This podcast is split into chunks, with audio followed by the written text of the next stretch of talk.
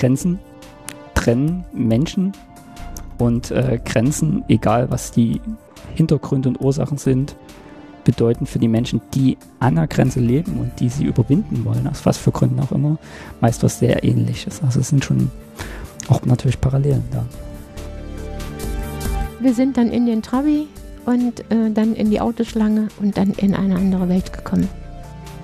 Total verrückt, total verrückt, total verrückt. Also man kann sich das nicht vorstellen. Es ist nur fünf Kilometer. Und man hat, wenn in Duderstadt Schützenfeste waren, hat man die Feuerwerksraketen gehört oder auch den Himmel. Wenn, aber man kam nie hin. Und jetzt stehen wir da. Staatsbürgerkunde. Ein Podcast über das Leben in der D D R. Von Martin Fischer.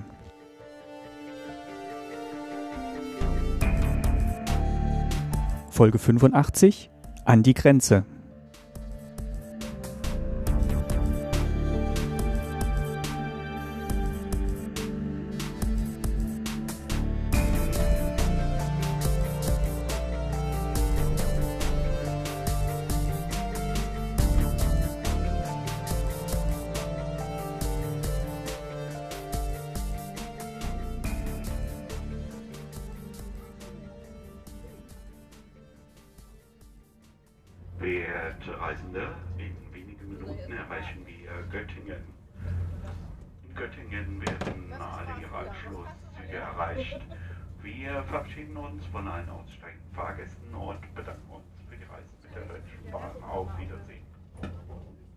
Wie ihr hört, sind wir in dieser Folge unterwegs. Wir, das sind Ulrike Kretzmer vom Exponiert-Podcast und ich. Ulrike hat nicht nur mit mir diese Reise geplant und bestritten, sondern auch bei allen Folgen den Schnitt besorgt und begleitende Fotos gemacht. Die Fotos findet ihr auf der Website und könnt sie beim Hören anschauen und da nochmal die Reise nachverfolgen. Denn es gibt einiges zu hören und zu sehen. Unsere Tour führt uns in dieser und den nächsten beiden Folgen entlang der ehemaligen innerdeutschen Grenze. zweitausendneunzehn jährt sich am neunten November zum dreißigsten Mal die Öffnung der deutsch-deutschen Grenze und wir möchten in Staatsbürgerkunde an dieses Datum erinnern. Bevor ihr gleich erfahrt, wer uns am Beginn unserer Reise in Göttingen erwartet, möchte ich mich wie immer bei allen bedanken, die Staatsbürgerkunde hören und mit kleinen oder größeren Beträgen unterstützen. Das waren seit der letzten Folge Stefanie, Charlotte, Anne, Mirko, Alexander, Christoph, Benjamin, Hendrik, Martin und Mario. Vielen lieben Dank. Ihr helft mit, dass unter anderem auch solch eine Reise, wie wir sie in den kommenden Folgen mit euch Hörerinnen und Hörern machen, zu einem Teil gegenfinanziert wird.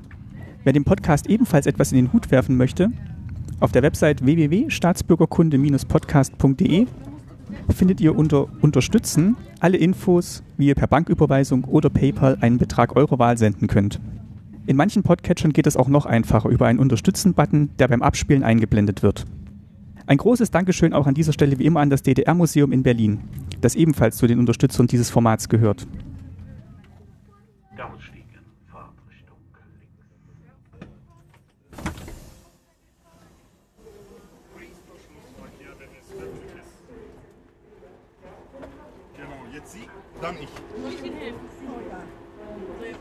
So, jetzt geht's aber zurück an den Bahnsteig in Göttingen. Dass unsere Reise genau dort beginnt, hängt mit einem Besuch auf der Geschichtsmesse in Suhl zusammen, einer Fachtagung der Bundesstiftung zur Aufarbeitung der S E D-Diktatur, die sich der deutsch-deutschen Geschichte widmet. Dort habe ich einen sehr netten Menschen getroffen, der an der Vorbereitung zu dieser Reise einen entscheidenden Anteil hat.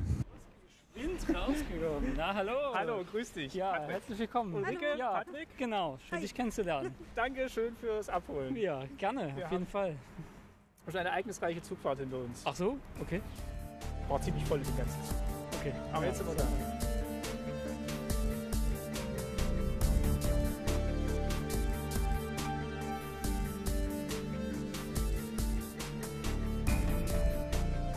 Herzlich willkommen zu einer ganz besonderen Folge Staatsbürgerkunde und einer kleinen Reise.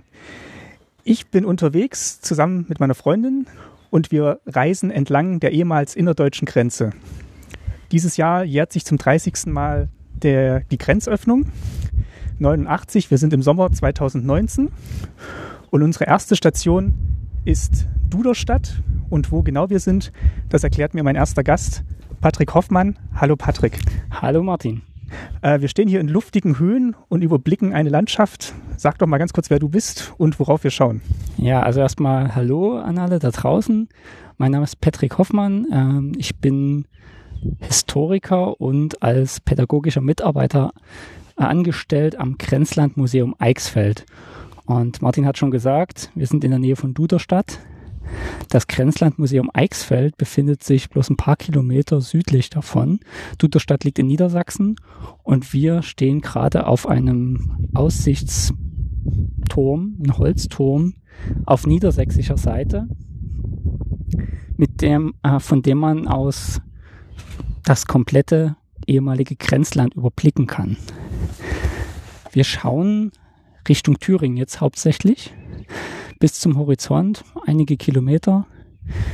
Wenn wir uns umdrehen, in die andere Richtung, nach Niedersachsen, und wir können äh, die Grenze überblicken, sehen da hinten, ich weiß nicht, ob es Martin schon entdeckt hat, eine Führungsstelle der Grenztruppen, ein weißer Turm, und sehen von hier das Grenzlandmuseum Eichsfeld, was sich auf dem Gebiet des ehemaligen Grenzübergangs Duderstadt-Wobis befindet. Ja, es ist eine sehr ja, hügelige Landschaft, durchzogen von kleinen Wäldern.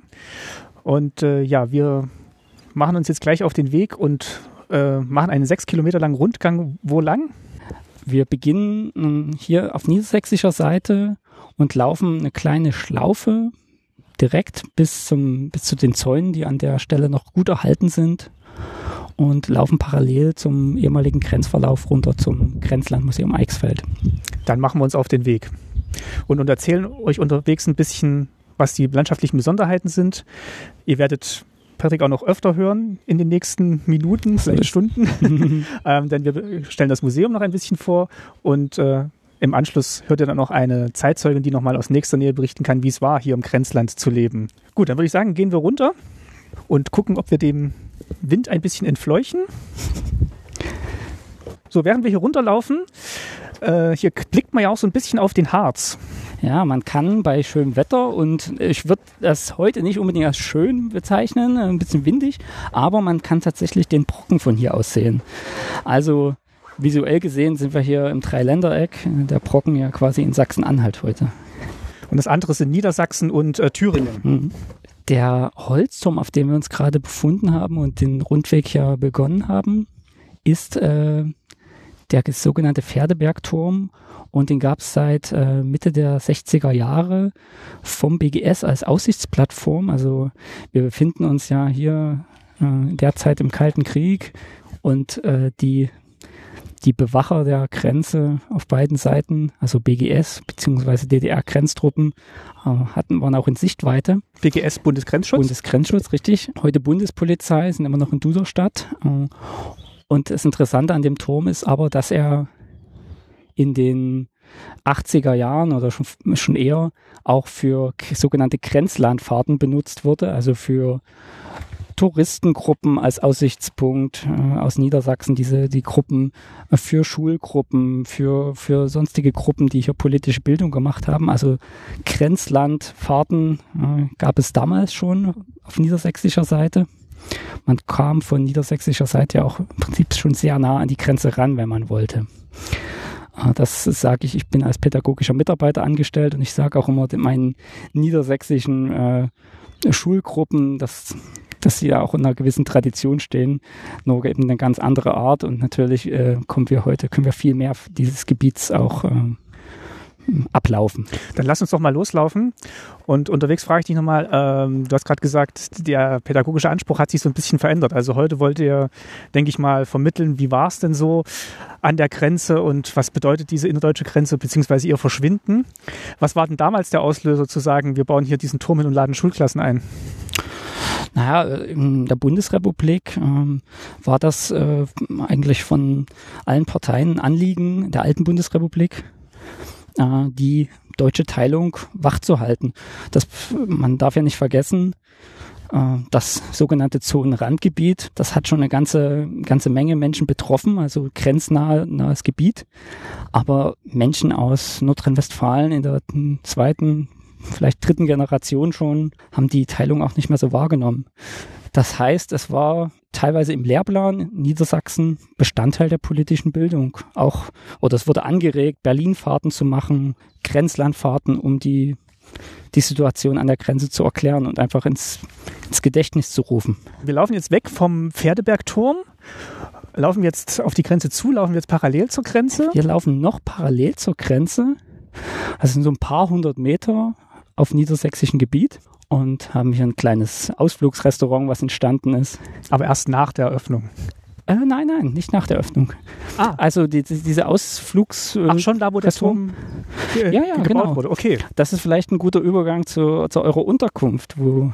Genau, wir sind im Hotel Hahletal, also hier unten im Tal gelegen. Genau, und das Hotel Hahletal, so ähnlich wie dieses Ausflugsrestaurant, an dem wir uns gerade vorbei bewegt haben, ist eigentlich ohne die innerdeutsche Grenze und über den Grenzübergang Duderstadt-Worbis gar nicht äh, denkbar. Also das Hotel Hahletal liegt direkt neben einem Besucherparkplatz, der für den Grenzübergang sehr wichtig war auf niedersächsischer Seite. Viele, die damals kein Auto hatten, sind dort in Busse eingestiegen, um ab neunzehnhundertdreiundsiebzig den Grenzübergang für grenznahe Fahrten zu benutzen. Wir gehen nach links. Wir können ja vielleicht mal kurz auf die Karte schauen, auch einfach für euch zum, zur Orientierung. Ja. Ist ja auch nicht schlecht. Genau, diese Karte versuchen wir auch mal abzufotografieren. Also das Hotel Hahletal, ja, wo ihr übernachtet, liegt hundert, zweihundert Meter vom ehemaligen Grenzverlauf entfernt. Und ähm, am Anfang Imbissbude, die diese ganzen Reisenden auch ein bisschen verköstigt haben und, und dann schrittweise immer weiter ausgebaut zu einem Hotel. Du sagst jetzt schon mittlerweile in der dritten Generation fast. Ja. Und dieser sechs Kilometer, äh, dieser sechs Kilometer lange Weg, der, sagtest du, hat auch einen Namen, der, ist das einfach euer Weg, den ihr vom Haus aus so definiert habt, oder... Der führt einmal so vorbei an den wichtigsten Stationen. Richtig grenzübergreifend. Also das Museum an sich äh, befindet sich teilweise in den ehemaligen Räumlichkeiten des Grenzübergangs. Äh, vielleicht eine kleine, kleine Ergänzung dazu, dass äh, Martin schon eine Folge gemacht hat zum grenznahen Verkehr, oder zum sogenannten kleinen Grenzverkehr. Genau. Und äh, dein damaliger Gast, Ajuvo, Ajuvo hat äh, in Göttingen studiert und äh, ich denke, alle Beispiele oder die meisten Beispiele, die, die er gegeben hat, sind hier am Grenzübergang Duderstadt-Worbis, äh, fanden die statt. Also hier ist er rübergekommen und hier hat er zum Beispiel auch diese Kassetten geschmuggelt, indem er einfach die Kassetten, die er rüberbringen wollte, in sein Kassettendeck reingetan hat und auf der Rückfahrt einfach eine andere. Mhm. Ähm, genau, das ist alles hier passiert. Mhm. Vielleicht nochmal grob zur Unterscheidung äh, für die Hörenden. Wir haben hier einen Grenzübergang, der dreiundsiebzig im Rahmen des Grundlagenvertrages gekommen ist. Es gab vier Grenzübergänge, die für den grenznahen Verkehr eingerichtet wurden. Ich weiß nicht, ob das damals in der Folge schon erklärt wurde, ne? Der Unterschied äh, von Transitgrenzübergängen, also Transit von, aus der Bundesrepublik nach West-Berlin hauptsächlich, und hier ganz dezidiert für den grenznahen Bereich, also die Ortschaften, die in Grenznähe lagen.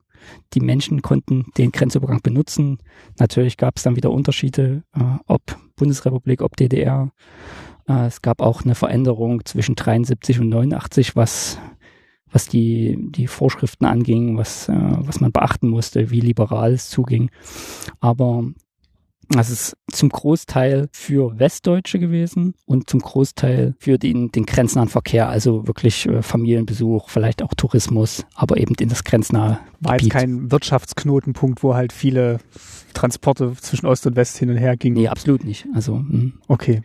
Nee, also es gibt ja andere Übergänge, die wirklich für Güterverkehr waren, also gerade die Bahnübergänge, und das war halt hier kein Güterverkehr hier zum Beispiel. Ich glaube, wir sind jetzt mal durch den Exkurs weggekommen, weil wir hatten über, über das Museum gesprochen. Moment. Äh, Grenzlandweg.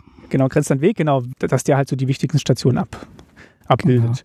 Genau. genau, und das hat damit zu tun, das Museum, was teilweise in den Gebäuden des ehemaligen Grenzübergangs sich befindet, das gibt es seit fünfundneunzig, und schrittweise sind immer mehr Gebäude, mehr Räumlichkeiten dazugekommen, und relativ schnell hat man das Außengelände zum Teil erhalten, wiederhergestellt, den authentischen Ort sichtbar gemacht und an verschiedenen Punkten Informationstafeln aufgestellt, sodass zusätzlich zum Museumsbesuch heute Wanderer oder Besucher sechs Kilometer in der Umgebung des Museums grenzüberschreitend, länderübergreifend heute sich noch den historischen Ort erschließen können.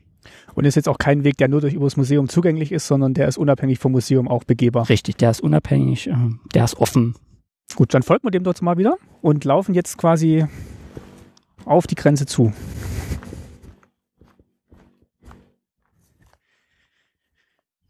Ist jetzt hier irgendwas neu gestaltet worden, landschaftsbautechnisch, oder ist viel so geblieben? Weil die Felder sehen so ein bisschen bestellt aus, also die Wiesen gemäht, also irgendjemand kümmert sich schon drum. Ich bin mir jetzt nicht sicher, was jetzt Landschaftsbau angeht, wie es da jetzt in den achtziger Jahren hier aussah. Ich weiß bloß von Bildern, dass es auf jeden Fall äh, weniger Bewuchs gab. Also auf ostdeutscher Seite, auf D D R-Seite sowieso. Wir werden ja dann spätestens morgen nochmal auf verschiedene Schritte des Grenzausbaus und der Grenzanlagen zurückkommen. Aber auch auf niedersächsischer Seite, wenn man alte Bilder anschaut, der Pferdeberg schon relativ kahl. Das, was man heute sieht, eine ganze Menge davon ist in dreißig Jahren seitdem gewachsen, muss man schon sagen. Also so grün sah es nicht aus, vor allen Dingen nicht äh, auf D D R-Seite natürlich. Dann können wir dich ja vielleicht noch mal ganz kurz vorstellen, bevor wir da vorne Richtung Turm laufen, den wir jetzt schon hinter einem Baum hervorlugen sehen. Äh, du bist hier geboren, du bist woanders geboren? Genau, nee, ich bin ganz woanders geboren, äh, in der Nähe der deutsch tschechischen Grenze, mhm. äh, äh, Osterzgebirge, da stamme ich her, ähm, habe Geschichte studiert in Leipzig und dann im Hauptstudium im Master in, an der Karls-Uni in Prag. Worauf ich jetzt eigentlich hinaus wollte, weil wir jetzt ja gerade auch so schön im Wandern sind und du nicht von hier bist, ich aber von dir weiß, dass du ein sehr begeisterter und äh, leidenschaftlicher Wanderer bist. Hast du dir dann auch so diese, dieses Grenzland so ein bisschen erwandert, als du hierher gekommen bist? Ja, ja, klar. Also äh, genau, erstmal grundsätzlich zu mir, neben natürlich dem Interesse für, für Geschichte, für die Vermittlung. Ja, also wandere ich sehr gerne und ich höre auch gern Podcasts. Und auch teilweise das in Kombination beim Wandern. Das lässt sich sehr gut verbinden. Und wie man sich denken kann, äh, dann Staatsbürgerkunde, da bin ich relativ schnell drauf aufmerksam geworden. Auch weil wir hier im Pädagogenteam immer wieder neue Zugänge versuchen Mhm. zu finden für verschiedene Zielgruppen, äh, für verschiedene Altersgruppen, und das sind natürlich alles, was, was audiovisuell ist oder neue Medien, ganz, ganz reizvoll. So haben wir uns ja auch kennengelernt, also aber ein Aspekt davon auf der Geschichtsmesse in Suhl, wo ich jetzt das zweite Mal war in diesem Jahr und wo wir uns schon im ersten Jahr getroffen hatten, und da ist ja auch immer ein Thema, wie wird eben ja gerade diese deutsch-deutsche Teilung und die Geschichte davon vermittelt. Und ja, ich da auch mal zu Gast sein wollte und mal gucken, wie da der Podcast so angenommen wird. Und es hat eigentlich ganz gut funktioniert. Und daraus ist ja auch die Partnerschaft oder im Nachgang die Partnerschaft mit dem Thüringer Schulportal entstanden. Und ähm, ja, also freut mich auch, dass halt das, das Medium wirklich so vielseitig eingesetzt werden kann und eben auch beim Wandern gehört werden kann. Also wenn ihr das beim Wandern hört, schreibt uns gerne. Ja, okay. Die Strecke, die ihr jetzt äh, in den nächsten Tagen auch erwandern werdet teilweise, die bin ich auch auf jeden Fall schon abgelaufen. Also das ist ja wirklich eine ganz interessante Region, ähm, und Wandern entlang der ehemaligen Grenze, das ist ja eine tolle Mischung aus äh, Naturerfahrung, weil es zum Großteil naturbelassen ist, auch aufgrund des grünen Bandes, wo wir nochmal drauf zurückkommen werden, und natürlich, weil man immer mal wieder Gedenk Orte hat, beziehungsweise vielleicht auch kleinere ähm, Schautafeln, Erklärtafeln, unabhängig von den größeren Museen, von denen es jetzt gar nicht so viele gibt. Also auf dem Papier gibt es eine ganze Menge Grenzmuseen, aber ähm, die Museen, die sich nach dreißig Jahren eben etabliert haben in der Vermittlung, in, von den Strukturen, äh, was Öffnungszeiten angeht und was Umfang der Ausstellung angeht, da gibt es jetzt nicht so viele, ich würde vielleicht sagen, so eine Handvoll in Deutschland entlang der eh, ehemaligen innerdeutschen Grenze. Und, äh, aber es gibt natürlich eine ganze Menge Überbleibsel und privat getragene kleine Einrichtungen. Wir haben, ich habe dir ja vorhin berichtet äh, von diesem Podcast äh, Schöne Ecken, den Cornelis macht, der in, ich glaube in Hannover wohnt und in Göttingen arbeitet, was hier auch ganz in der Nähe ist.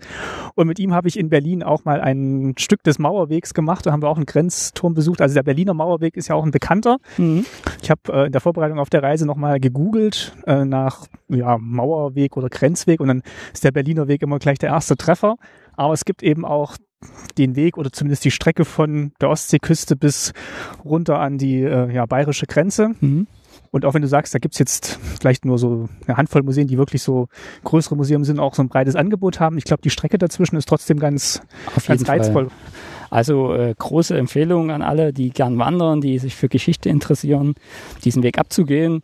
Und äh, wir hatten es ja vorhin schon mal kurz, äh, Berlin ist halt im Zentrum, im Fokus. Ähm, Und äh, das Thema innerdeutsche Grenze, das hat nochmal ein paar Besonderheiten. Und äh, ja, wer mal aus Berlin rauskommen will, der kann wie Martin und Ulrike jetzt hier an der innerdeutschen Grenze wandern. Genau, oder vielleicht auch von einem ganz anderen Teil in Deutschland anreist. Ähm, also die Berührungspunkte mit der ehemaligen innerdeutschen Grenze sind, sind weit gegeben. Also von ja, Hessen, Niedersachsen, Schleswig-Holstein oben, da gibt es dann mhm. immer wieder Punkte, wo die Grenze dann noch präsent ist.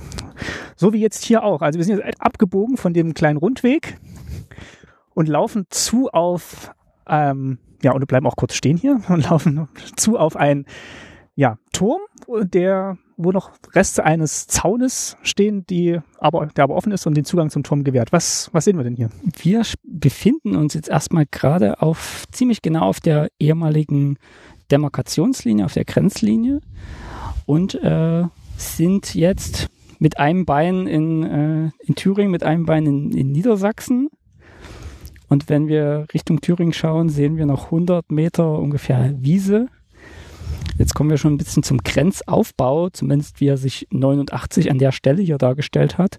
Also wir haben von der eigentlichen Grenze nochmal hundert Meter bis zum ersten Zaun. Streckmetallzaun. Und dahinter sehen wir an der Stelle eben einen der noch erhaltenen äh, Wachtürme, Beobachtungstürme, in dem Fall eine Führungsstelle der Grenztruppen. Ja, also einfach ein quadratischer Turm sehen wir, weiß getüncht, äh, oben plattes Dach und da drauf noch ein Suchscheinwerfer, wie ich jetzt von hier aus vermute. Ja, richtig. Vier mal vier Meter. Im, äh, im Grundriss. Ja, sozusagen. Ja, hm. Und das sind so die modernsten. Es gibt äh, eine ganze Menge Türme in der Geschichte der deutschen Teilung. Also auf D D R-Seiten hat man auch Holztürme ab den fünfziger Jahren und dann äh, später hatte man äh, Betontürme. Da gibt es äh, kennen einige wahrscheinlich auch aus Filmen oder aus Bildern, ähm, runde Türme. Dann ist man übergegangen zu quadratischen. Ähm, und das sind eben die, die in den achtziger Jahren dann mit vier mal vier Meter Grundfläche es zu Hunderten gab an der innerdeutschen Grenze. Der Weg, auf dem wir hier laufen, das sind noch diese typischen D D R-Platten. Also was viele vielleicht noch vom Radfahren an der Ostsee kennen oder je weiter man in den Norden kommt, desto mehr sind die noch vorhanden. Du hattest es ja gerade angesprochen, ja, also von der Ostsee bis zur bayerischen bzw. tschechischen Grenze mhm. äh, sind es fast eintausendvierhundert Kilometer. Wenn eine Schülergruppe da ist, frage ich immer so, na, was schätzt ihr denn? So grob, so eine Nord-Süd-Ausdehnung in Deutschland, das kennen ja einige, aber man ist dann doch, äh, viele sind überrascht, dass es sich doch durch den Grenzverlauf auf eintausendvierhundert Kilometer gezogen hat. Und wenn wir jetzt den sogenannten Kolonnenweg, das sind diese Betonfahnen, äh, die angelegt wurden für Patrouillen, wenn man den jetzt in die eine Richtung läuft in ein paar Wochen, ist, landet man in der Ostsee und in der anderen Richtung in Tschechien. War das wirklich so angelegt, dass man auf diesem Weg komplett durchfahren konnte ohne Hindernis? Ja, sowas geplant. Also Stand neunundachtzig, äh, da muss man ja auch genau unterscheiden, die verschiedenen Generationen von, von Grenze, aber der Kolonnenweg, äh, der war bis auf einige Ausnahmen äh, durchgängig. Und heute, das ist wieder an einigen Stellen aus verschiedenen Gründen, Landwirtschaft und Ähnlichem, nicht mehr erhalten, aber auf weiten Strecken kann man den noch ablaufen. Man kann ihn manchmal nur noch erahnen, weil er so zugewachsen ist. Aber den Kolonnenweg, den gibt es noch und äh, das ist im Prinzip zum Großteil der Weg, den man wandern würde, wenn man eben diese eintausendvierhundert Kilometer mal in Angriff nimmt. Das heißt, das ist auch wirklich ein zugänglicher Weg, der ist jetzt nicht geschützt in einer besonderen Form, sondern das ist wirklich der Weg, den man lang geht, wenn man ja, die innerdeutsche Grenze lang wandern will. Ja, es gibt Ausnahmen, an manchen Stellen sind Felder, mhm. dann wird, die, wird der offizielle Wanderweg umgeleitet, aber auf einem Großteil der Strecke ist das eben der Kolonnenweg, den man lang wandert. Ich wollte dich noch fragen, waren diese Türme alle so wie bei, beim Herr der Ringe, wenn die dann das Signalfeuer geben, waren die dann alle in Sichtweite, dass die dann eben auch sich Signale geben konnten? Ja, ja, das ist, äh, das ist ja auch ein interessanter Vergleich, denn der immer wieder die Schüler anbringt, sehr gut, mit Herr der Ringe. Ah, wirklich? Okay. Ja, es ist, es war so ge- angedacht. Also die, ich spreche jetzt vom Film, weil da ist halt diese ikonische Szene, wo die dann halt Gondor um Hilfe rufen. Nee, absolut, also das war auf jeden Fall so angedacht. Hier sieht man es ja, Achtung, hier steht noch einer. Und unten am Grenzübergang haben wir auch einen Turm. Also das war nicht überall äh, so, es konnte aus topografischen Gründen nicht überall so gemacht werden, aber das war auf jeden Fall angedacht, den Blickkontakt zwischen den verschiedenen Türmen herzustellen. Weil hier gerade so im leicht hügeligen Gebiet ist wahrscheinlich einfacher, als wenn du jetzt äh, jede Menge Schluchten und äh, Flüsse vielleicht noch dazwischen hast. Das ist ein guter Punkt. Man, man kann eigentlich auch... Äh, Wenn man dieses, dieses Infoblatt des B G S zugrunde legt, da hat man ja gar nicht die verschiedenen topografischen Bedingungen abgebildet, die auf vierzehnhundert Kilometern auftreten können. Und so, das werdet ihr ja beim Wandern dann auch sehen, dass es halt immer drauf ankam, an welcher Stelle war man, welche Grenzsicherungsanlagen hat man da hier äh, platziert, wo war besonders viel Fluchtgefahr oder Fluchtbewegung. Also an sich, es gibt zwar grob verschiedene Generationen von Grenzanlagen, auf die wir morgen noch zurückkommen werden, aber eigentlich bis zum Ende war es äh, in gewissen, gewissen Weise ein Flickenteppich an verschiedenen Generationen, verschiedenen äh, Konstellationen und Arrangements sozusagen, die, wie die Grenze ausgesehen hat. Und was wir jetzt vielleicht auch so ein bisschen wie den Elefant im Raum immer nur so gestreift haben, also der Grund für diese Grenze, wirst du ja vielleicht morgen auch noch so sprechen, aber war natürlich die Vermeidung von, von Fluchten. Also es war jetzt weniger eine Abwehr nach außen, als mehr eine Abwehr nach innen. Nee, absolut. Also das ist ja auch äh, fast schon Schulbildung und das, äh, das sieht man ja schon alleine an den enormen Fluchtzahlen und dem Aufbau der Grenzanlagen, also wie viele Sperrwirkungen in die D D R gerichtet waren. Mhm. Das macht sehr deutlich, dass das die Hauptaufgabe der Grenztruppen war und äh, der, der Grenzanlagen an sich. Also man muss genau hinschauen, die Wahrnehmung der Flucht als Problem im Politbüro ist schon so Anfang der fünfziger Jahre immer mehr gekommen, aber man darf jetzt vielleicht auch nicht ahistorisch sagen, dass von Anfang an darum ging, Flucht zu verhindern, weil wir befinden uns so Ende der vierziger Jahre noch in so einer Zeit, in der enorme Fluchtbewegung und, und generell Migrationsbewegung in alle Richtungen in Europa und auch in Deutschland stattfinden. Und äh, es war auch... Äh, Im, im Politbüro, die, die das entschieden haben, sagen wir mal so Ende der vierziger, Anfang der fünfziger Jahre, waren diese Bewegung nach Westen auch zum Teil ähm, willkommene Lösung des Klassenkampfs, ja? Um jetzt mal das, dieses Wort zu benutzen, Zitat. Und erst dann relativ spät, vielleicht so einundfünfzig, zweiundfünfzig wahrgenommen wurde, dass das auch äh, sowohl wirtschaftlich ein Problem ist, diese enormen Fluchtbewegungen, als auch ähm, natürlich gesellschaftlich, also psychologisch, junge Menschen, die das Land verlassen in Scharen. Und, äh, und das ist natürlich auch politisch, als für, für den Staat, der sich als das bessere Deutschland deklariert, ja, in gewisser Weise ein Gesichtsverlust, wenn das System für so viele Menschen politisch und gesellschaftlich nicht attraktiv genug ist, dass man so eine Mauer in Berlin dann einundsechzig und hier die Grenze schon ab zweiundfünfzig errichten muss, um die Fluchtbewegung zu kontrollieren und beziehungsweise zu, zu unterbinden. Also war diese Einschätzung vom Politbüro vielleicht gar nicht so paranoid? Also die, die Maßnahmen dann vielleicht schon, aber die Einschätzung, dass halt die Zustimmung ihrer Bürger zum System dann doch nicht so groß war und dass viele, wenn sie die Möglichkeit gehabt hätten, doch äh, rüber gemacht hätten. Naja, die Machthaber, die hätten das ja auch, oder äh, haben das zum Großteil ja auch nicht äh, so formuliert. Äh, das war so ein bisschen ähm, in der eigenen Ideologie äh, verfangen sind die gewesen, weil die konnten ja auch nicht zugeben, dass das System unattraktiv ist. Ja? Das Problem zu definieren ist ja erstmal der erste Schritt.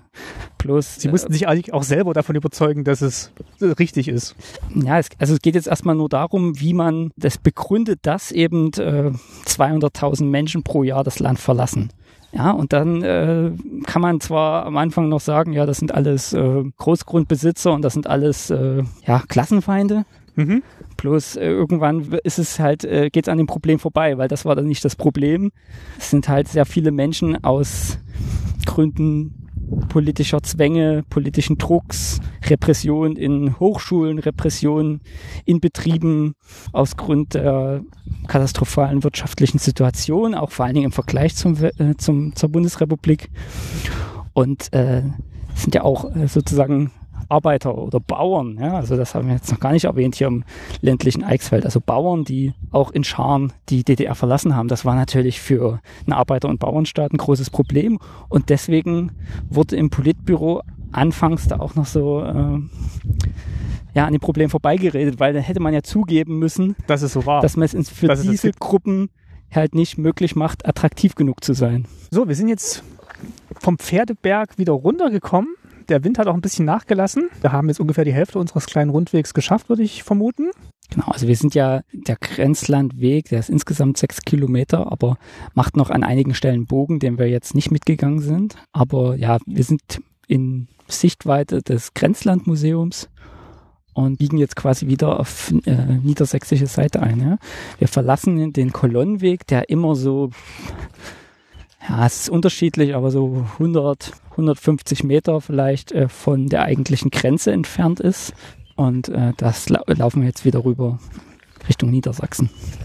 Also auch wenn du gesagt hast, es ist jetzt nicht so ein schöner Tag heute, es ist, also es, man muss sich das trotzdem versuchen vorzustellen, dass das hier wirklich, also so sieht's jetzt aus, da stehen jede Menge Laternen an einem Wanderweg durchs hügelige Eichsfeld und eigentlich ist ein schöner, schöner Sommertag, die Vögel singen, ihr hört's vielleicht. Und sich aber trotzdem vorzustellen, dass das hier wirklich eine schwer bewachte Gegend war und diese Laternen alle eingeschaltet waren, um halt wirklich jeden Millimeter dieses Grenzstreifens zu überwachen und hier vielleicht auch noch Hundestaffeln patrouilliert sind und Fahrzeuge langgefahren sind. Das wirst du uns ja morgen erzählen. Also ich versuche mir das gerade nochmal vorzustellen, was halt so ein, so ein Wanderweg mal für eine ganz andere Bedeutung hatte. Absolut, ja. Man weiß gar nicht, ob es besser ist, beim relativ schönen Wetter zu sehen, um so diesen ja, absoluten Kontrast zu haben oder dann halt bei Nebel, um irgendwie das... ja, emotional auch irgendwie anders nachzuvollziehen. Das überlege ich mir mal mit Schulgruppen, was besser ist. Ist beides gut. Wir haben vorhin drüber gesprochen, du hörst oder hast gehört zwei amerikanische Podcasts über die G D R. Ja. Ähm, und dann sind wir irgendwie draufgekommen, die, die, also die verlinken wir euch auch mhm. noch. Ähm, dann sind wir irgendwie draufgekommen, wie dann vielleicht auch so ein, so, so ein Blick von außen manchmal helfen kann, so das eigene, die eigene Geschichte anders wahrzunehmen. Die Amerikaner selber haben ja vielleicht auch so eine Tradition mehr von so einem Reenactment. Ist dir irgendwas bekannt, dass es irgendwann an der Grenze noch so ein Reenactment gibt, wo hier wirklich noch so Leute mit, mit Hunden langgehen und vielleicht nochmal so Fahrzeuge ausgemodelt werden, die dann langfahren? Oder ist das mehr nur so für Filmproduktion? Also ich wüsste nicht, dass es das gibt. Das sind dann wirklich mehr so, so stationäre Erinnerungsorte. Ja, nein, also von unserem Haus kenne ich das erst recht nicht. Da hätten wir auch was dagegen. Aber ich kenne es ehrlich gesagt auch nicht fernab von Filmproduktion. Das hast du hast ein gutes Stichwort ge, genannt, weil wir sind gerade auch an einer Zaunreihe vorbeigekommen, die schon ja, leicht verrostet war. Hm? Die ein bisschen anders aussah, als äh, die wir weiter oben gesehen haben, die noch in mhm. guter Qualität waren. Und das äh, hat einen Hintergrund, nämlich eine, eine Filmproduktion, die hier stattgefunden hat. An die Grenze, ne? Das ist, glaube ich, ein T V-Film gewesen. Mhm. Und äh, zu dem Zweck wurde hier ein kleiner Teil wieder mit diesem Metallzaun versehen, Streckmetall. Aber eben nicht in der Qualität, dass es heute noch unrostig ist, sondern nach, weiß ich nicht, zehn, zwölf Jahren oder so, hat man halt hier schon ziemlich verrostete Zäune. Okay, dann wart ihr schon mal, wart ihr schon mal Filmkulisse? Ja, ja, immer wieder. Hm. Jetzt laufen wir wieder, ähm, also wir sind jetzt wieder auf dem niedersächsischen Gebiet, wenn ich jetzt richtig informiert bin.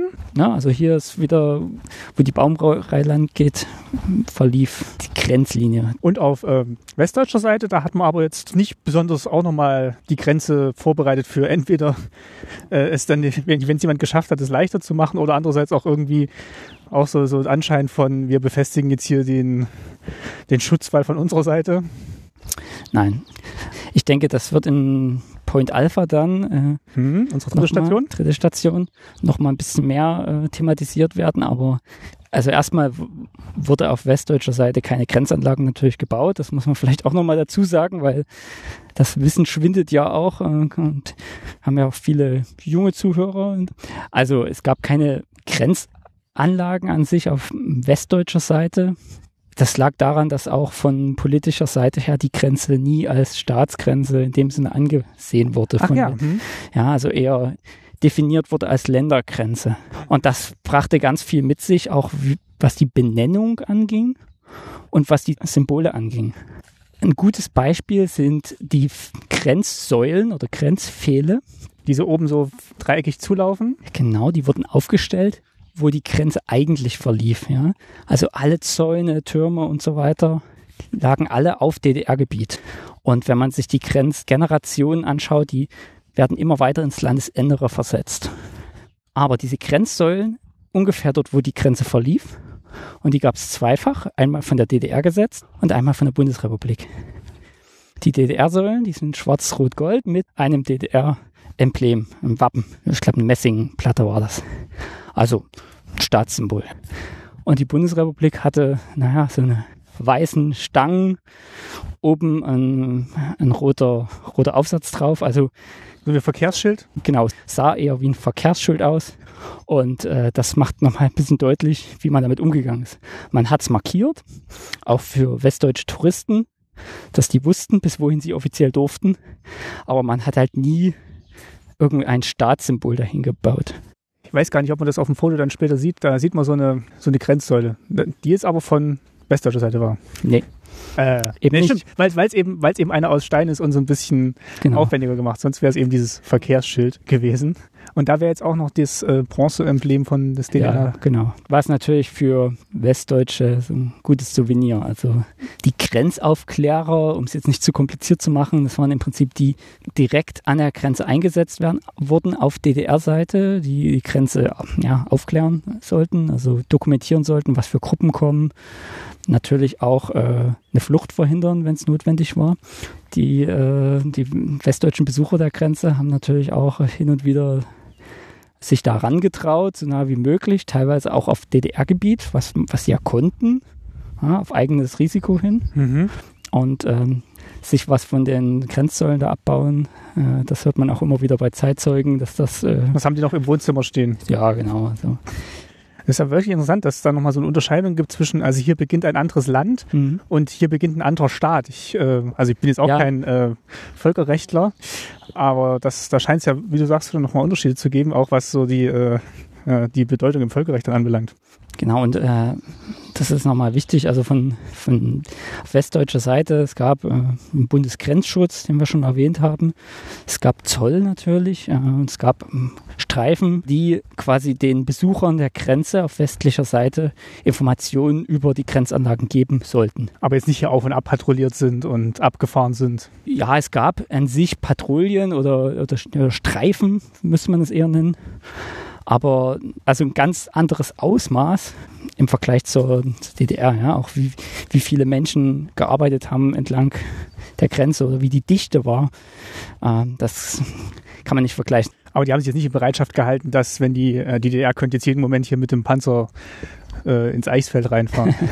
Ja, also man sieht ja, auf der einen Seite hat man die Grenztruppen, die... Also da gab es einen Wechsel zwar, aber die waren am Ende Verteidigungsministerium in der D D R. Mhm. Ja, und im B G S ist eine Polizei. Ach, war nicht die Bundeswehr, die dann hier war? Richtig, in, in die Bundeswehr. Dem, okay, hm. Die gab es natürlich sozusagen auch. Äh, die gab es schon, aber die hat nicht die Grenze bemannt mhm. und instand gehalten. Oder, oder was heißt, wenn es da überhaupt Anlagen gab, die es instand zu halten galt. Mhm. Ja, es gab an, an vielen Orten auf D D R-Seiten Bunker, also kleine Beobachtungsbunker zur Grenzüberwachung. Und im offiziellen Sprachgebrauch hießen die Schutzbunker. Ja, eins der vielen Beispiele, auch wie die offizielle Terminologie. So, sollte man ein bisschen verschleiern, was es eigentlich war. Genau, also die Funktion. Und da hat man auch ein gutes Beispiel hier mit diesen Schutzbunkern. Ja, also wenn man die sieht, passen ein paar Personen maximal vielleicht rein. Und wenn es ja wirklich zu einem Konflikt gekommen wäre, auch natürlich auf globaler Ebene, dann, äh, ja. Hättest du aber nicht die ganze Bevölkerung in diese Schutzbunker gekriegt. Ja, oder beziehungsweise militärisch wäre das natürlich. Ja, äh, dass die sich da verschanzt hätten und dann den Feind zurückgeschlagen. Wir hatten das ja vorhin auch, ähm, die Funktion der Grenze. Und ja, es gibt äh, beim Aufbau der Grenzanlagen die, den Begriff feindwärts und freundwärts. Also das ist ein ganz offizieller Begriff gewesen. Und äh, das heißt, freundwärts hieß D D R-wärts, wenn man irgendwas anbringen sollte. Feindwärts Richtung Bundesrepublik. Und äh, einige Elemente, die Signalanlagen, die Minen teilweise, wir kommen darauf zurück zu sprechen morgen, sind ganz offiziell freundwärts angelegt worden.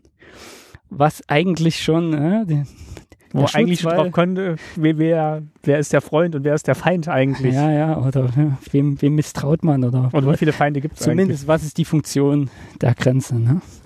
Und das sieht man schon ganz offiziell auch in den, in den Begrifflichkeiten. Du hast ja vorhin nochmal erwähnt, äh, in der letzten Folge mit der Annika, die über die Kinderlieder äh, sich schlau gemacht hat, dass eben auch so die Aufgabe in den Kinderliedern der N V A immer besungen wurde, die schützen den Frieden. Und äh, da ist ja nie von einem Angriff die Rede oder von einer Verteidigung nach innen, sondern die schützen einfach den Frieden. Und es wird gar nicht so näher benannt, wie das aussieht. Also sie fahren halt mit dem Panzer, aber fragt sich auch, wohin fahren die mit dem Panzer und warum und Äh, ja, wo, wo, was dient denn dem Frieden? Also musste schon immer so ein paar Klimmzüge gemacht werden, sprachlicher Natur, um das zu verschleiern. Ja, schöne Formulierung. Jetzt geht's wieder bergauf, also wir nähern uns wieder dem Pferdeturm, wenn ich jetzt richtig den inneren Kompass angeschaltet habe. Sehr gut, sehr gut. Genau, und wir bleiben jetzt mal kurz stehen, um mhm. hier die Stimme zu halten. Jetzt ist es ja auch schon so ein bisschen ja, früher Abend geworden, jetzt dunkle Wolken ziehen auf, also ein bisschen kommt jetzt so die Stimmung auf vielleicht, wenn man hier so sich die Grenze vorstellen mag. Wir sind jetzt auch tatsächlich nicht so vielen Menschen begegnet, wo wir hier rumgegangen sind. Und wenn ihr das hört, ist ja noch Gelegenheit, also meine Planung aktuell ist, diese Folge im September rauszubringen. Das heißt, je mehr es auf Jubiläum zugeht, ist dann vielleicht auch die, ist das Interesse an solchen Orten und den umliegenden Landschaften noch größer und steigt. Genau, wir sind ja jetzt im, im Juli, Anfang Juli. Ich weiß nicht, ob wir es schon gesagt haben. Nee, haben wir nicht. Also wir ja. sind heute am äh, siebten Mhm. Juli. Und rauskommen soll die Folge am neunten neunten und dann den zweiten Teil am neunten zehnten und den dritten und letzten Teil am neunten elften, also dem Tag, wo dann die Mauer in Berlin aufging und dann wenig später dann auch die Grenzen entlang der innerdeutschen Grenze aufgingen. Ja genau, wenig später, das muss ich jetzt doch vorweg schicken, weil der Grenzübergang hier war der erste Grenzübergang, der nach den Ereignissen in Berlin auch eröffnet wurde. Ach wirklich? Das, das, das waren nur, war nur ein paar Stunden danach, aber eben schon am zehnten Okay. November. null Uhr fünfunddreißig. Ganz wichtig, das ist, da kommt es auf die Minute dann an. Also das wird immer wieder erzählt. null Uhr fünfunddreißig ging hier die Grenze auf. Das heißt also in den, noch in der Nacht und vor allen Dingen dann in den nächsten Tagen ganz viel Bewegung Richtung Südniedersachsen an der Stelle. Duderstadt, was wir am Anfang erwähnt haben, nur ein paar Kilometer von hier, jetzt gerade in Sichtweite, überschwemmt mit Ostdeutschen und mit natürlich vielen Trabis. Weswegen dann Duderstadt den Spitznamen Trabi-Town bekommen hat. Mhm, okay. Ja, also in Marienborn, der berühmte Grenzübergang, da gab es wohl auch schon erste Grenzübertritte, bevor Leute in Berlin äh, beispielsweise Bornholmer Straße rüber sind. Aber schon auf die Meldung hin, ja, dass genau, das ab sofort also, gilt. Aber ich glaube, wichtig ist einfach zu sagen, dass das nicht eben ein Berlin-spezifisches Ereignis war, sondern dann wirklich entweder noch in derselben Nacht oder wenige Stunden, Tage später, das quasi alle Grenzenpunkte erfasst hat. Vielleicht ist das ein guter Punkt, um zu sagen, dass es äh, an den allermeisten Straßenübergängen heute diese großen braunen Schilder gibt, die vielleicht die Hörer auch vielleicht schon mal gesehen haben. Auf diesen braunen Schildern ist immer das Datum und die Uhrzeit der Überwindung der Grenze eingetragen. Also immer was auf diesen lokalen Punkt. Richtig, genau, weil es teilweise ja im Frühjahr neunzehnhundertneunzig war. Wir machen da noch ein Foto speziell von dem hier. Mhm, genau. So, wir sind zurück am Pferdeturm. Mhm, Pferdebergturm. Mhm. Am Pferdebergturm. Und ja, auch erstmal am Ende unserer kleinen Rundtour. Vielen Dank, Patrick, erstmal. Ja, wir sehen uns ja schon recht bald wieder. Morgen früh sehen wir uns unten im Tal an eurem Museum, Grenzmuseum Eichsfeld. Und dann erzählst du uns noch ein bisschen was zum Aufbau der Grenze. Ja, und genau. Einige Vertiefungen nochmal ein bisschen. Und genau. Wir freuen uns mal auf die Zeitzeugen, die uns noch ein bisschen was hier dazu erzählt. Danke dir. Ja, bitte. Schönen Abend. Tschüss. Tschüss.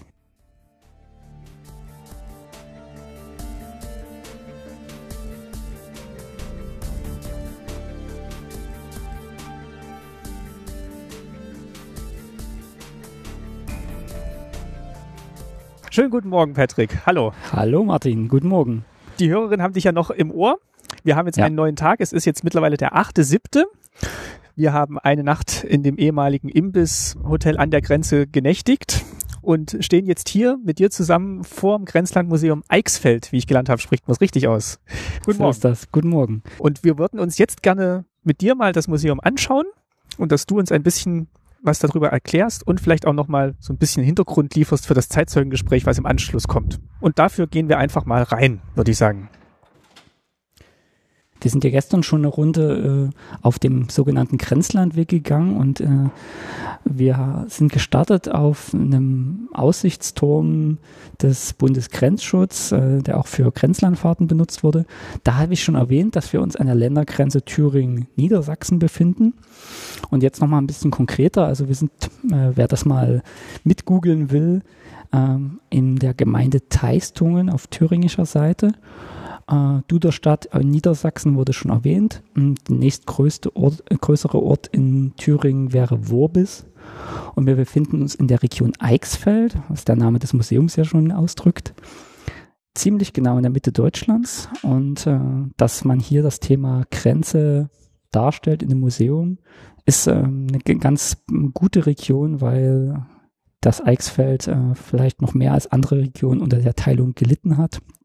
Wir befinden uns jetzt wirklich auch auf dem Gelände des ehemaligen, äh, der, der ehemaligen Grenzstation. Richtig, ein Grenzübergang. Und äh, ja, es war eine, das Eichsfeld ist eine Kulturlandschaft mit einer langen Tradition. Und als die innerdeutsche Grenze hier äh, etabliert wurde und sch- streckenweise oder schrittweise ausgebaut wurde, wurden hier nicht nur Natur, sondern auch äh, so ein gewachsener Wirtschaftsraum, ein gewachsener Kulturraum äh, zerschnitten. Das Eichsfeld ist eine äh, katholische Enklave inmitten, ne, sowohl auf thüringischer als auch auf niedersächsischer Seite, protestantischen Umland. Und äh, man kann quasi die Geschichte der deutschen Teilung hier im kleinen Format in die Hand dieser Region ganz gut erzählen. Vielleicht kannst du kurz erklären, wie dieses Museum hier aufgebaut ist, beziehungsweise der, der konkrete Ort, wo wir uns jetzt befinden. Also wir sind jetzt in einem, stehen im Besucherzentrum hier so ein bisschen vor der Kasse. Heute ist ein, ein Ruhetag, deswegen können wir uns ganz ungehindert im Museum bewegen. Aber es gibt ja verschiedene Gebäude, die wir jetzt vielleicht gleich auch noch begehen werden. Genau, also das ähm, Eichsfeld war geteilt, aber für einige Jahre zwischen dreiundsiebzig und neunundachtzig, ich hatte es schon erwähnt gestern, gab es hier eine kleine Öffnung im Eisernen Vorhang, den Grenzübergang Duderstadt-Worbis, und wir befinden uns hier auf dem Gelände. Wir sehen noch einige ältere Gebäude, ein Zollabfertigungsgebäude, eine Garage. Dieser Eingangsbereich des Museums, in dem wir uns befinden, den gibt es seit zweitausendzehn, aber der schließt direkt an an ein Gebäude, was neunundachtzig noch im Frühjahr errichtet wurde, also ein paar Monate noch im Einsatz war, für vor allen Dingen Busgruppen zur Abfertigung. Und äh, ja, das ist äh, sozusagen der Hauptteil der Ausstellung. Äh, die, ja, die, die Ausstellung an sich ist auf mehrere historische Gebäude verteilt. Und äh, zusätzlich, ich glaube, ich hatte es gestern schon erwähnt, gibt es noch äh, eine Bildungsstätte mit Büros für Seminar- und äh, Abendveranstaltungen und eben den Grenzlandweg. Beton und viel Glas, also moderner Anbau hier vorne, und äh, der Übergang zur, mh, zur Ausstellung äh, führt dann hier geradewegs durch diesen Eingang. Und da gehen wir jetzt durch. Da gehen wir jetzt durch. Genau, interessant, wir haben gestern drüber gesprochen beim Abendessen. Es ist äh, quasi gleich neunzehnhundertneunzig von der Gemeinde Teistung auf thüringischer Seite und von der Stadt Duderstadt zusammen mit dem Museumsverbund Südniedersachsen ein Arbeitskreis gegründet worden, und von Anfang an wollten lokale Akteure, dass hier dieser Ort erhalten bleibt und zum Museum umgebaut wird. Hauptsächlich die Bürgermeister, hast du gesagt, die haben genau, da so ein bisschen... Genau, die damaligen Bürgermeister, natürlich noch äh, viele andere äh, lokale Akteure, Förderer und äh, ne, Unterstützer dieser Idee. Und äh, du hattest das genannt... N- Lokalpolitik im besten Sinn, was dann hier passiert ist, dass man diesen Ort erhalten hat. Richtig, und vor allen Dingen auch natürlich grenzüberschreitend von Anfang an, und das mhm. ist das Besondere, ne? Also es ist ein niedersächsisch-thüringisches Museum, was dann Schritt für Schritt, äh, ich glaube die ganzen Ausbaustufen ist jetzt gar nicht so relevant, aber Schritt für Schritt wurde es professionalisiert, es wurde ausgebaut, es wurden für neue Zielgruppen Ausstellungsstücke erschlossen, ne? Wir sind gestern an dem äh, vier mal vier Meter B-Turm, äh, die, die Führungsstelle, dieser weiße Turm vorbeigekommen, der wurde renoviert und so weiter und so fort. Also eine ganze Menge, was hier geleistet wurde, und hauptsächlich lange Jahre im Ehrenamt und ja, das ist äh, ganz toll. Das sind viele, viele dieser Museen, auch die, die ihr jetzt in den nächsten Tagen noch erwandert werdet. Es geht in der Ausstellung und in der Ausrichtung generell des Museums natürlich an die Erinnerung an die deutsche Teilung, soll erinnert werden an die Menschen, die unter der Teilung litten, quasi direkt, indem sie Opfer dieses Grenzregimes wurden, die an der Grenze gelebt haben, die schwer verletzt wurden, getötet wurden, die in Haft gekommen sind, weil sie diese Grenze überwinden wollten. Es geht aber auch, und das ist vielleicht nochmal wichtig zu sagen, auch mit Blick auf die anderen Museen, Grenzmuseen, Grenzlandmuseen sind keine D D R-Museen. Äh, natürlich sind sie das auch. Sie beschreiben auch die S E D-Diktatur. Aber es geht darum zu zeigen, das ist deutsche Geschichte. Und äh, die Wechsel und Rückwirkungen, die es gab zwischen Ost und West, ja, egal welche Region es ist, die darf man nicht unterschätzen. Das ist, wirkt auch natürlich bis heute nach und es hat eine unglaubliche Auswirkung auch auf den Westen gehabt, diese innerdeutsche Grenze.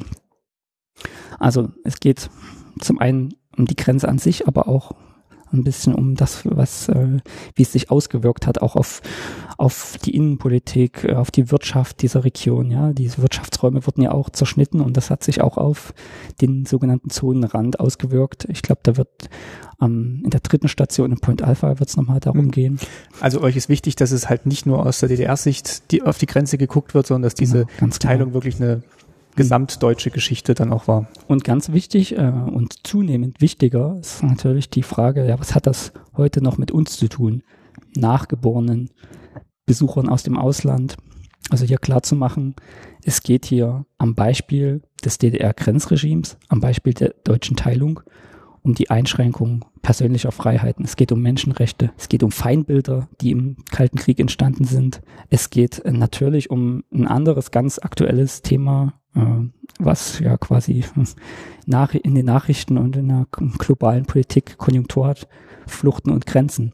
Und das ist in der Vermittlungsarbeit ein ganz wichtiger Punkt, aber auch in der Ausstellung. Und das sehen wir, um jetzt überzuleiten, gleich im ersten Raum. Im ersten Raum geht es nämlich nicht um Geschichte, sondern um Grenzsituation heute. Wir gehen jetzt gleich in diesen Spiegelraum und die Idee der Kuratoren oder der Künstlerin war, nicht nur abzuholen, sondern auch die These an den Anfang zu stellen, Grenzen spiegeln das System. Darüber kann man wunderbar streiten auch. Es laufen kleine Filmclips in diesem Spiegelkabinett, Spiegelraum zur E U-Außengrenze, zur Grenze in, zwischen Süd- und Nordkorea, zur Grenze U S A-Mexiko, zum den äh, Palästinensergebieten und Israel und zur innerdeutschen Grenze. Hier soll nichts gleichgesetzt werden. Es geht darum, das Thema einfach äh, oder die, die Menschen heute abzuholen bei dem Thema. Die Idee der Künstlerin war auch, denn man geht durch den Gang, auf beiden Seiten sind Spiegel und man sieht auch manchmal Zäune und man fühlt sich vielleicht auch so ein bisschen in die, in, in die Grenzsituation reinversetzt. Man sieht sich selber und innerhalb dieser Grenzsituation. Vielleicht. Das ist meine Interpretation, aber das ist die These, Grenzen spiegeln das System, das, die steht am Anfang. Genau, jetzt lass uns mal reingehen. Man hört jetzt den, den Ton des Videos. Und das Video wird auch immer wieder von den Spiegeln wiedergeworfen. Und mhm. wir sind jetzt hier natürlich allein unterwegs, aber ich glaube, wenn hier ganz viele Menschen sind, dann, die aus unterschiedlichen mhm. Richtungen kommen und dann ja, so ja. noch die, die Grenzen eingespiegelt werden, genau. ist das schon sehr eindrücklich.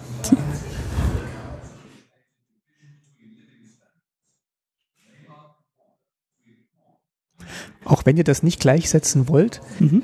geschieht dann trotzdem sowas, dass die Menschen drüber nachdenken, welche Bedeutung Grenzen heute noch haben und ob die immer alle mhm. so noch, noch gerechtfertigt sind? Mhm.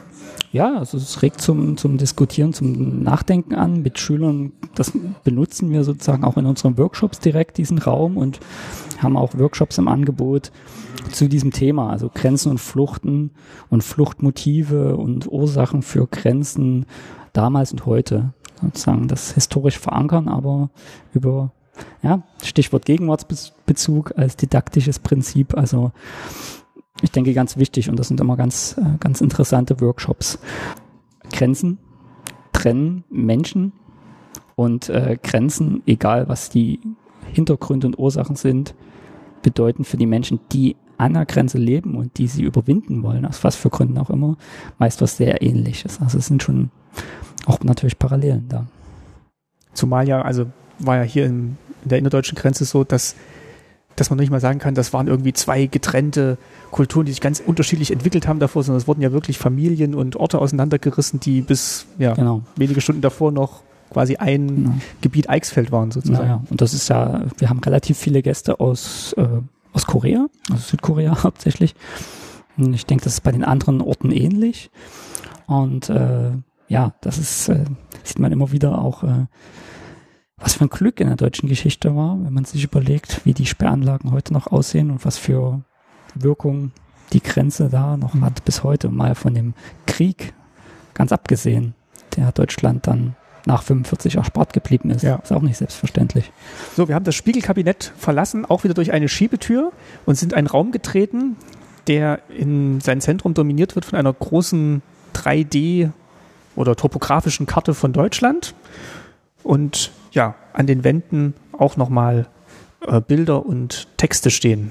Wo sind wir denn? Dass sich die äh, Zuhörer und Zuhörerinnen vorstellen können, das Museum ist von so einer, von, von so einer, einer grauen Wand durchzogen. Ich glaube, insgesamt sind es vierhundertzwanzig Meter durch die ganze Ausstellung. Und das ist äh, ein Ausstellungselement, was sowohl einführende Texte enthält, als auch Visualisierungen, Grafiken und, das werden wir später sehen, Medienstationen, kleine Schieber, wo extra Originalquellen drin sind. Also das ist das Hauptelement der Ausstellung, was immer wieder ergänzt wird durch äh, Objekte, natürlich Exponate. Und wir sind, wie Martin schon gesagt hat, an unserem Deutschlandmodell angekommen, wo sich immer mit Gruppen, das ist ganz praktisch, die Gruppen ringsrum stellen können und wir verschiedene Animationen einspielen können. Es gibt eine ganze Menge, was man zeigen kann. Wir fangen natürlich meistens neunzehnhundertfünfundvierzig an, äh, weil die Ausstellung sehr viel Wert auf Kontextualisierung legt und äh, neunzehnhundertfünfundvierzig als die Grundlage der deutschen Teilung. Wir sehen hier, oder ihr seht vielleicht die, dann in den Shownotes auf Fotos, äh, eine Animation, die die Bombardierung deutscher Städte zeigt. Äh, wir sehen jetzt natürlich nur die Städte in Deutschland. Das ist auch immer wichtig noch zu sagen, ja, der Angriffskrieg, der von Deutschland ausging und äh, die Bombardierung Minsk und Belgrads und Coventrys und Rotterdams, die sind natürlich nicht abgebildet. Es geht darum, hier zu zeigen, fünfundvierzig fällt der Krieg auf Deutschland zurück, Deutschland wird besetzt. Ich denke, eine ganze Menge dazu wird auch in Point Alpha äh, zu hören sein, äh, wo die U S-Amerikaner stationiert waren. Und äh, wir sehen an, wir können an verschiedenen Animationen. Wir zeigen vielleicht gleich noch in den Shownotes nochmal ein Bild, wo wir uns jetzt gerade befinden. Ähm, ja, das können wir gut machen. Mhm. Duderstadt, Teistungen, Heiligenstadt. Ah, das kannst du sogar hervorheben. Ja, genau. Man sieht also wirklich im Zentrum Deutschlands das Eichsfeld in Weiß und äh, die Besetzung Deutschlands am Anfang und die Etablierung der alliierten Besatzungszonen. Das ist jetzt auch wirklich was Visuelles, was glaube ich nicht, nicht so gut im Podcast kommt, aber ähm, hier kann man schon eine ganze Menge erklären, eine ganze Menge abholen. Man kann die, den Grenzverlauf natürlich sehen. eintausendvierhundert Kilometer, nochmal zur Erinnerung. Vielleicht nochmal zur Erklärung, also dieses Deutschlandmodell wird jetzt von einem Beamer, mhm. der auch wieder über einen Spiegel äh, umgelenkt wird, also das Beamerbild wird dann quasi auf diese topografische Karte projiziert und ihr könnt hier ganz verschiedene Ansichten und Aufteilungen dieser Karte vornehmen. Genau, ich würde vielleicht das nochmal zeigen, wenn wir ein Foto haben, also eintausendvierhundert Kilometer schlängelt sich die Grenze durch Deutschland, ihr werdet so, ach, weiß ich nicht, fünf Prozent oder sowas abwandern. In den nächsten Tagen sind wir noch genau. ein bisschen unterwegs, genau. Und man sieht hier, dass es auf dem Foto, dass es keine Grenzlinie war, sondern wirklich so ein richtiger Streifen. Das Sperrgebiet, ich werde gleich drauf zurückkommen, kilometerweit ins Landesinnere und immer wieder befestigt, immer wieder abgesperrt. Hinter dieser Karte, äh, hattest du ja vorhin schon gesagt, dass dieser Anbau vorne ist ein Neubau. Und ich vermute jetzt mal, also auch durch das Holz und die Form und die Gestaltung der Türen, die jetzt diesen Raum nach hinten hin begrenzen, äh, kommen wir jetzt tatsächlich in einen historischen Gebäudeteil. Ja, richtig. Also bricht ein bisschen mit der Chronologie, aber es ist eben ein authentisches Objekt, was wir hier haben. Genau an der Stelle stand Personenkontrollschleuse. Ich habe am Anfang gesagt, das Gebäude wurde neunundachtzig noch fertiggestellt und diente wenigstens noch einige Monate zur Abfertigung von Busreisenden. Von westdeutscher Seite konnte man ja auch einen Schulausflug machen äh, und äh, aus touristischen Gründen einreisen in, in die D D R. Wenn ihr euch erinnert, wir haben ja gestern auch festgestellt, dass mhm. dieser Grenzübergang hier weniger einer wirtschaftlichen äh, ja, Logistik entsprach, sondern mhm. wirklich Gelegenheit geben sollte, Menschen hauptsächlich aus dem Westen die Gelegenheit zu geben, mhm. äh, in den Osten zu kommen und vielleicht Verwandte, Freunde mhm. oder Interesse halber den Osten zu besuchen. Genau, also auch, natürlich auch äh, D D R-Bürger, hauptsächlich Rentner und äh, Verwandte ersten Grades zu indringenden Familienangelegenheiten. Genau, diese Personenkontrollschleuse, äh, die musste man durchschreiten. Ja, also der Bus wurde draußen kontrolliert, die, ja, die Gruppen, die einzelnen Besucher mussten hier Passkontrollen und äh, Zollkontrollen über sich ergehen lassen. Stehen wir jetzt noch, also ohne ja. den Anbau, wären wir jetzt hier noch draußen gestanden? Äh, ich muss kurz überlegen, nein, das Spiegelkabinett ist noch im historischen Gebäude und okay. erst dahinter, das ist der Anbau. Okay, also wir sind jetzt schon hm. im historischen Gebäude gewesen. Ja, ja, auf jeden Fall, und das sieht man auch, wenn man nach unten schaut. An den schönen Fliesen. Die Fliesen sind Originalzustand, neunundachtzig. Und wir gucken jetzt hier so einen schmalen Gang entlang, wo rechts ja. äh, ein Fenster ist und da guckt eine Hand aus so einem Durchreichefenster raus. Genau, wir gehen mal durch, mal sehen, was passiert. Ja, was bitte? Ihren Pass bitte, hat der Grenzbeamte gesagt, der hier als Puppe hinter der Scheibe sitzt. Ja, zum Glück eine der wenigen Puppen, also beziehungsweise die einzige. Dann hat man den Pass vorgezeigt und konnte durchgehen? Je, je nachdem, ja, genau. Mhm. Ach, und hier kann man sehen, wo, wie es auf der anderen Seite aussah, da saß dann der Grenzbeamte drin. Also wir sind wohlbehalten auf der anderen Seite der Grenze mhm. angekommen und in einem neuen Raum gelandet. Genau, und in diesem Raum hier unten äh beschreiben wir die Entwicklung der Grenze. Es ist überschrieben mit von der Demarkationslinie zum Grenzbollwerk und zeigt so grob die unterschiedlichen Etappen, die es gab. Es ist auch nochmal wichtig, jetzt schon mal die Grundlagen zu schaffen für die nächsten Tage, weil ja viele Begriffe fallen werden. Und wir versuchen wollen, ja jetzt gerade am Anfang mal so ein paar Grundlagen zu legen, damit wir dann, auch wenn es in die Zeitzeugengespräche geht, schon ein bisschen was bei euch Hörerinnen und Hörern voraussetzen könnt. Genau, und das versuchen wir jetzt mal zu machen. Ja, also ähm, den meisten dürfte ja neunzehnhunderteinundsechzig bekannt sein als äh, Jahr des Mauerbaus.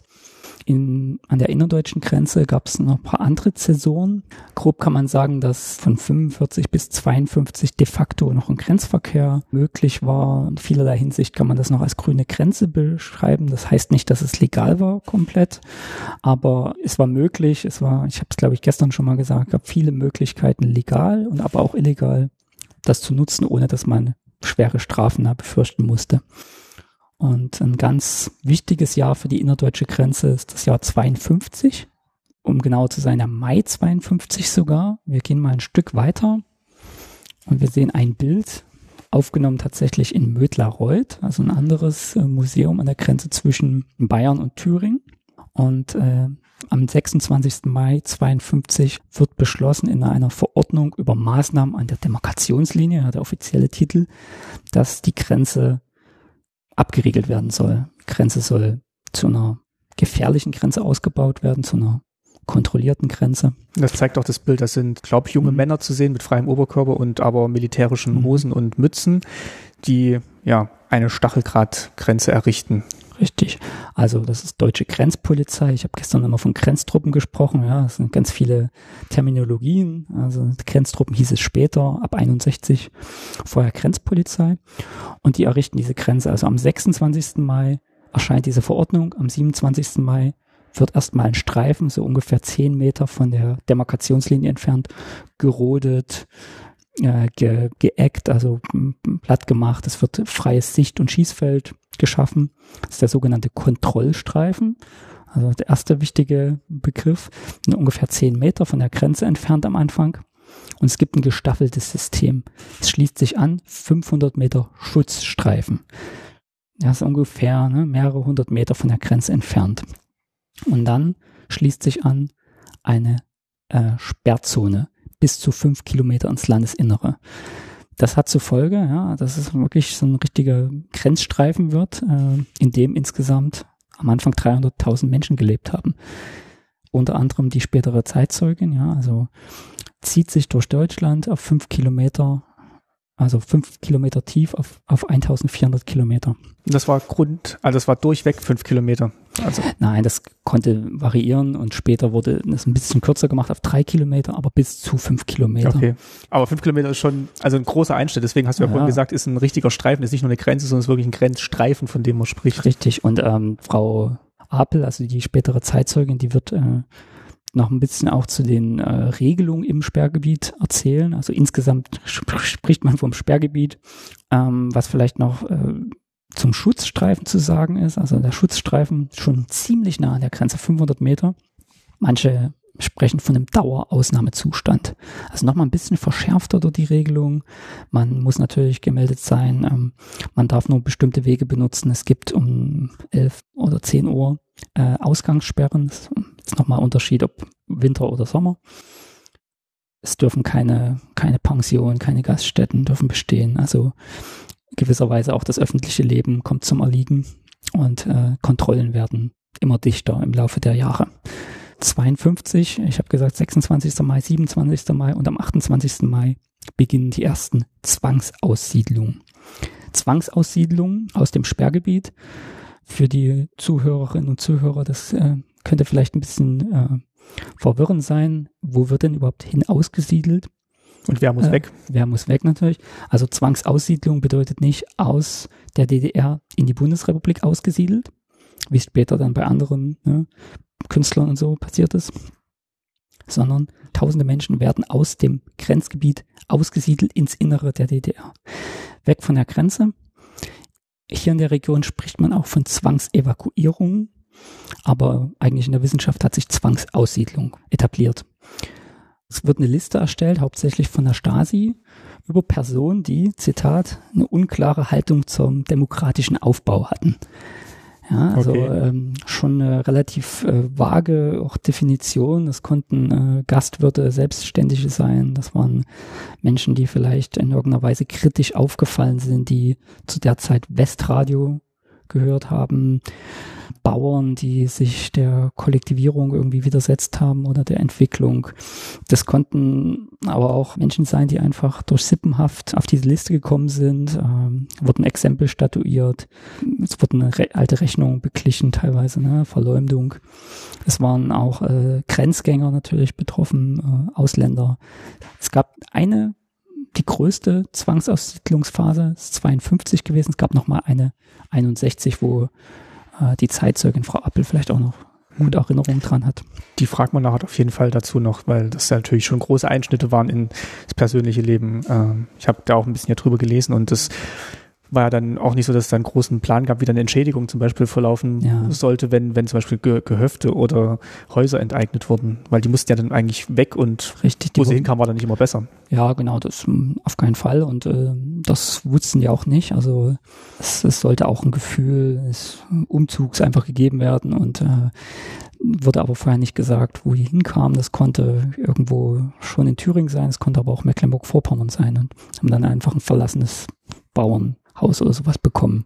Also insgesamt eine bisschen vor, laut lange Zeit vernachlässigte Opfergruppe auch. Ist aktuell wird, wurde auch im Bundestag mal wieder von verschiedenen Opfergruppen wurde darüber debattiert. Das können wir in den Shownotes vielleicht nochmal verlinken.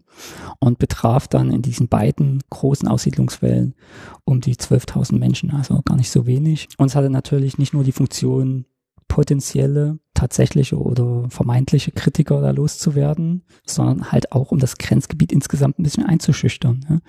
So, pass auf, dass sonst passiert das, was dem Nachbarn passiert ist vor einigen Jahren. Ne? Nicht zu kritisch werden, nicht zu sehr aufmucken. Und das, da kann man eigentlich sagen, was die D D R schon quasi in der gesamten, in den gesamten vierzig Jahren versucht hat und gut hinbekommen hat, so einen Kritikermund zu, zu machen, das war wahrscheinlich im Grenzgebiet nochmal repressiver und noch erfolgreicher. Ich drehe mich mal kurz um. Mhm. Ähm, gucken wir jetzt hier auf den Stacheldraht und die Mauer dahinter. Du hast ja gerade gesagt, zweiundfünfzig ging's los. Da hat man erstmal, wie auf dem Foto jetzt gerade beschrieben, äh, ja, Stacheldraht gezogen. Dann hat man langsam angefangen, so diese verschiedenen Streifen einzuziehen. Mhm. Und Gab es denn dann noch große Fortschritte in Anführungszeichen bei der Befestigung der Grenze, wenn du es zeitlich nochmal einordnen willst, in verschiedene Phasen? Ja, also wenn man sich die Zäune anschaut, die ab zweiundfünfzig entstehen, denkt man sich eigentlich noch kein Fluchthindernis. Das höre ich auch immer wieder bei Besuchergruppen. Naja, aber die Pfähle sind aus Holz, Stacheldraht. Relativ viel Platz ist noch dazwischen. Also genau, es ist relativ man, hoch, aber kommt man dann leider noch drüber. Aber die wenigsten fliehen zweiundfünfzig über die innerdeutsche Grenze. Es gibt da wirklich eine, auch weil das Grenzgebiet ja so bewacht wird, es gibt diese fünf Kilometer oder bis zu fünf Kilometer tiefe Zone. Äh, Busfahrer und äh, andere werden angewiesen, da irgendwelche Fremden zu melden. Und wie gesagt, die Überwachung wird immer dichter. Aber das ist halt der Grund, warum die wenigsten ab zweiundfünfzig fliehen über die innerdeutsche Grenze. Die Routen verändern sich, nämlich über Berlin. Also äh, bis zum Mauerbau ist das die, ich glaube, so, so eine Zahl achtzig Prozent oder mehr, die über Ostberlin nach Westberlin, also die von Sektor zu Sektor fahren, meistens wirklich so simpel mit der S-Bahn. Und dann im Westsektor bleiben. Richtig, und dann in das Notaufnahmeverfahren reinkam, also man kann es sagen Flüchtlingslager, und äh, dann nach einigen Wochen, Monaten Wohnung zugewiesen bekam. Da gab es auch Verteilungsschlüssel, so ähnlich wie das heute gibt, auf die westdeutschen Bundesländer. Vielleicht äh, gehen wir noch ein Stück weiter zu, ja. äh, zur Statistik, die ganz interessant ist. Ähm, viele dürften solche Statistiken ja kennen, äh, steht in fast jedem Geschichtslehrbuch. Wir haben hier die Jahre neunzehnhundertfünfzig bis neunzehnhunderteinundsechzig. Also eine grafische Darstellung der Fluchtbewegung. Und Martin, kannst du so schnell den Durchschnitt ausrechnen? Man sieht hier auf jeden Fall. Da sind hundert, also die geringste Zahl, würde ich sagen, sind hundertdreiundvierzig, die höchste dreihunderteinunddreißig, vielleicht so zweihunderttausend im Jahr. Hm, würde ich auch schätzen, genau. Also es schwankt ein bisschen, aber hier eingegeben, Fluchtbewegung ungefähr zweihunderttausend im Jahr. Zur Erinnerung, vielleicht am Anfang der oder Ende der vierziger Jahre hatte die D D R achtzehn Millionen Einwohner, circa. Also ungefähr zweihunderttausend pro Jahr fliehen. Und man sieht auch, zweiundfünfzig ist gar keine Zäsur. Also die Fluchtzahlen gehen jetzt nicht ab zweiundfünfzig runter. Ganz im Gegenteil, das folgende Jahr, neunzehnhundertdreiundfünfzig, ist das höchste Jahr in den ja, fünfziger Jahren, beziehungsweise in der gesamten Geschichte der D D R, wenn man mal neunundachtzig rausnimmt, was ja so wahnsinnig nochmal war. Denn zweiundfünfzig, die Abriegelung der innerdeutschen Grenze geht einher mit einer Verschärfung auch in der Innenpolitik.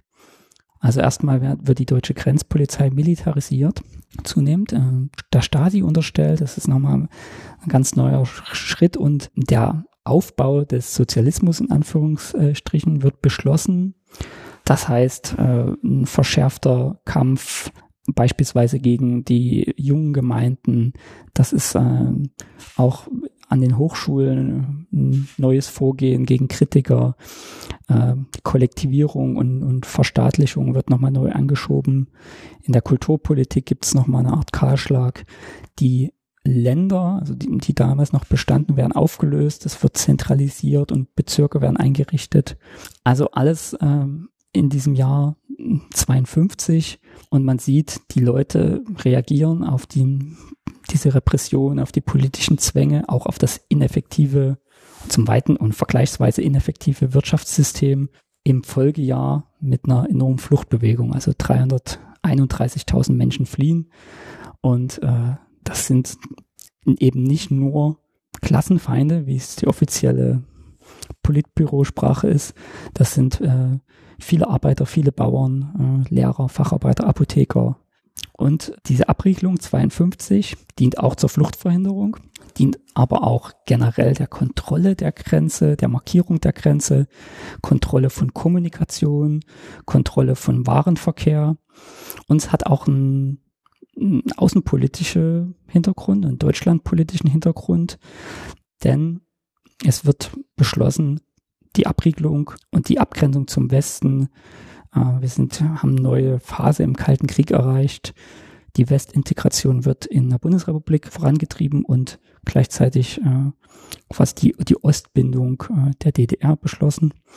Also das sind auch nochmal ein paar Hintergründe, aber Fakt ist, dass Anfang der fünfziger Jahre langsam von den Machthabern gesehen wird, dass es äh, nicht nur eine, eine konfliktfreie Lösung äh, oder eine Entledigung der Kritiker ist, sondern eben auch wirklich ein richtiges Ausbluten verursacht.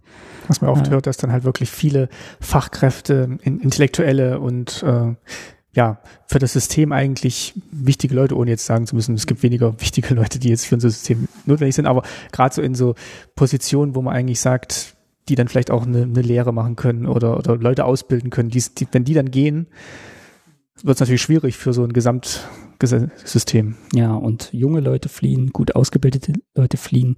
Das ist sowohl ökonomisch als auch sozial, psychologisch schwer zu verkraften und klar, Gesichtsverlust ja. Auch natürlich. Wenn man sich als das bessere Deutschland versteht, als Arbeiter- und Bauernstaat und ein politisches und wirtschaftliches System, was so unattraktiv ist, einführt, dann ähm, ja. Und es bleibt ja auch nicht verborgen. Also wenn ja jedes Jahr um zweihunderttausend Leute verschwinden, mhm. die kennen ja auch wieder Leute und dann fragt man sich schon, warum ist denn der gegangen oder warum ist denn der nicht mehr da und wo ist mein mhm. Schulfreund? Und, ja, ja. Äh, und dann wird schon auch klar, dass es nicht äh, wie es in den Dokumenten steht, alles äh, Terroristen und Diversanten und ehemalige Nazis waren. Das kriegen ja die Leute auch mit, ne? Dass die ideologischen Formeln da, da nicht mehr ganz so passen, ne? die, die im Kalten Krieg verwendet wurden. Na, und einundsechzig, wenn man jetzt die Statistik noch weiterführen würde, mhm. das ist wirklich nochmal ein wichtiger Schritt in Berlin sowieso, der Mauerbau. Also das Schlupfloch wird zugemacht und gleichzeitig wird die innerdeutsche Grenze stark äh, verstärkt. Also das sind so die zwei, die zwei Daten, die man eigentlich, ja, genau. Es wo man besonders Augenmerk mal drauf richten sollte. zweiundfünfzig, da geht's, da geht's los und einundsechzig genau. wird's verstärkt und alles dicht gemacht. Genau, und einundsechzig ist nochmal viel deutlicher wirklich zur Unterbindung der, der Fluchtbewegung. Passiert dann an den, an der Grenze, an der innerdeutschen Grenze auch noch was Spezielles einundsechzig? Also geht's dann da auch nochmal eine Stufe höher? Absolut. Ähm, ich sag bloß noch ganz kurz dazu zu der Statistik, weil naja, Statistiken, da kann man ja wunderbar auch fragen, wo die herkommen. Das ist eine Statistik des Notaufnahmeverfahrens. Also ne, das sind die Anträge, die eingegangen sind. Das wird schon äh, von der Tendenz äh, natürlich richtig sein, aber das sollte man vielleicht auch erwähnen.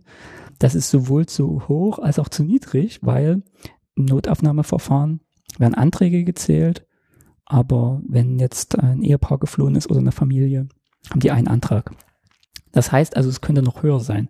Auf der anderen Seite. In Personen gerechnet. In Personen gerechnet, genau. Also wenn wir jetzt hier zweihunderttausend im Durchschnitt haben, ist das in vielen Jahren nochmal um einiges höher. Auf der anderen Seite gab es Anfang der fünfziger Jahre auch viele, die das Notaufnahmeverfahren gar nicht durchlaufen sind. Das mussten sie nicht unbedingt, wenn sie andersweitig einen Job gefunden haben oder eine Unterkunft, beispielsweise durch Familienzusammenführung. Ist ja auch ein ganz häufiger Grund, warum Menschen migrieren. Genau, und was auch nicht mit reingerechnet, also genau, das würde die Zahl vielleicht noch ein bisschen runtersenken. Und was man auch noch rausrechnen muss jetzt in der Bilanz, sind die Menschen, die bis zum Mauerbau von West nach Ost gehen. Und das sind nicht zweihunderttausend im Jahresdurchschnitt, sondern eher vielleicht so dreißigtausend, vierzigtausend. Aber die gibt's auch. Das ist auch eine Realität der deutschen Teilungsgeschichte.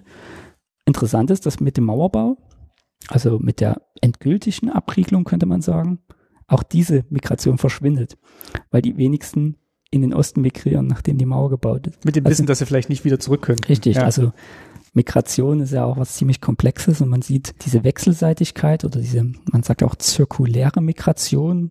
Es gibt viele Fälle, die sind hin und her migriert aus persönlichen oder ja vielleicht auch politischen Gründen. Ne?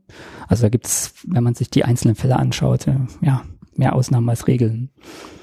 Genau, und einundsechzig, das war deine Frage, ob sich was an der innerdeutschen Grenze verändert. Also generell im Laufe der sechziger Jahre kommen ganz, ganz viele Elemente dazu oder die Elemente werden erneuert. Sehr einschneidend ist äh, das Experimentieren mit Minen ab einundsechzig. Wir sehen hier im Museum und in den anderen beiden Häusern sicherlich auch verschiedene Minengenerationen, dass die Zuhörerinnen und Zuhörer sich das vorstellen können. Also eine der ersten, das waren sowjetische Holzkastenminen. Also haben wirklich schon, ja, wie der Name schon sagt, so einen Holzkasten ringsrum, das waren Bodenminen. Wir können jetzt hier ins Detail gehen, was es alles noch äh, für, für Minen gibt. Dann gibt es auch ein paar Unterschiede, aber... Also es wird jetzt, wirklich, wird jetzt wirklich drauf geguckt, dass halt möglichst keiner mehr durchkommt, beziehungsweise auch wirklich Verletzungen und tödliche Verletzungen auch in Kauf genommen. Ja, absolut, genau. Das Ziel war halt die Fluchtverhinderung, egal mit welchen Mitteln. Ich will jetzt auch nicht so viel vorwegnehmen, weil in Schifflersgrund, also der zweiten Station, wird es nochmal ein bisschen um Fluchtschicksale gehen. Aber Fakt ist, dass es halt wirklich äh, in den sechziger Jahren ganz, ganz viele Minen, Sperren angelegt werden, meist zwischen zwei Zäunen gelegen. Also ne, wir haben am Anfang diesen Zaun, zweiundfünfzig, der steht im Prinzip auf der Demarkationslinie. Und gestern habe ich es schon angesprochen, mit jeder Zaungeneration wird das ein bisschen ins Landesinnere zurückversetzt. Diese Minensperren zum Beispiel meistens zwischen zwei Zäunen gelegen. Also die Zäune verschwinden nicht, es kommen eher neue Zäune dazu. Absolut, absolut, genau. Und weg von der Grenze, also ein Stück. Was ich vielleicht noch ergänzen kann, so vorhin, wir haben von der Abriegelung äh, auf zweiundfünfzig gesprochen, so außenpolitisch. Und wenn man einfach mal den Blick weitet und nach Europa schaut, sieht man, alle ostmitteleuropäischen und südosteuropäischen Staaten riegeln ab in der Zeit einundfünfzig, zweiundfünfzig, dreiundfünfzig mit, den, mit denselben Mechanismen letztendlich. Es gibt Zwangsaussiedlung, es gibt Zäune, Sicherungsanlagen, es gibt so eine Sperrgebiete in, an der Grenze zum heutigen Tschechien, also Tschechoslowakei damals, gibt es wirklich noch viele Kilometer tiefer diese, diese Gebiete. Es gibt eine richtige verbotene Zone bis zu zwei Kilometern. Und dann noch bis zu neun Kilometer tiefes Sperrgebiet. Also in Rumänien ist es ähnlich. Also ganz, ganz ähnliche Mechanismen. Man sieht, der Ostblock schottet sich ab und äh, markiert die Grenze mit brutalen Mitteln. Du sagst, in Schifflersgrund werden wir wahrscheinlich noch ein bisschen mehr erfahren über die ja eigentliche Fluchtverhinderung von Grenzen. Aber ich finde, an diesem Modell, was ihr habt, sieht man jetzt auch schon mal ganz schön, dass halt A, der Stacheldraht nach innen gebogen ist, also dass man nicht rauskommt aus der D D R. Ich weiß nicht, was die blauen Kabel da sind. Ist das, ist die noch unter Strom gesetzt, die, der Zaun? Ja, genau. Ich bin kein Elektrotechniker. Mir wurde das auch schon mal erklärt. Es geht darum, man musste zwei Drähte zugleich berühren, um, okay, erstmal einen halben Schritt zurück. Wir stehen jetzt hier vor einem Grenzsignalzaun. Das haben wir gestern schon mal angesprochen. Diese Zäune kamen so auch in den sechziger Jahren dazu. Grenzsignalzaun wird auch, ne, ich, ich nenne mal ein paar Synonyme, auch für die nächsten Tage, Schutzstreifenzaun. Schutzstreifenzaun deswegen, weil der Grenzsignalzaun meistens diesen fünfhundert Meter Schutzstreifen abgetrennt hat.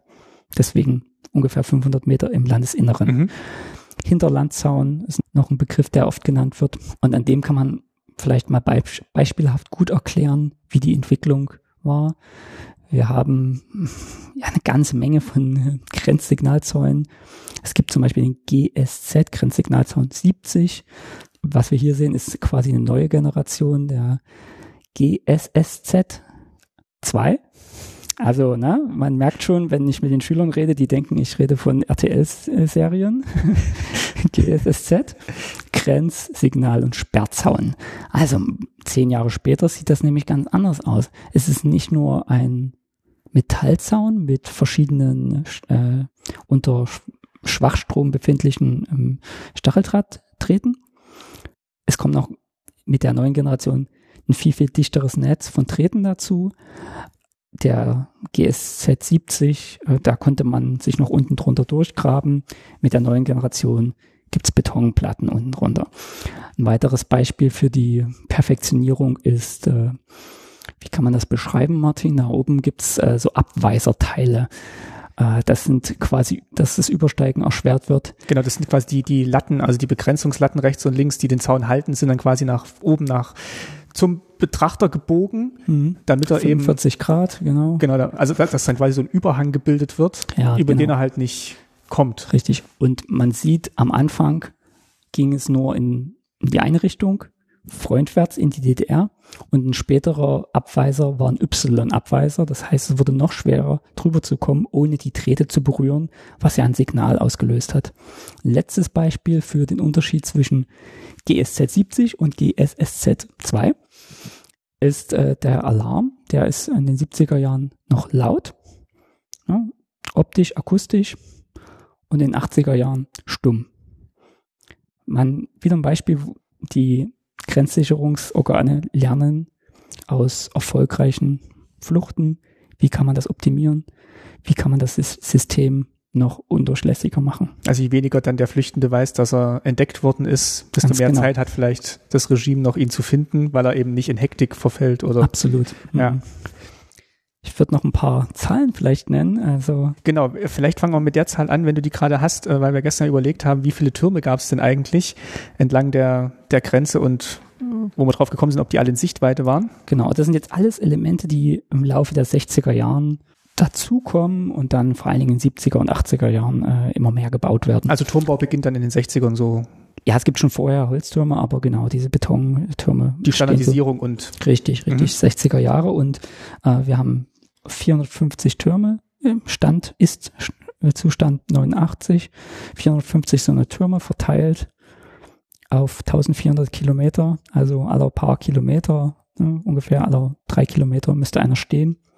Jetzt zurück auf deine Frage mit Herr der Ringe zu kommen, das dürfte in den meisten Regionen schon reichen, um Sichtkontakt herzustellen. vierhundertfünfzig Türme, vierhundertfünfzig dieser Bunker, von denen ich gestern gesprochen habe, diese Beobachtungsbunker. Die eigentlich als Schutzbunker tituliert waren. Richtig. Und dann hat man an vielen Stellen einen Sperrgraben, um Fluchten mit Kfz von Bauern, von Grenzorganen selbst zu verhindern. Das gab es ungefähr auf zwei Drittel der eintausendvierhundert Kilometer. Da sind wir ja gestern drüber gelaufen, wo wir quasi auf den Turm zugelaufen sind, kommt dann quasi nach mhm. diesem Zaun, ist dann quasi so, so ein Keil in den Boden ausgehoben, wo, wenn man halt mit dem Auto durchfahren würde, das dann quasi genau. in, in dem Graben hängen ganz, werden würde. Ganz steiler Böschungswinkel, sodass man reinkommt, aber mit der Achse nicht mehr hochkommt. Wir hatten die Minen angesprochen, davon gab es über eine Million Bodenminen und ich glaube sechzigtausend äh, S M siebzig, nochmal eine besondere Mine, nämlich keine Bodenmine, eine Splittermine, die direkt am Zaun befestigt war. Ah, hier ist es die Splitter-Stolpermine, die S S M. Mhm, ist nee, das nochmal was anderes? Das ist okay. Genau. Also ich glaube, jetzt es wird schon schwierig für die Zuhörerinnen und Zuhörer, aber um es noch ein bisschen mehr zu vereinfachen, neunundachtzig gab es auf, naja, achtzig bis neunzig Prozent der Länge drei Elemente. Das war ein erster Zaun in der Nähe der Grenze. Dann gab es den Kolonnenweg, also ne, für Patrouillen, der angelegt war, haben wir gestern erwähnt. Und dann gab es den Signalzaun, Hinterlazaun, Schutzstreifenzaun. Das war sozusagen fast überall. Und dann gab es eben manchmal einen Sperrgraben, dann gab es manchmal einen Turm, dann gab es manchmal ähm, Minen, auch nicht überall. Ja, also wir haben ungefähr nur auf zwanzig Prozent der Grenze Minen. Und das auch nicht die ganze Zeit, ab einundsechzig und nur bis Mitte der achtziger Jahre. Genau, also das ist nur so viel zur S M siebzig. Ich glaube, da wird in Schifflers Grund nochmal, wird ja nochmal drauf zurückkommen. Auch noch vielleicht interessant, es gab Hundegatter und Hundelaufanlagen. Haben wir gestern auch gesehen, dass die Hunde dann extra so einen eigenen kleinen Turm hatten, wo sie drin, drin waren. Und wurden die dann da rausgelassen? Nee, also es gab Gatter, die vor allen Dingen zum Verbellen waren, zum Wittern von Menschen. Und es gab Hundelaufanlagen, also quasi an, an Leinen befestigt, dass sie so, weiß ich, mehrere hundert Meter in beide Richtungen laufen konnten. Selbstständig dann Selbstständig, an der Leine? Ja, an der Leine, so eine Konstruktion. Also insgesamt dreitausend Hunde, etwa neunundachtzig, auch an der Grenze eingesetzt. Was, was für echt so ein perfider Einfallsreichtum, ne? Dass man dann sagt, okay, dann brauchen wir noch Hunde und die müssen dann aber selber da laufen können, dann brauchen wir so eine, so eine Leinenanlage hin, wo die dann hin und her wandern ja, können. Die waren an den Stellen, die besonders schwer einzusehen waren, ne? Weil, ja. Klar. Äh, und wenn man sich das, das, ich habe jetzt bloß mal ein paar Beispiele gegeben, wenn man sich anschaut, das Material, die Elektronik des Signalzauns zum Beispiel, die Elektronik dieser Splittermine, die am Zaun befestigt war, die Elektrizität dieser, dieser Lampen, das Sold, was die vierzigtausend bis fünfzigtausend Grenztruppenangehörigen gekostet haben, die Unterkunft, die Verpflegung. Es ist eine enorme Ausgaben, die angesichts einer Mangelwirtschaft äh, natürlich äh, ein verrückter Kontrast sind. Ja. Hat man wahrscheinlich aber auch nicht so erfahren als normaler Bürger, wie viel jetzt wieder für die Grenze nein. ausgeben, nur das ist die überhaupt. Nein, nein, genau. Und den Aufbau der Grenze auch. Ja, nicht, ja genau. Ja. Ich wollte gerade sagen, hast du ja nicht hm. gesagt bekommen, wir haben äh, folgende neue Maßnahmen an der Grenze gemacht, damit die ja. Leute dann gewarnt sind. Ja, nee, die Schülergruppen sagen auch immer, na, das hätte man doch, man, wenn man das wusste, da hätte man doch das und das machen können zum Fliehen. Das ist natürlich alles Theorie, weil ne, das ist ja streng geheim gewesen und das Sperrgebiet gab es ja auch aus diesem Grund. Deswegen wurden ja auch Leute da wahrscheinlich weggesiedelt, damit eben möglichst wenig bekannt ist über diese, diese Gegend und wirklich nur die Loyalsten dann da noch sind. Hier steht ja nebendran noch so ein, so ein Pfosten, den wir gestern äh, aus der Ferne noch gesehen haben. Ähm, also die D D R-Version des Pfostens, der halt wirklich äh, schwarz-rot-gold angepinselt ist und dann oben auch diese Plakette hat. Genau, und äh, was man jetzt nicht sieht, äh, war häufig noch so eine, wie eine Pyramide obendrauf, also spitz zugelaufen und manchmal noch eine Nadel. Haben, haben die Zuhörerinnen und Zuhörer eine Idee? Ein Nagel? Ein Nagel obendrauf. Wo, wozu lässt, lässt man das so spitz zulaufen und macht noch einen Nagel obendrauf? Ich kenne es jetzt eigentlich nur von Bahnhöfen, um halt Tauben abzuwehren, damit die dann nicht Richtig, ne? sich da entleeren. Genau, es ist ja quasi ein, ein staatliches Symbol, diese Grenzsäule, und äh, nicht mal die, weiß ich nicht, äh, Ähm, Blaukehlchen, oder gibt's die? Oh, ich bin so schlecht. Blaumeichen. Gibt's bestimmt irgendwo an der Grenze. Genau. Man will dann auf jeden Fall keine Fotos also, in der Zeitung sehen, in der Westzeitung. Nein, ähm. die dürfen das nicht, nicht mal die dürfen das Ansehen der D D R beschmutzen, ja. Äh, mir fehlt gerade noch was ein zu den, zu den Türmen und äh, vielleicht auch zu dem, was wir ganz am Anfang gesagt haben. Du hast ja gesagt, es gibt auf der ganzen Strecke der, der Grenze mh, verschiedene Grenzlandmuseen, vielleicht auch einfach nur Erinnerungsorte, und ich kenne es halt auch, dass diese Türme oftmals so ein bisschen das Andenken bewahren. Also da ist dann teilweise auch ein kleines Heimatmuseum drin, und dass es jetzt so ein großes Haus ist, wie ihr hier seid. Aber weil es eben so viele von den Türmen gibt, gibt es dann halt auch an verschiedenen Stellen entlang der Grenze eben diese Erinnerungsorte, mal größer, mal kleiner. Genau, also so eine Türme, das ist eigentlich ganz klassisch. Nur so ein kleiner Erinnerungsort gibt es im Harz einige und dann weiter oben auch. Also wenn ihr unterwegs seid, manch, meistens steht eine Telefonnummer dabei, mhm. wo man jemanden anrufen kann, und dann kommt jemand aus dem, aus dem Heimatverein oder aus dem Ort und führt dann gerne auch durch. Mhm. Also ähm, wir hatten es jetzt schon angesprochen, es wäre blöd, wenn wir das so im Raum stehen lassen. Diese S M siebzig nochmal, ne, das wird auch häufig benutzt, äh, Splittermine und äh, ja, Martin, wie würdest du das beschreiben? So ein, so ein Trichter? Jetzt muss ich mir kurz vorstellen, das steht wo? Also das ist auf dem Boden. Das, nein, das ist direkt am Zaun befestigt. Also das Besondere ist an dieser Mine, ist eine sehr perfide und auch sehr tödlich, wird auch häufig als Selbstschussanlage bezeichnet. Also im Hintergrund sieht man jetzt quasi den Zaun, der festgemacht ist quasi an seinem, an dem Balken, und äh, davor ist ja auch so Y-mäßig ein Drahtgestell aufgespannt, und daran befestigt ist auch nochmal jetzt in, ja, olivgrün, ähm, Was, was denke ich mal irgendwie auf Zug, Zug oder Belastung dieses Drahtgestells reagiert. Also wenn man einen gewissen Draht berührt hat, der an dieser Mine befestigt war, alles direkt am Zaun befestigt, ja. Wenn man drüber gestiegen ist, man hat den Draht entweder entlastet oder belastet, ist durch den Mechanismus hier ein Zünder hochgegangen, einige, also eine Ladung T N T hinten drin, und in diesem ja, Kegel, was ein bisschen wie ein Lampenschirm vielleicht aussieht, hm. kann man sich so vorstellen. Ja, oder so, so ein Grammophon-Trichter vielleicht, ah ja, so ein gut, kleiner. Gutes, guter Vergleich. Da waren so achtzig bis hundert kleine Metallsplitter drin, die eben rausgeschossen kamen, kegelförmig, und wenn man eben den Zaun übersteigen wollte, wurde man in der Regel dann von so einem ins Bein Ding getroffen haben. Das kam drauf an, weil die waren befestigt, ungefähr bei sechzig Zentimeter, bei eins Komma sechzig und bei zwei Komma sechzig. Die waren also an dem letzten Zaun befestigt, der, der nur noch so hundert Meter von der Grenze entfernt war. Also auf verschiedenen Höhen? Auf verschiedenen Höhen, so, so versetzt, dass man in der Regel äh, ja immer eine berührt hat, wenn man über den Zaun wollte.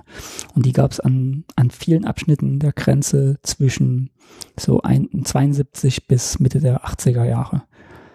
Es gab hinsichtlich der Verminung der innerdeutschen Grenze auch sehr viel Ähm, sehr viel Protest auf, aus der Bevölkerung von der, von der Bundesrepublik, gerade da die D D R fünfundsiebzig die K S Z E-Schlussnote mit unterschrieben hat, war das äh, ja so, so, eine, so eine selbstschießende Mine natürlich mit den Menschenrechten äh, ganz offensichtlich nicht vereinbar, und äh, das Ansehen, der Gesichtsverlust der D D R war schon groß, und neunzehnhundertdreiundachtzig äh, gab es einen großen Kredit, der der D D R gewährt wurde, einen Milliardenkredit, eingefädelt durch Franz Josef Strauß, damalig Ministerpräsident von Bayern, und eine Bedingung war der Abbau der Minen an der innerdeutschen Grenze. Sowohl der dieser Minen als auch der Tretminen? Richtig, also man kann sagen, ähm, ich will jetzt nichts Falsches sagen, aber ich glaube ab neunzehnhundertdreiundachtzig wurden keine mehr verlegt.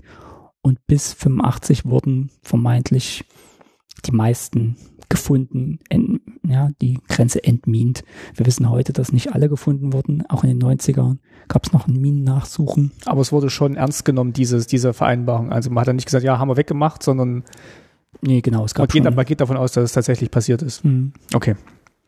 So, wir haben uns abgewandt von den verschiedenen Mauerbefestigungs- und Sicherungsanlagen und sind schon kurz davor, diesen Raum zu verlassen. Wir folgen weiterhin der grauen Wand mit den Informationstafeln, aber sehen davor noch ein großformatiges Foto, was hier an der Wand hängt und auch nochmal den Grenzaufbau zeigt. Du hast gerade schon äh, hingewiesen, diese ja, Sicherungsminen wurden dann abgebaut in den achtziger Jahren. Hier auf dem Foto sind sie noch dran. Mhm. Und was, äh, was mir aufgefallen ist, äh, auf diesem Foto, man sieht halt diesen Grenzzaun. Und dahinter, also noch auf ostdeutschem Gebiet in dem Fall, läuft jemand lang. Vielleicht kannst du noch mal ganz kurz erklären, warum der da läuft, warum der, warum der überhaupt da noch laufen darf und warum dieser Zaun tatsächlich nicht ganz genau auf der Grenze sitzt. Genau, ich hatte vorhin angesprochen, dass mit jeder Generation äh, Grenze die Zäune ins Landesinnere gekommen sind. Und das ist ein gutes Beispiel hier. Man sieht am Rand des Bildes den eigentlichen Grenzverlauf mit diesen Grenzsäulen angezeigt und der, der Sperrzaun, der Grenzzaun ähm, ist so ungefähr hundert Meter entfernt. Und äh, das hatte natürlich den Zweck, äh, zum einen ähm, die Grenze sicherer zu machen vom, vom Westen her. Man konnte ja als westdeutscher Besucher der Grenze an sich bis zum Zaun ran. Aber Martin hat schon gesagt, es gibt hundert Meter dazwischen und das war kein Niemandsland. Das haben damals viele gedacht und heute wird es immer noch so erinnert. Das gehörte alles zur D D R, nannte sich vorgelagertes Hoheitsgebiet und auf diesem Gebiet, was man als Westdeutscher zwar erreichen konnte, aber schon D D R war, obwohl die Sperranlagen noch nicht da waren, auf diesem Gebiet patrouillierten äh, sogenannte Grenzaufklärer. Ich glaube, gestern habe ich das auch schon mal, äh, habe ich die schon mal erwähnt. Die sollten dieses vorgelagerte Hoheitsgebiet dokumentieren und gleichzeitig, falls es jemand durch dieses fünf Kilometer Sperrgebiet schafft, zu fliehen, die ganzen Kontrollen und die ganzen Grenzanlagen überwindet, erschöpft, ähm, verletzt, über den letzten Zaun rüberkommt, noch auf den letzten hundert Metern Kaschen, die Flucht verhindert, angeschossen, verhaftet, wie auch immer, ne? Also das gab es ja viele Fälle. Meine Vermutung war dann noch, dass, ja, dass das auch dazu gedient hat, dass eben von der anderen Seite ihm dann nicht geholfen werden kann und er sich dann schon in Sicherheit wiegen konnte, wenn, dass er halt im Westen gewesen wäre, weil es war noch kein Westen. Es war halt immer noch D D R-Gebiet. Ja, es gibt tatsächlich auch Fälle, die, weil sie gedacht haben, sie haben den Zaun überwunden, sie sind im Westen, dass sie sich aus verschiedenen Gründen erstmal nicht so schnell fortbewegt haben und dass ja, ihm dann zum Verhängnis geworden mh, ist. Genau. Zeigt aber auch wieder, dass äh, nicht jeder Zaun die tatsächliche Grenze darstellt. Mhm. Also wir verbinden halt automatisch mit Grenze Zaun. So, wir haben jetzt diesen Raum verlassen und ähm, ja, der Fliesenboden mhm. zeigt noch an, dass wir im historischen Gebäude sind. Da hinten wäre es rausgegangen, ähm, wahrscheinlich. Aufs Außengelände. Außengelände. Und wir gehen jetzt aber in die Treppe hoch. Genau, das Obergeschoss. Die Fotowand im Treppenhaus führt uns nach oben. Und wir betreten jetzt wieder genau einen Stock höher, wieder den gleichen, das gleiche Gebäude. Ich kann ganz kurz den Raum beschreiben für die Hörerinnen und Hörer. Also wir sind wieder oben äh, durch eine Tür eingetreten. An der Wand sind die, ist die durchgängige ja, Tafel, die uns durchführt. Und das große Objekt zentral im Raum ist eine Vitrine, die ein Diorama zeigt, also den Aufbau der Grenzanlage hier. Also man sieht Gebäude, Landschaft und natürlich den Grenzverlauf. Ja, ist natürlich ein tolles Objekt, weil man sich wieder mit Gruppen ringsrum stellen kann. Man kann das Territorium hier beschreiben, wie war es damals, wo befinden wir uns jetzt. Und wir sehen, das hast du, glaube ich, nicht erwähnt, vor uns auch ein ganz großes Bild aus Niedersachsen, wahrscheinlich aus einem Helikopter raus aufgenommen, den Grenzübergang. Und im Hintergrund sehen wir, dass die Ortschaft, das Dorf Teistungen, auf thüringischer Seite? Auf thüringischer Seite, richtig. Also von Niedersachsen aus über den Grenzübergang rüber nah in die D D R rein, Bezirk Erfurt. Das Dorf heißt Teistungen und das ist auch die Ortschaft, wo die Zeitzeugin Frau Apel aufgewachsen ist. Ich glaube, sie hat in ihrem ganzen Leben den Grenzübergang nicht zu Gesicht bekommen, obwohl er gleich vor der Haustür war sozusagen. Also es ist wirklich in weiß nicht, wie viele Meter sind denn das? Ja, fünfhundert Meter vielleicht? Ja, ist ein bisschen mehr, glaube ich, ein Kilometer wird schon okay. sein. Hm. Aber auf jeden Fall ähm, in, in Sichtweite aus dem Helikopter raus zumindest. Und wir sehen da auch übrigens den Grenzsignalzaun zwischen den zwei Feldern. Ja. Für euch so, dass der Grenzsignalzaun und quasi ein paar hundert Meter weiter vorne hier ist da ja angedeutet, der erste Zaun aus niedersächsischer Sicht. Bei dem Modell hätte ich jetzt gerade noch eine Frage dazu. Also man sieht da so ein kleines Haus, das hier so ein bisschen abgetrennt ja. von den, weißt du, was das für ein Haus ist? Hat er da? Ja, ja, klar. Also das war das Verwaltungsgebäude der Passkontrolleinheit. Also wir hatten ja vor uns die Puppe, die die Pässe kontrollieren wollte. Ja, die Passkontrolleinheit äh, an jedem Grenzübergang, in jedem Flughafen hatte zwar die Uniform, in dem Fall der Grenztruppen, aber es war, waren Angehörige des M F S, Ministerium für Staatssicherheit. Also die Passkontrollen, die Kontrollen der Personen, die in die D D R eingereist sind, die wurden von der Stasi kontrolliert, es wurden Informationen abgeschöpft, es wurde gefahndet, rekrutiert manchmal, ne, um Informationen auch in Niedersachsen zum Beispiel zu gewinnen. Ähm, genau, das ist noch so eine Besonderheit, ist gut, ähm, das habt ihr, glaube ich, in eurer Folge noch nicht erwähnt. Was auch noch interessant ist, es war ja ein Zeitzeuge, der in Göttingen studiert hat, also diesen ganzen Grenzübergang aus westdeutscher Sicht auch äh, beschrieben hat. Die ganzen Abläufe, was für Verfahren waren notwendig, wie häufig durfte man einreisen in die D D R. Hat sich ein bisschen verändert über die Jahre, aber es war halt eine westdeutsche Sicht. Ich denke, Frau Apel wird auch nochmal erwähnen, wie das für Ostdeutsche gewesen ist. Ähm, ist natürlich äh, immer eine Kannbestimmung. Äh, wir hatten es erwähnt, Rentner durften reisen, Verwandte ersten Grades in dringenden Familienangelegenheiten. Die Familien wurden aber nie komplett in den Westen gelassen. Ähm, es gab noch ein paar Ausnahmen, was Sportler anging, was Kulturschaffende anging, Musiker. Also für die, die jetzt vielleicht die Zeit nicht mitbekommen haben, ist das nochmal wichtig zu erwähnen, dass es schon Ausnahmeregelungen gab, aber mit einem enormen Aufwand verbunden. Also einen Reisepass beantragen, ähm, die Erlaubnis des Arbeitgebers einholen. Äh, man wurde vom A B V, Abschnittsbevollmächtigten, kontrolliert, äh, teilweise von der Stasi durchleuchtet, und dann konnte man eine Be- Genehmigung bekommen oder auch nicht. Das ist auch so ein gewisses Maß an Willkür, was für eine Diktatur, glaube ich, immer auch äh, typisch ist. Was mir beim Grenzübergang noch wichtig ist zu sagen, ist äh, der europäische Kontext.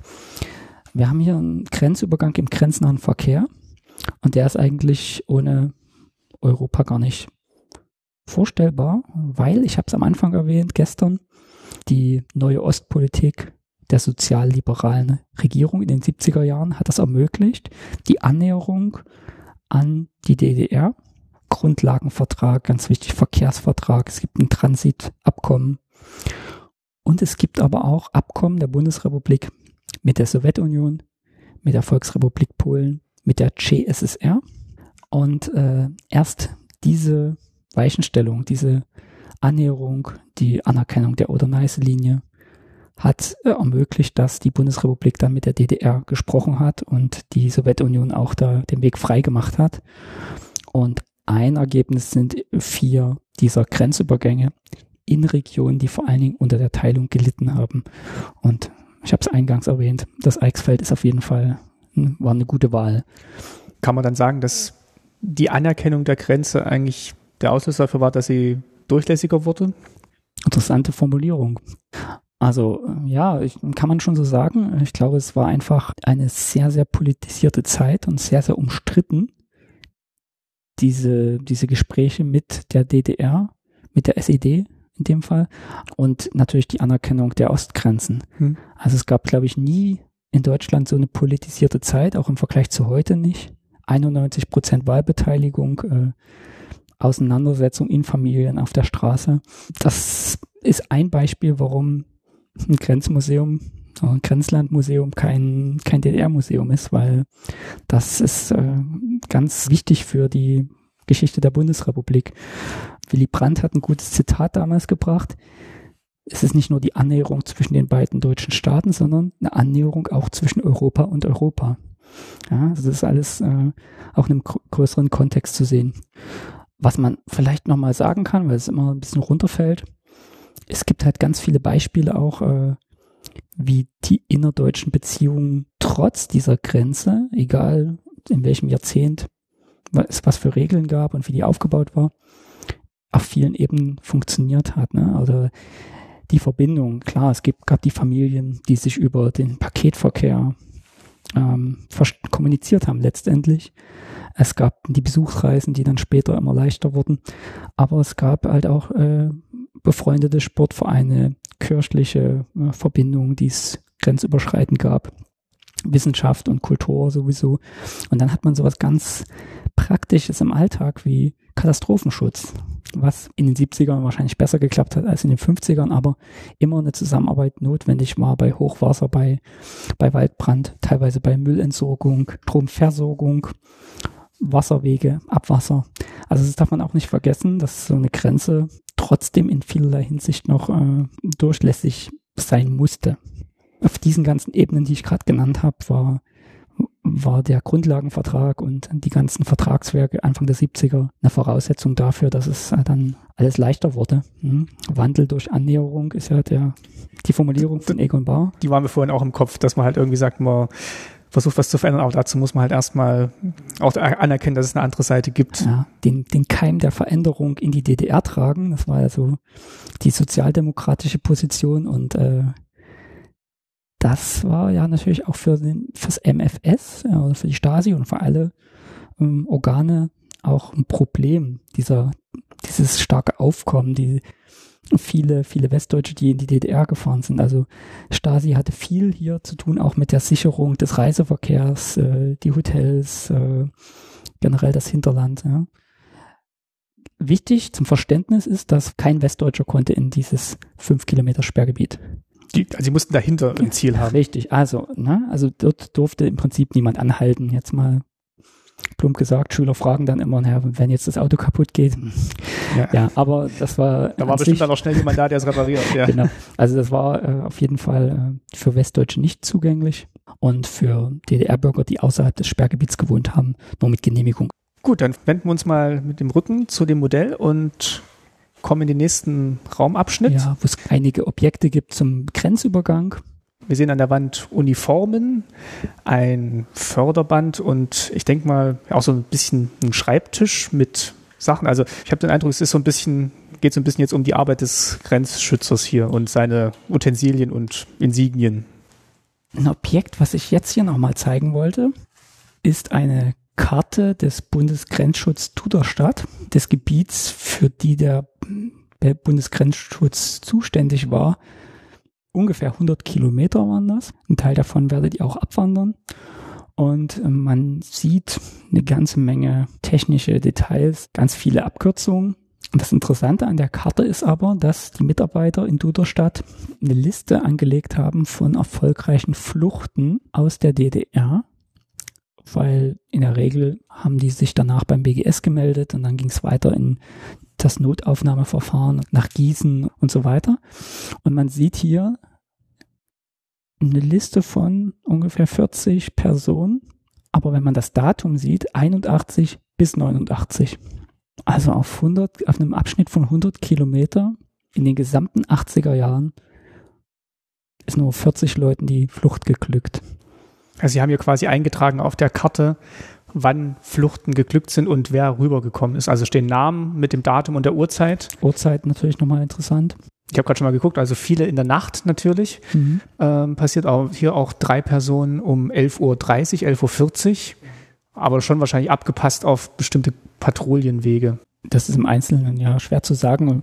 Viel Dunkelheit, Dämmerung. Ja, also man sieht halt in den achtziger Jahren, die Minen kommen dann zwar irgendwann weg, aber die Grenze wird immer undurchlässiger. Das Netz von Grenztruppen und vor allem Stasi im Hinterland wird immer dichter. Die Transportpolizei, die es auch noch gibt, sehr effektiv schon weit im Hinterland in der D D R selbst Fluchten zu verhindern. Ne? Ein junger Mann, alleinreisend mit einem Rucksack, One-Way-Ticket in den Norden Thüringens. der konnte schon auch in Suhl oder irgendwo anders verhaftet werden, oder? Ja? Und äh, wenn man sich die Statistiken ansieht, die wenigsten sind in den achtziger Jahren in die Nähe der Grenze gekommen. Die wurden spätestens im Grenzgebiet, also im Sperrgebiet, ne, fünf Kilometer, irgendwo dort schon aufgegriffen. Und man sieht ja wirklich, das sind ja nicht viel. Und vierzig, von diesen vierzig, da steht bei ungefähr zehn noch eine Abkürzung davor. Sold für Soldat, Ufts für Unteroffizier, Gef für Gefreiter, H für Hauptmann. Also gar nicht so wenige, die von diesen vierzig erfolgreichen Fluchten Angehörige der Grenztruppen waren. Man sieht, das war auch ein Problem. Nach offizieller Stasi-Statistik sind es zehntausend, die quasi ihren Dienst nutzen oder den Dienst als eine solche Belastung empfinden. Das waren ja auch viel Grundwehrdienstleistende, dass sie äh, die Grenze überwunden haben, ne, und dieses Wissen genutzt haben, was sie vielleicht hatten, an welchen Stellen man die Grenze überwinden konnte. Ja, ich gucke gerade, weil der Soldat tatsächlich einer war, der um elf Uhr vierzig rüber ist. Also das hat er wahrscheinlich dann während seiner Dienstzeit gemacht. Aber witzigerweise die zwei, die danach gekommen sind, eine Woche später auch um elf Uhr dreißig. Also eine sehr interessante Karte. Da steckt bestimmt hinter jedem Eintrag eine, eine spannende Geschichte. So, ansonsten kann man dem Raum einiges lernen über, wie es an der Grenze so funktioniert hat. Ich denke mal davon, dass dieses Förderband mit den Pässen, hat man in manchen Filmen ja schon gesehen, dass mhm. die dann vorne abgelegt werden müssten. Und in der Zeit, wo das Auto dann langsam nach vorne gerollt ist, zur Kontrolle ist, war der Pass schon dort und man hat es dann da wiederbekommen. Ich denke, das kann man sich dann hier in Ruhe nochmal anschauen, wenn man hier im Museum ist. Ja, ja, also hier ganz viel zum, zum Grenzübergang und auch zum Aufbau der, der Grenztruppen und Ähnlichem. Und zur Technik. Also zur Technik. Also sind schon im nächsten Raum jetzt gelandet. Auch wieder verschiedene Vitrinen, die uns was zeigen. Das sind alles äh, Objekte, die das Thema Alltag mit der Grenze in Ost und West oder Leben mit der Grenze in Ost und West beschreiben. Wir haben so ein bisschen getrennt den westdeutschen Blick auf die Grenze. Na, also von der Bundesrepublik sieht man hier äh, Bilder von beispielsweise Touristengruppen, Hochzeitsgesellschaften, Bundespräsidenten, die an die Grenze gekommen sind äh, für einen P R-Termin, beziehungsweise die Hochzeitsgesellschaften, um vielleicht Verwandten in, in der D D R im, im Grenzgebiet zuzuwinken. Man sieht natürlich einen ganz anderen Umgang mit Grenze. Ne? Was hat Grenze für die Westdeutschen bedeutet? Das ist eher ein Ausflugsziel.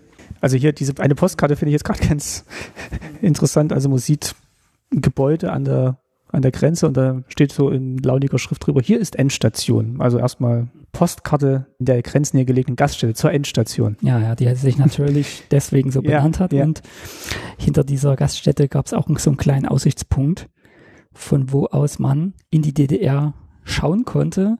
Und zwar auf eine Ziegelfabrik, die direkt an der Grenze lag und so bedeutend war, so wichtig wirtschaftlich, dass sie auch dort belassen wurde. Viele, viele andere Einrichtungen wurden ja platt gemacht. Ortschaften wurden geschleift, als das Grenzgebiet, äh, sagen wir mal zweiundfünfzig, abgeriegelt wurde. Und in dem Fall haben wir eine Ziegelei und die wurde ummauert. Also Berliner Mauer, klar.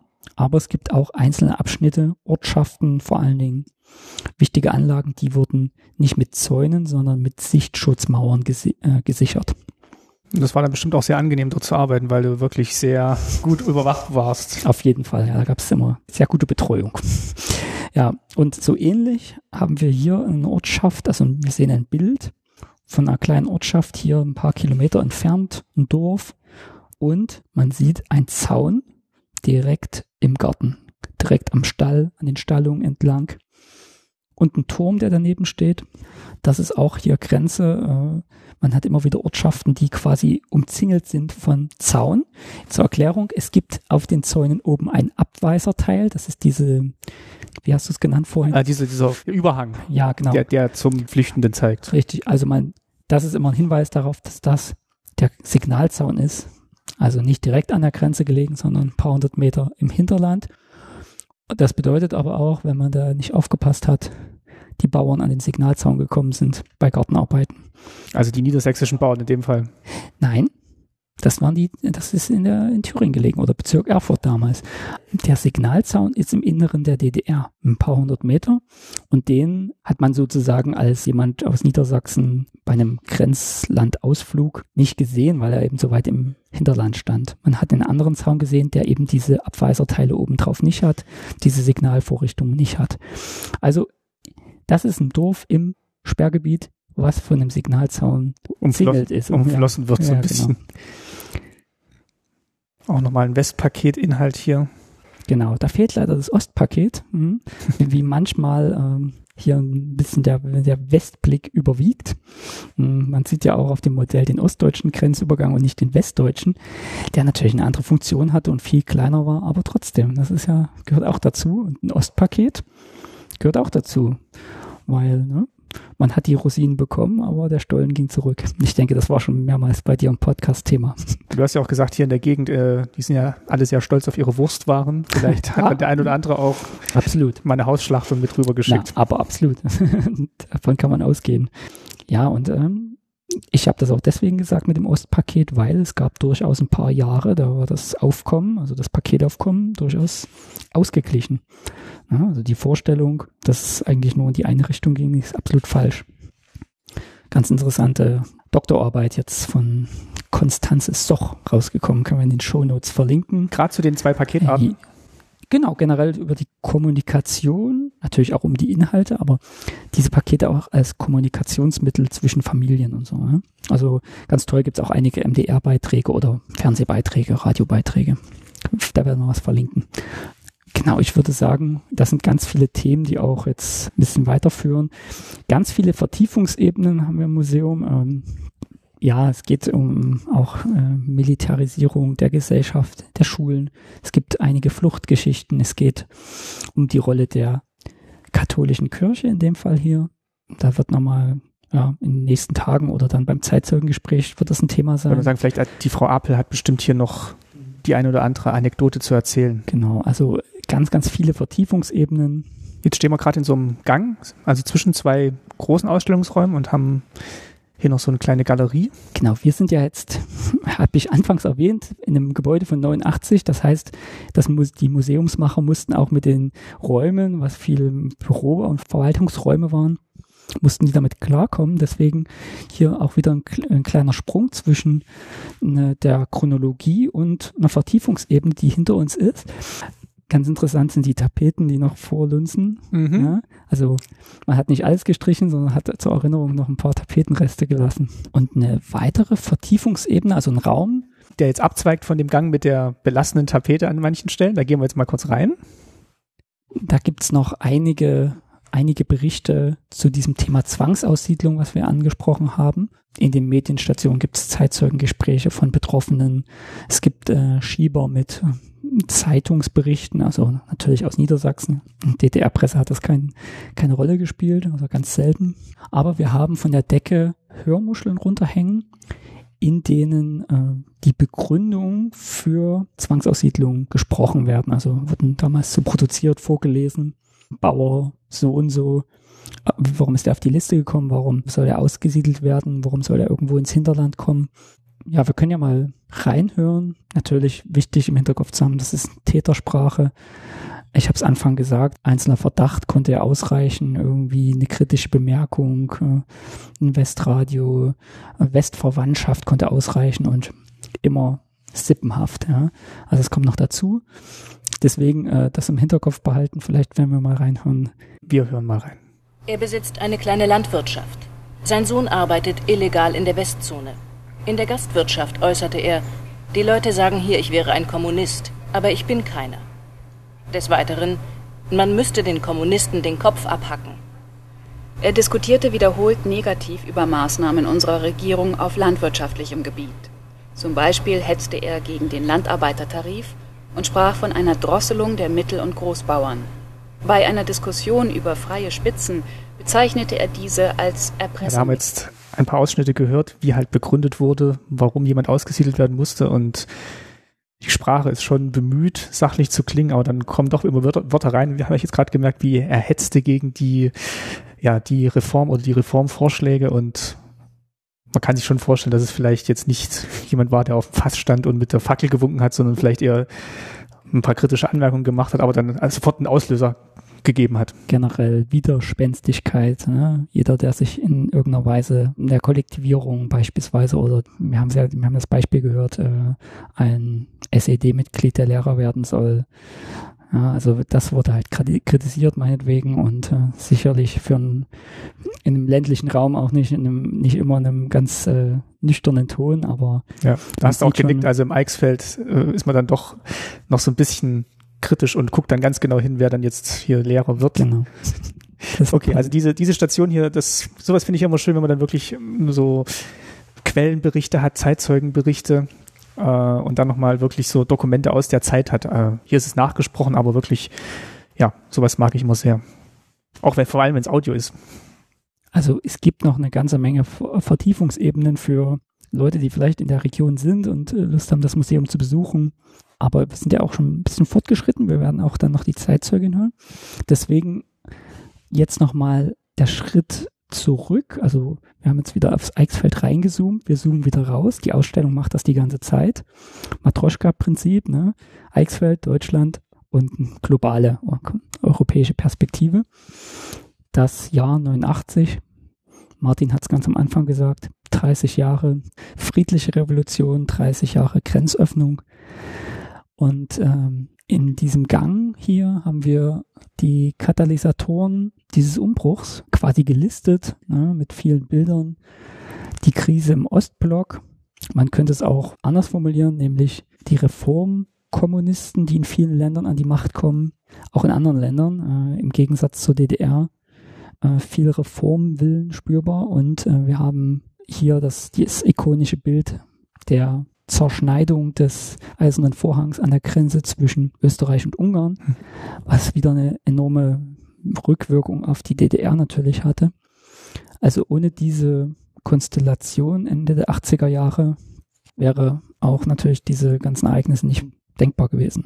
Ich erkenne hier zumindest auf einem Bild Jena auch, also es war wirklich, äh, man kennt den, die Keksrolle, den Uniturm mhm. in Jena, also es war wirklich durch die ganze D D R diese Aufbruchsstimmung dann. Und das soll natürlich, also das ist ja jetzt in den Tagen oder bei dieser Sommertour nicht das Thema, aber ich würde trotzdem äh, auf, auf die Zeit nochmal hinweisen, äh, also die Opposition, die immer mehr an die Öffentlichkeit tritt, und die Abstimmung mit den Füßen, die man neunundachtzig doppelt interpretieren kann. Abstimmung mit den Füßen, weil gut dreißigtausend Menschen fliehen aus der D D R, aber natürlich auch die anschwellenden Demonstrationen, die Friedensgebete, die Montagsdemos in Leipzig. Also das ist auch eine Form von Abstimmung mit den Füßen.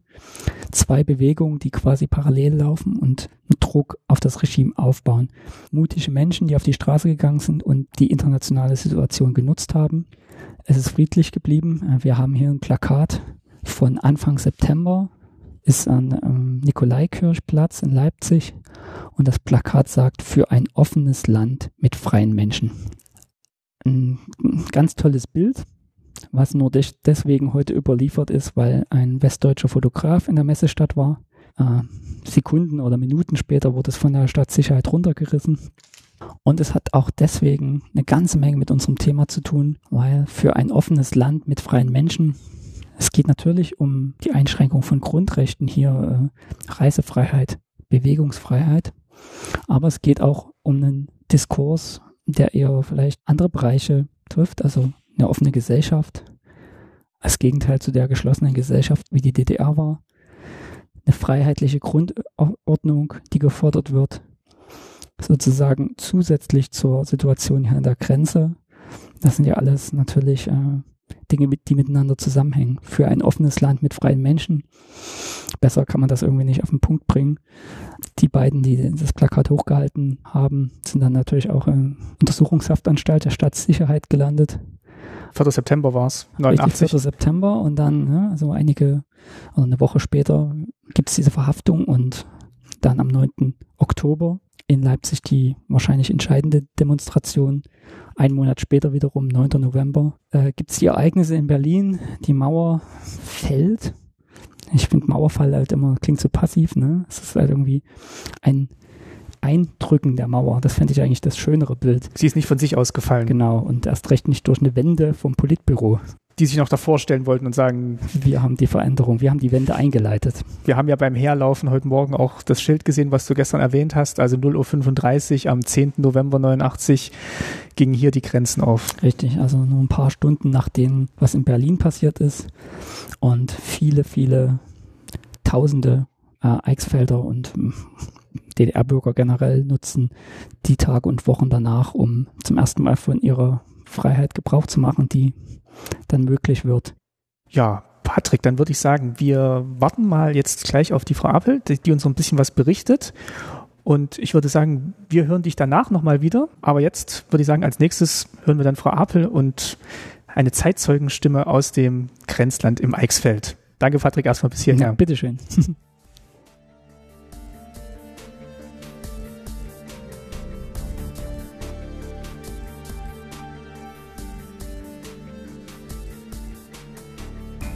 Herzlich willkommen, Ursula Apfel. Schönen guten Tag. Ja, guten Tag.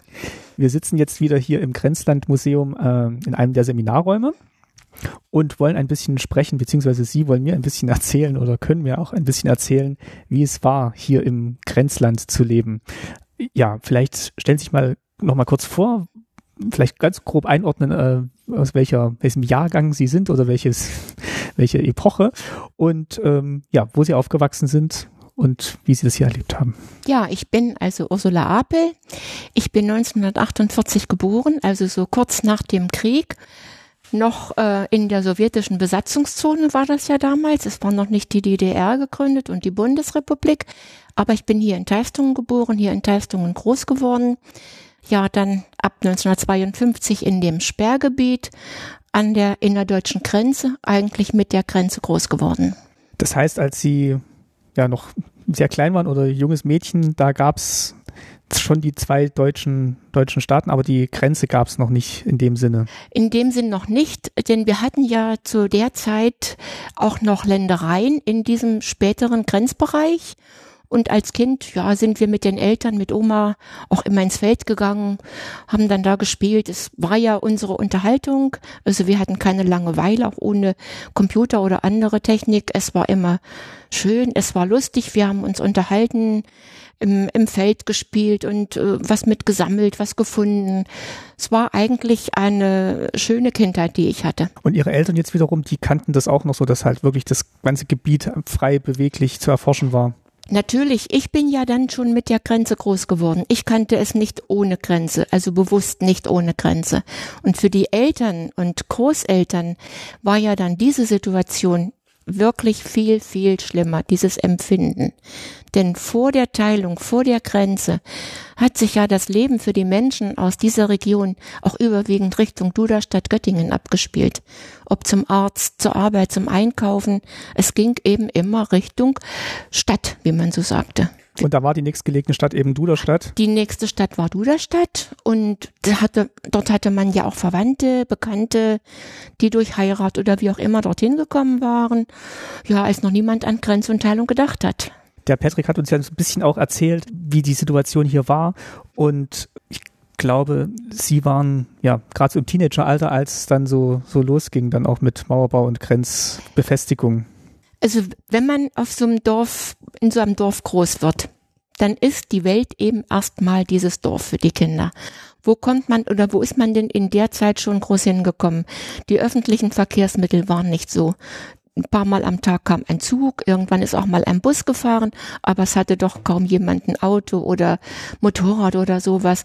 Wir hatten ein Fahrrad in der Familie und das musste für die ganze Familie reichen, und ja, man hat sich hier eingelebt und hatte Freunde, Bekannte ringsherum, und es war eigentlich gut. Ich kannte eigentlich nichts anderes und deshalb habe ich das als Kind auch nicht so schlimm empfunden. Natürlich war für mich oder für uns Geschwister dann auch immer ein Fest, wenn die Oma aus Bickenriede kam. Das ist wo? Das ist so Richtung Mühlhausen, Kreis Mühlhausen. Allerdings nicht im Sperrgebiet, weit weg. Und die Oma, wenn die zu Besuch kam, das war die Mutter meines Vaters. Mein Vater kam aus Bickenriede. Das war immer was Besonderes. Das war eigentlich so der einzigste Besuch, den wir hier empfangen haben. Und die Oma, also für die Hörer, die nicht aus der Gegend sind, ja, und Hörerinnen, das ist auch noch ähm, äh, Thüringen gewesen. Das ist Thüringen. Das heißt, die hat auch dann schon in der sowjetisch besetzten Zone gelebt. Genau, das war Thüringen, aber Oma brauchte ja dann nachher, als ich so, ja, ab zweiundfünfzig, als es das Sperrgebiet gab, auch immer einen Passierschein. Das heißt, für alle, die da rein wollten? Für alle, die da rein wollten. Oma durfte natürlich kommen, weil sie ja Verwandte ersten Grades war, die Mutter meines Vaters. Und sie hat dann auch diesen Passierschein äh, eigentlich ohne Probleme bekommen. Den mussten die Eltern beantragen und immer vier Wochen vor dem jeweiligen Besuchstermin. Bleiben wir vielleicht gerade nochmal so einundfünfzig, zweiundfünfzig. Mhm. Sie haben gerade am Anfang gesagt, Sie waren es gewohnt, dass Sie eben als Kind auch mit den Freunden in den Feldern und Wäldern unterwegs waren. Ja. Hat sich das dann verändert, als dann hier die Grenze befestigt wurde? Das hat sich verändert, weil man dann nicht mehr überall hin durfte. Wir hatten zwar so ein bisschen Landwirtschaft in dem Grenzbereich, also eine Wiese und so einen kleinen Acker. Ansonsten waren wir keine Landwirte, meine Eltern.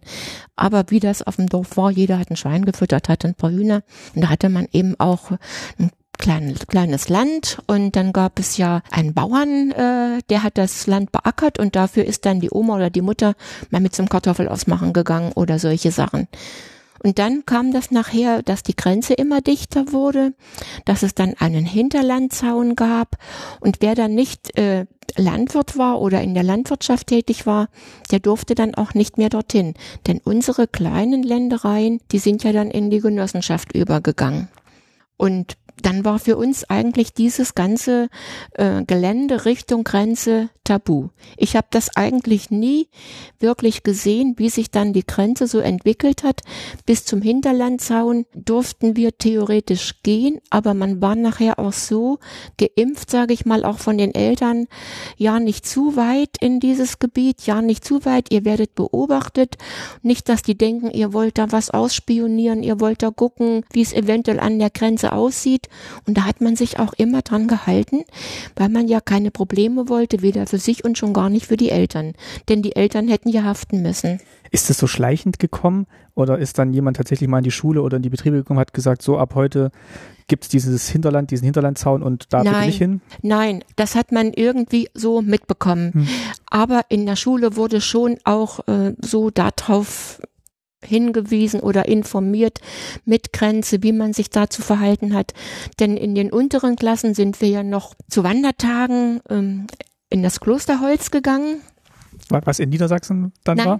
Nein, das ist jetzt, wo dieses Hotel steht. Da stand ja früher ein Kloster, ein Zisterzienserinnenkloster aus dem Jahre zwölfhundertsechzig.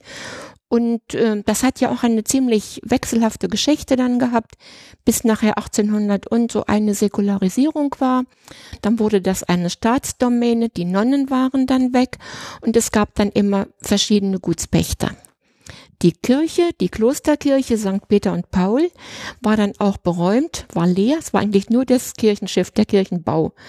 Da mit äh, ja, dem Turm und dem großen Portal. Darüber waren die Apostelfürsten, also denen ja diese Kirche geweiht war, Peter und Paul. Und das war für uns Kinder zum Wandertag, zum, wenn man mit der Schule mal rausgegangen ist, ging das meistens so ins Klosterholz.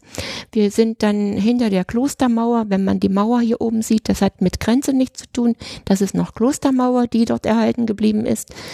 Das war Abenteuer pur für uns in diesen ähm, Gebäuden. Nicht, durfte man ja dann nicht so rein, weil nach dem Krieg oder neunzehnhundertvierundvierzig, fünfundvierzig wurden ja viele Menschen aus ihrer Heimat vertrieben, aus dem Sudetenland, aus Ostpreußen. Und die kamen dann auch zum Teil hierher bis nach Teistungen. Die, die Leute, die Menschen mussten ja irgendwo hin. Und der letzte Gutspächter in diesem Kloster, der wurde dann vertrieben, weil wir ja die sowjetische Besatzungszone waren und der Sozialismus sollte ja aufgebaut werden. Und äh, im Sozialismus gibt es ja keine Gutsbesitzer. Nee, da gab es dann keinen Adel mehr. Kein Adel, keine Gutsbesitzer, mhm. keine Gutsherren. Und die Familie war dann weg. Ja, dann wurden die Ländereien vom Kloster aufgeteilt, so an Neubauern im Zuge der Bodenreform. Man hat auch Teile der Klostermauer dann wohl abgerissen und hat die großen Sandsteine äh, genommen, um Fundamente zu machen für Scheunen, Stallungen, Wohnhäuser. Aber sie haben es wirklich ganz akut gemerkt, dass sie eben da den, den Schulausflug nicht mehr hinmachen konnten, weil das hat Das war traurig, das war traurig, weil ähm, die, man ist dann auch manchmal in so ein Kloster reingegangen, in so ein Haus reingegangen und äh, kann ich mich so erinnern, das waren ganz lange Flure, ganz hohe äh, Räume, dann immer die Türen zu den großen Zimmern. Und äh, es war jetzt absolut nicht komfortabel für die Menschen dort. Sie hatten Wege bis ins Dorf, sie hatten Wege bis zum Brunnen, ja, vom Bad oder so gar nicht zu sprechen, aber die haben sich eigentlich wohlgefühlt, weil diese Menschen auch sehr, ich sag mal, naturverbunden sind. Und dieses Klosterholz, dieser Wald, der hat ihnen auch vieles geboten, ob jetzt Früchte waren, ob Pilze waren, Brennholz und äh, eigentlich immer, auch immer schön gewesen. Wir sind gerne dorthin gegangen. Aber das war nachher alles in dieses Sperrgebiet, in dieses Grenzgebiet gekommen. Und da war für uns da oben Schluss. Wir haben das dann nicht mehr so gesehen. Vor allen Dingen war, wenn man hinterm Kloster, hinter der Mauer lang äh, gewandert ist, war ein sehr schöner Wanderweg, so ein mit Hainbuchen bepflanzt. Und viele geschützte Pflanzen gab es natürlich da auch, Türkenbund, Merzenbecher und ähm, ja auch diese, dieser Fingerhut, wo die Wespen und die Insekten so gut reinkriechen können. Und da sind wir gewandert bis zur Lindenberger Klus. Die Lindenberger Klus war eine Gaststätte früher, wo ich vom Erzählen meiner Eltern, meiner Mutter noch weiß, dass sich dort oben auch so die Dorfjugend von Wehende, von Gablingrode getroffen hat. Und in diesem Haus wohnte nachher eine Förstersfamilie. Es war immer sehr schön, wenn wir dann mit der Schule dorthin gewandert sind, hat uns so viel gezeigt, so viel erklärt. Er hatte in seiner Küche manchmal ein Rehkitz, was verletzt war. Wir hatten die Hühner da drin oder oder hat auch mal kleine, also Frischlinge hat er dann mal gefunden, wo die Mutter weg war oder was, die er dann da aufgezogen hat. Und das war für Kinder immer interessant. Und wenn man ein Stückchen weiter ging, war eine Kapelle. Also das war so die Lindenberger Klus, eine kleine Kapelle, mhm. sagt man ja auch Klus. Das war so auch ein Ort, wo man von Gerblingrode her hingekommen ist, als noch keine Grenze war, zu Bittprozessionen. Ne, das ist ja das katholische Eichsfeld. Das hat der Patrick auch schon gesagt, dass das ja wirklich so eine katholische Enklave ist. Ganz genau. Also das wurde auch immer hochgehalten. Die Teistunger kamen dorthin, die Gerblingröder und dann war da immer Andacht.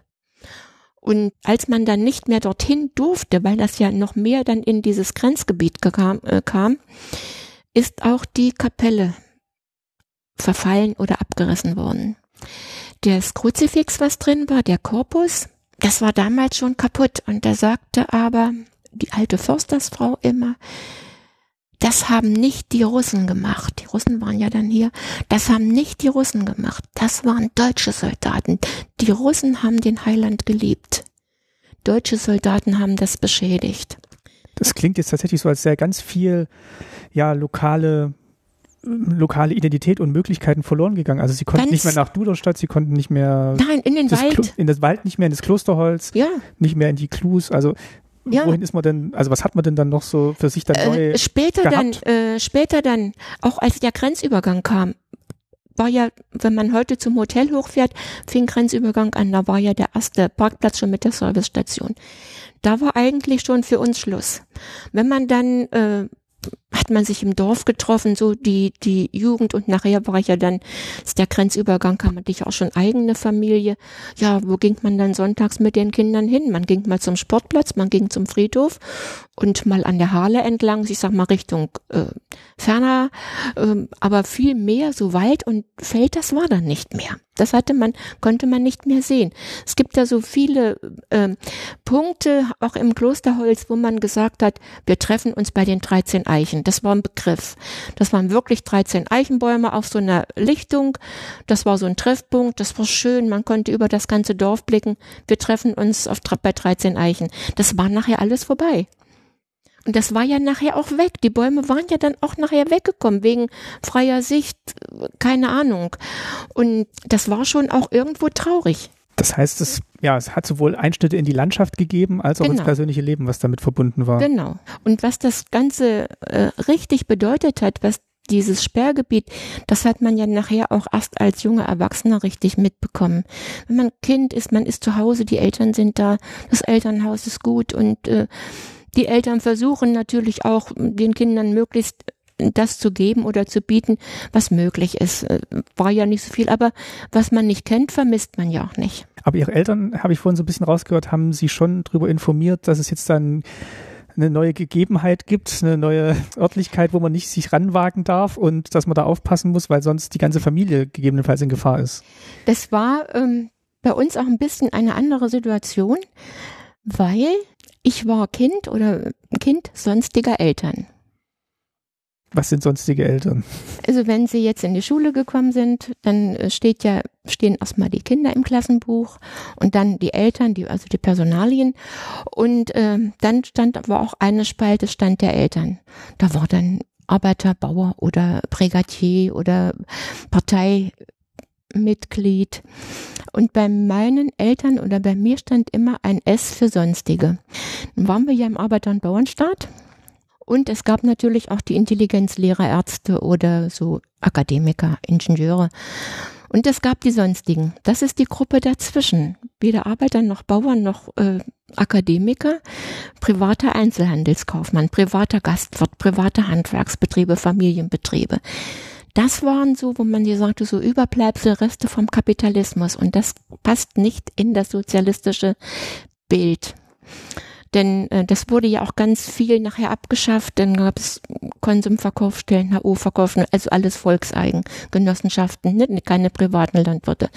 Die Genossenschaften, die dann so äh, gegründet wurden, Ende fünfzig, Anfang sechzig. Und mein Vater war aus Kriegsgefangenschaft gekommen, ja, keine Arbeit. Und der Opa hatte, früher hieß das ja Kolonialwaren.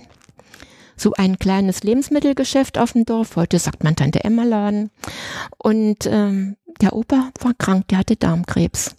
Und da hat mein Vater gesagt, das muss ja weitergehen, ich gehe jetzt zum Gewerbeamt, das war in Heiligenstadt, und melde oder beantrage die Gewerbeerlaubnis, dass ich dieses Geschäft äh, weiterführen kann. Ja, das wurde dann auch, das ging ja auch um die Versorgung der Bevölkerung. Welches Jahr war das ungefähr? Ja, der ist fünfundvierzig oder wann ist der aus dem Krieg gekommen und in der Zeit war das. Also noch vor einundfünfzig? Vor, ja, ja, vor hm. einundfünfzig. Und er konnte dann dieses Geschäft weiterführen. Aber er war eigentlich im Sinne des Sozialismus Kapitalist. Und das war wieder noch eine besondere Situation, auch für die Kinder, was jetzt die Schulbildung oder so anbetraf. Das heißt, Sie hätten nicht alles werden können? Nein, ich hätte nicht alles werden können. Ich hätte nicht alles werden können, weil das ähm, der Arbeiter- und Bauernstaat hat ja Arbeiter- und Bauernkinder bevorzugt, wenn es um, um Studieren oder so ging. Die Jugendweihe hatten wir auch nicht, das gehörte auch nicht zu uns, zu unserem Leben, in unsere Familie, weil wir ja auch sehr religiös geprägt waren. Und deshalb hat er immer gesagt, mein Vater, wenn irgendwas war, wenn auch ich als Jugendliche dann zum Tanz oder komm ja pünktlich nach Hause und mach das nicht und mach dies nicht. Du weißt, die können mir die Gewerbeerlaubnis nehmen, das ist unsere Existenz. Also immer ordentlich äh, verhalten, ordentlich benehmen. Und haben Sie das als junges Mädchen so akzeptiert oder haben Sie ja, das mit den Augen gerollt und gesagt, oh. Natürlich habe ich das akzeptiert. Ich wollte ja auch nicht, dass was passiert. Weil ich ja neunzehnhunderteinundsechzig die Aktion Kornblume bewusst miterlebt habe, diese Zwangsevakuierungsaktion. zweiundfünfzig war ich noch zu klein. Da war die erste, da war die erste. erste Welle, hat Patrick genau. uns erklärt, die erste Zwangsaussiedlung. Aktion Ungeziefer. Hm. Und da sind auch schon aus Teilungen Familien weggekommen, aber einundsechzig waren es zwei Familien, die weggekommen sind. Das habe ich ganz bewusst miterlebt, da war ich dreizehn Jahre und das ist eigentlich ganz, ganz schlimm gewesen damals, diese Aufregung im Dorf. Und trotzdem keiner, der jetzt gesagt hätte, jetzt stellen wir uns vor die L K Ws, wir lassen die Leute doch nicht hier weg.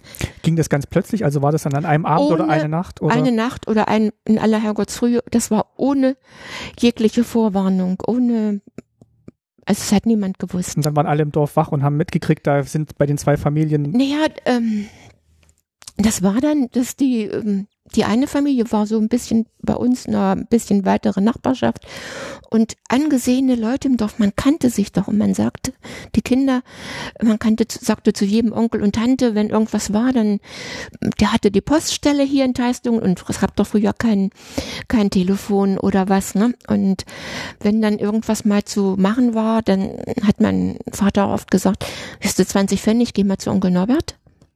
zur Post. Onkel Norbert soll mal beim Großhandel anrufen, ne? Ich habe das und das vergessen zu bestellen bei der nächsten Lieferung. Onkel Norbert hat das dann gemacht und ich konnte nach Hause gehen. Da kannte man sich auch. Man, man wusste auch so, so private Dinge, einer vom anderen. Und der Onkel Norbert war ja auch im Dorf äh, engagiert und er war im Kirchenchor, hat da mitgesungen und auch durch diese, durch die Telegrammzustellung und, und auch schon der Vater hatte die Poststelle schon. Da war ja dann noch Krieg und dann hat man ja auch im Krieg ganz viel Freude und Leid teilen müssen. Wenn Telegramme kamen und der musste dann irgendwo zu Familien, der Sohn ist gefallen oder der Mann oder was. Man hat zusammen getrauert, man hat äh, zusammen geweint, hat sich aber auch zusammen freuen können, wenn jetzt ein gutes Telegramm kam oder so. Und das hat ja auch so dieses Dorf zusammengeschweißt. Und keine Ahnung, warum diese Familie weg musste. Die Frau kam dann, die Kind dann noch raus zur Nachbarschaft und weinte, wir müssen weg, wir müssen weg, was ist denn los und macht's gut und wir wissen nicht warum, wir wissen nicht wohin. Und alles innerhalb von wenigen Stunden. Wenigen Stunden. Und ähm, die Leute haben bestenfalls hinter einer Gardine geguckt und haben, waren entsetzt, schockiert, hatten selber Angst. Ich wollte fragen, waren wir dann wie gelähmt auch, ne? Mein Gott, was passiert mit uns hier? Was machen die mit uns? Das sagte dann auch so der Vater ganz oft, das macht uns, was macht dieses Verbrecherpack mit uns, ne? Dann war das ja wahrscheinlich am Vormittag, ging das dann über die Bühne, dass die dann ja, weg. Weg, weg mussten. Durften weg. Die noch was mitnehmen? Kamen da noch L K W? Ja, natürlich L K Ws. Da sind aber fremde Leute mitgekommen, Männer mitgekommen, die die Habseligkeiten oder was man mitnehmen konnte am Mobiliar. Das wurde dann aufgeladen und weggebracht. Und von ähm, dem Onkel Norbert, die Mutter ist ja hier geblieben, die alte Mutter. Und die ist da wirklich dran verkümmert, kann man sagen. Also die durfte dann quasi bleiben, die, aber... Die musste hier bleiben. Es sind nur die Kinder, der, die Familie mit den Kindern ist weggekommen. Weiß man denn wohin? Also wohin die... Die sind Richtung Gotha gekommen und durften ja eigentlich auch nicht wieder nach Hause. Aber er war dann wohl später mal da, er alleine, als die Mutter dann so krank war und äh, die Mutter dann gestorben war.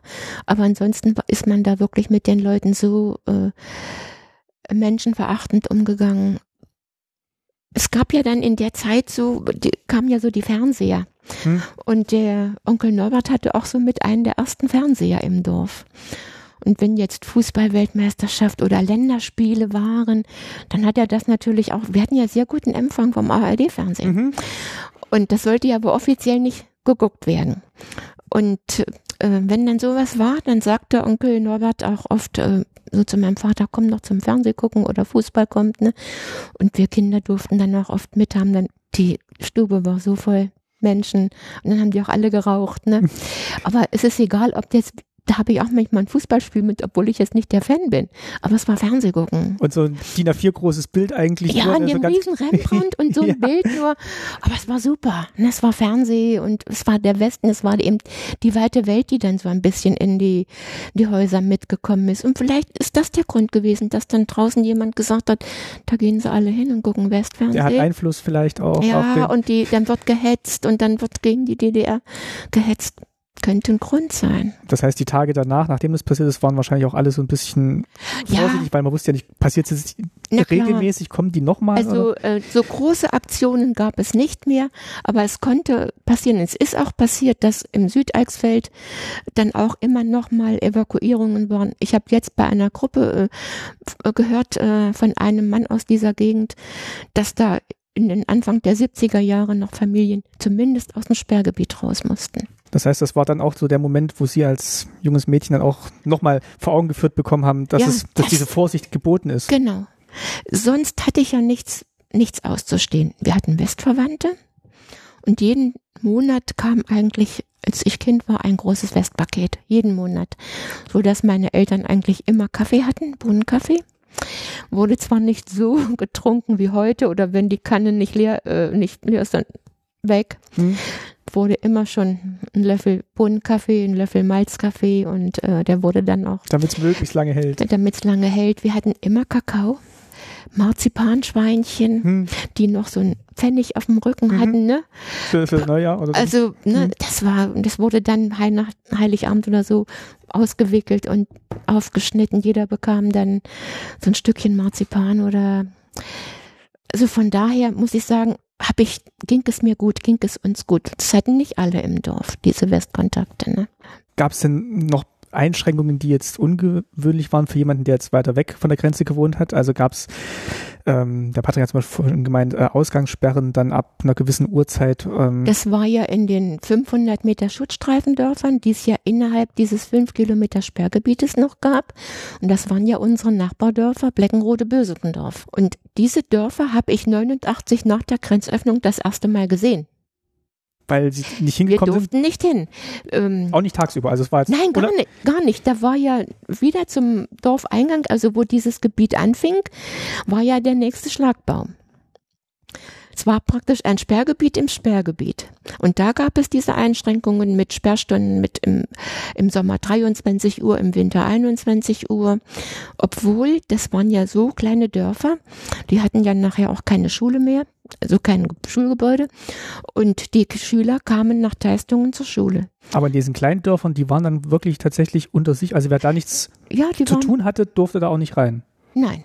Es gab natürlich... Äh, der Arzt zum Beispiel, oder wenn sie jetzt beim Roten Kreuz waren, sie waren am Krankenwagen gefahren oder sie waren Dienstleistungsmonteur, dass sie jetzt mal was reparieren mussten.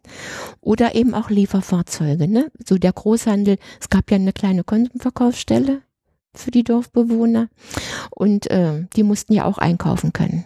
Aber Besucher waren dann eher aus dem Dorf raus, aber da konnte nie jemand rein. Um als Besuch war genauso geregelt wie ins Sperrgebiet, also Verwandte ersten Grades. Selbst wer jetzt vom Schutzstreifengebiet ins Sperrgebiet drei Kilometer weiter weg geheiratet hatte, der musste, um die Eltern zu besuchen, in dieses Gebiet wieder einen Passierschein haben.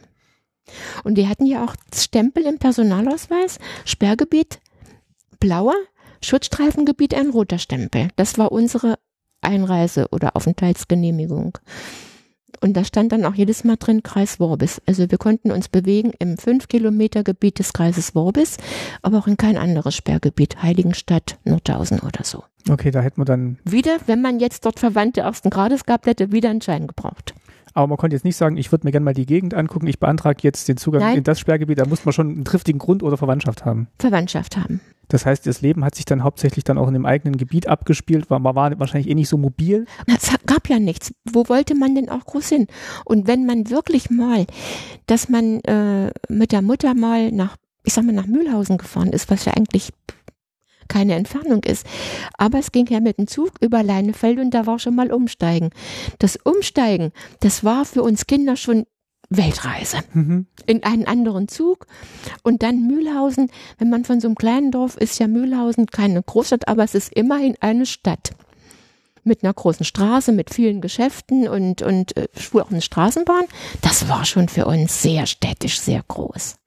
Hat sich das einundsechzig dann nochmal verändert, wo dann wirklich auch die Mauer in Berlin gebaut wurde und dann nochmal so eine neue Welle kam an Befestigung? Ja, also das hat sich ähm, insofern verändert, denn ähm, Mauerbau, das war, ich habe das so als, als Jugendliche zwar ja mitgehört und, und mitbekommen und habe auch gehört in der Schule, warum man das machen muss, weil ja der Westen ist ja unser Feind, das ist ja unser Klassenfeind und äh, der kann über Berlin in die D D R kommen und uns ausrauben, auskaufen, uns eben kaputt machen. Und deshalb musste wirklich unsere Regierung diese Mauer bauen. Das habe ich in der Schule gehört. Zu Hause war das natürlich eine ganz andere Geschichte, eine ganz andere Meinung. Und das war auch für die Eltern äh, noch mehr endgültig mit der Teilung. Da ist ähm, mal die Wiedervereinigung oder die Verständigung ganz, ganz, ganz weit weggerückt. Und dann kam ja John F. Kennedy nach Berlin. Das war dann auch in den sechziger, ja, Anfang sechziger? Ja, das ja. war, und er stand ja an der Mauer mhm. und hat dann gesprochen, ich bin ein Berliner. Das haben wir ja im Fernsehen auch gesehen. Ne? Das war für, auch emotional, so kann ich mich erinnern, für meine Eltern. Und die, damals gab es ja in der Sowjetunion Nikita Chruschtschow. Der dann ganz anderes Kaliber war? Ganz anderes Kaliber, aber trotzdem ähm, haben dann die Eltern gedacht, dass Kennedy bei dem Chruschtschow irgendwas erreichen könnte. Die haben ganz, ganz große Hoffnung damals auf den Kennedy gesetzt, dass der ja wirklich das Sagen hatte oder eine ganz andere Machtposition gegenüber auch den Sowjets. Da hat man so viel Hoffnung und was passiert dann? Das Attentat. Und alle Hoffnungen waren kaputt. Das war, das war für viele Leute hier in der D D R sehr, sehr traurig. Weil es auch noch so kurz nach Mauerbau war, ne? Ja. Weil, weil man gedacht hat, okay, jetzt ist es noch nicht so lange her, vielleicht kann man ja, es wieder umkehren. Ja, und mit Kennedys, mit dem Attentat auf Kennedy, da war das Schicksal also eigentlich besiegelt. Wie ging es Ihren Eltern dann damit? Also haben die sich, also haben die damit gerechnet, dass es jetzt lange, lange so bleibt?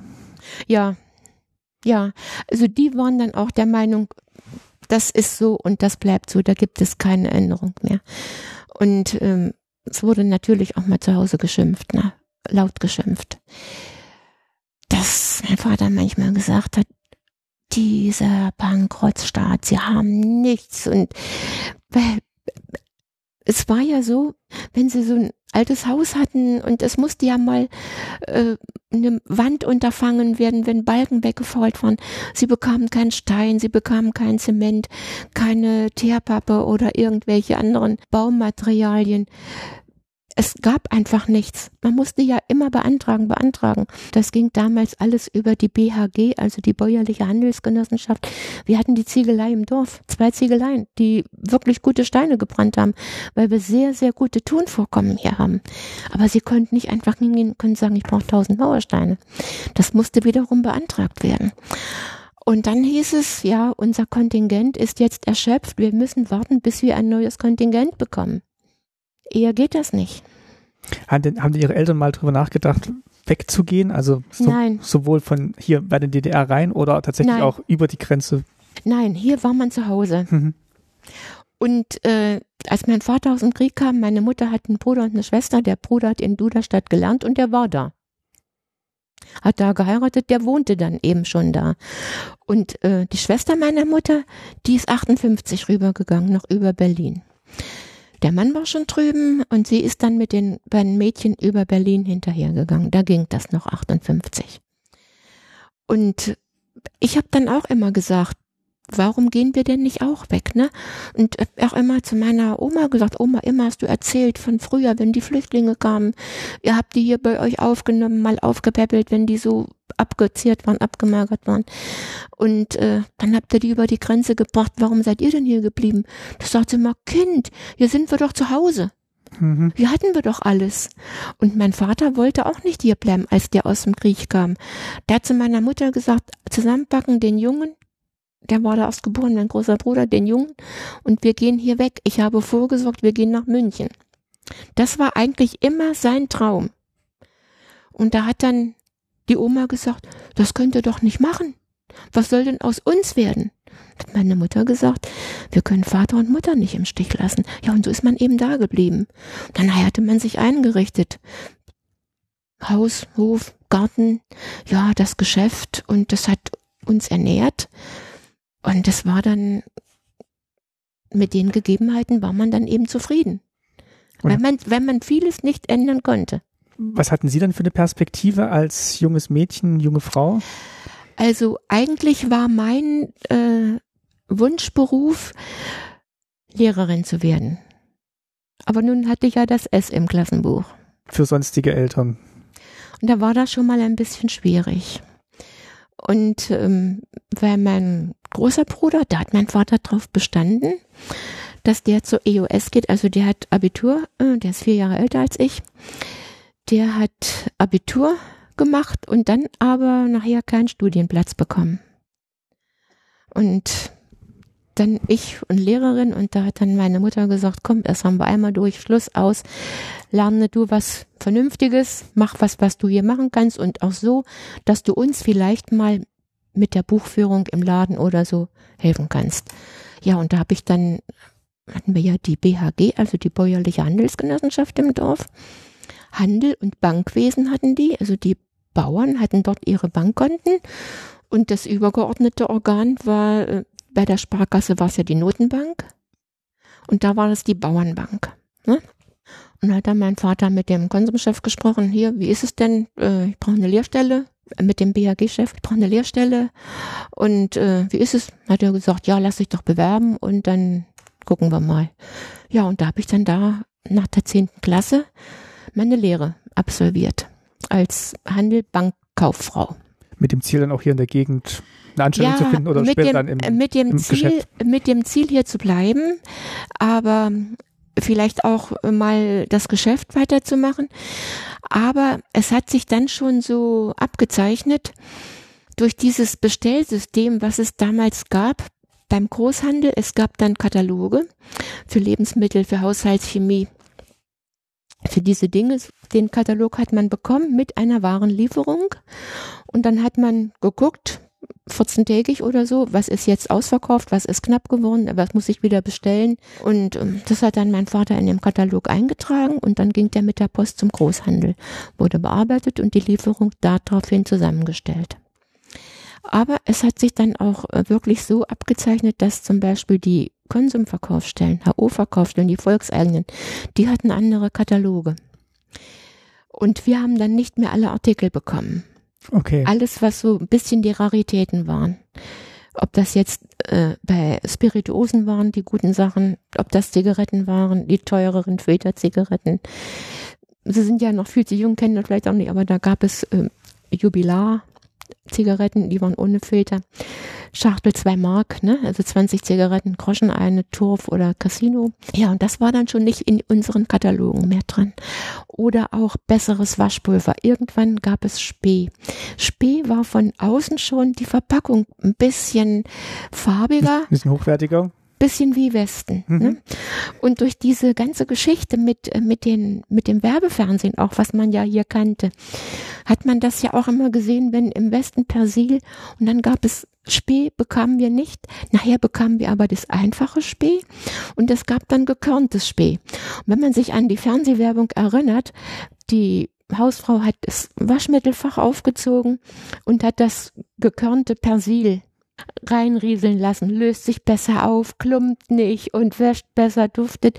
Und auf einmal gab es gekörntes Spee. Aber das gab es wiederum auch nur für den ähm, für die volkseigenen Handel und nicht für den privaten. Das heißt, es wurde immer schwieriger für ihr Geschäft? Es wurde immer schwieriger, äh, den Leuten, der Kundschaft das anzubieten, was sie da hätten auch kaufen können. Wir hatten eben nur den Vorteil, dass wir, wie gesagt, die Milchverteilung hatten und die hatte der Konsum eben nicht.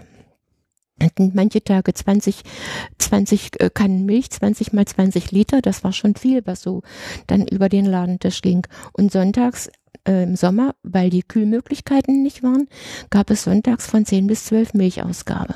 Ne? Da konnten die Leute auch sonntags ihre Milch holen. Das heißt, es war dann für Sie schon absehbar, dass es immer ja, schwieriger genau. wird mit der Anstellung keine, im Geschäft? Es war keine Perspektive. Hm. Es war keine Perspektive. Und es ist ja, es hätte sein können, dass ich das hätte weitermachen können, weil es war ja auch im Handwerk so. Ich habe wieder sonstig geheiratet. Das, das heißt, da war es dann auch wieder. Ich habe sonst nicht geheiratet. Also mein Mann ist Malermeister ja. und hat das Geschäft von seinem Vater übernommen, aber auch wieder nur Familienbetrieb. Und das ist ging, weil er konnte das Geschäft, diesen kleinen Handwerksbetrieb vom Vater weiterführen. Er hätte jetzt nicht selber ein Handwerks, ein Gewerbe anmelden können. Das wäre nicht gegangen. Und also haben wir auch so kleinen Familienbetrieb dann weitergemacht. Und sind Sie damit eingestiegen quasi? Da bin ich dann äh, nach dem dritten Kind mit eingestiegen. Da war dann auch schon, der hatte dann mein Vater, als er in Rente gegangen ist, hat er dann auch gesagt, jetzt machen wir langsam Ausverkauf und äh, Schluss. Meine Mutter war ja sieben Jahre jünger und die Männer gingen ja in der D D R mit fünfundsechzig in Rente, die Frauen mit sechzig. Also musste meine Mutter noch zwei Jahre länger irgendwie.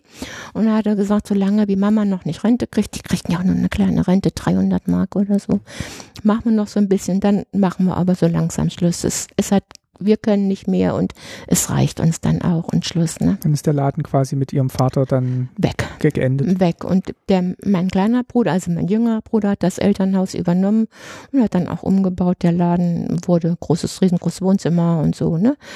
Lager, eine große Küche und alles. Also das ist dann schon doch heute ganz schick altes Haus und der hat sich auch eigentlich nur dran gequält. Und nach der Wende hat man dann gesehen, oh, es ist alles so primitiv gewesen, wir müssen ja wieder von vorne mhm. anfangen mit Umbauen, Fenster, Türen, Fliesen, alles so heiß. Das heißt, Sie sind wirklich auch hier in der Gegend geblieben. Ja. Ist denn in der Zeit, gab es denn da nochmal Vorkommnisse an der Grenze selber, also Fluchtversuche oder? Fluchten gab es ja. Also es war ja neunzehnhunderteinundsechzig vielleicht auch verbunden mit dieser Aktion Kornblume. Im Oktober gab es ja dann auch im Oktober einundsechzig diese Massenflucht aus unserem Nachbarort Bösekendorf, aus diesem Schutzstreifendorf. Das müssen Sie vielleicht nochmal erzählen, was da passiert ist. Also es war ähm, die... Ich hatte ja schon gesagt, dass die Schüler aus diesen Dörfern auch zu uns in die Schule kamen. Und wir hatten vier Bösekendorfer, zwei Mädchen, zwei Jungen. Und ich habe aber nie äh, mal zum Geburtstag dorthin gehen dürfen. Ne? Und es war dann früher so neunte, zehnte Klasse, die hatten auch mal alle acht Wochen oder was, das haben die Lehrer dann auch so gemacht, abends so ein bisschen Tanz, ne? Mit den Schülern. Und wenn dann die gekommen sind, also die Bösekendorfer, Bleckenröder, dann mussten die sich aber für den Abend zu Hause abmelden. Erstmal hatten sie keine Möglichkeit, nach Hause zu kommen. Außerdem gab es die Sperrstunde. Und die haben dann immer bei uns mitgeschlafen, aber ich konnte nie dort eine Schulfreundin besuchen.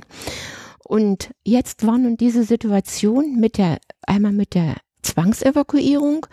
Das war ja auch so die Zeit mit der Kollektivierung. Es ist ja auch dann mit dem mit der Postfamilie ein großer Bauer äh, zwangsevakuiert worden, einundsechzig. Also die zweite Familie dann? Zweite Familie. Mhm.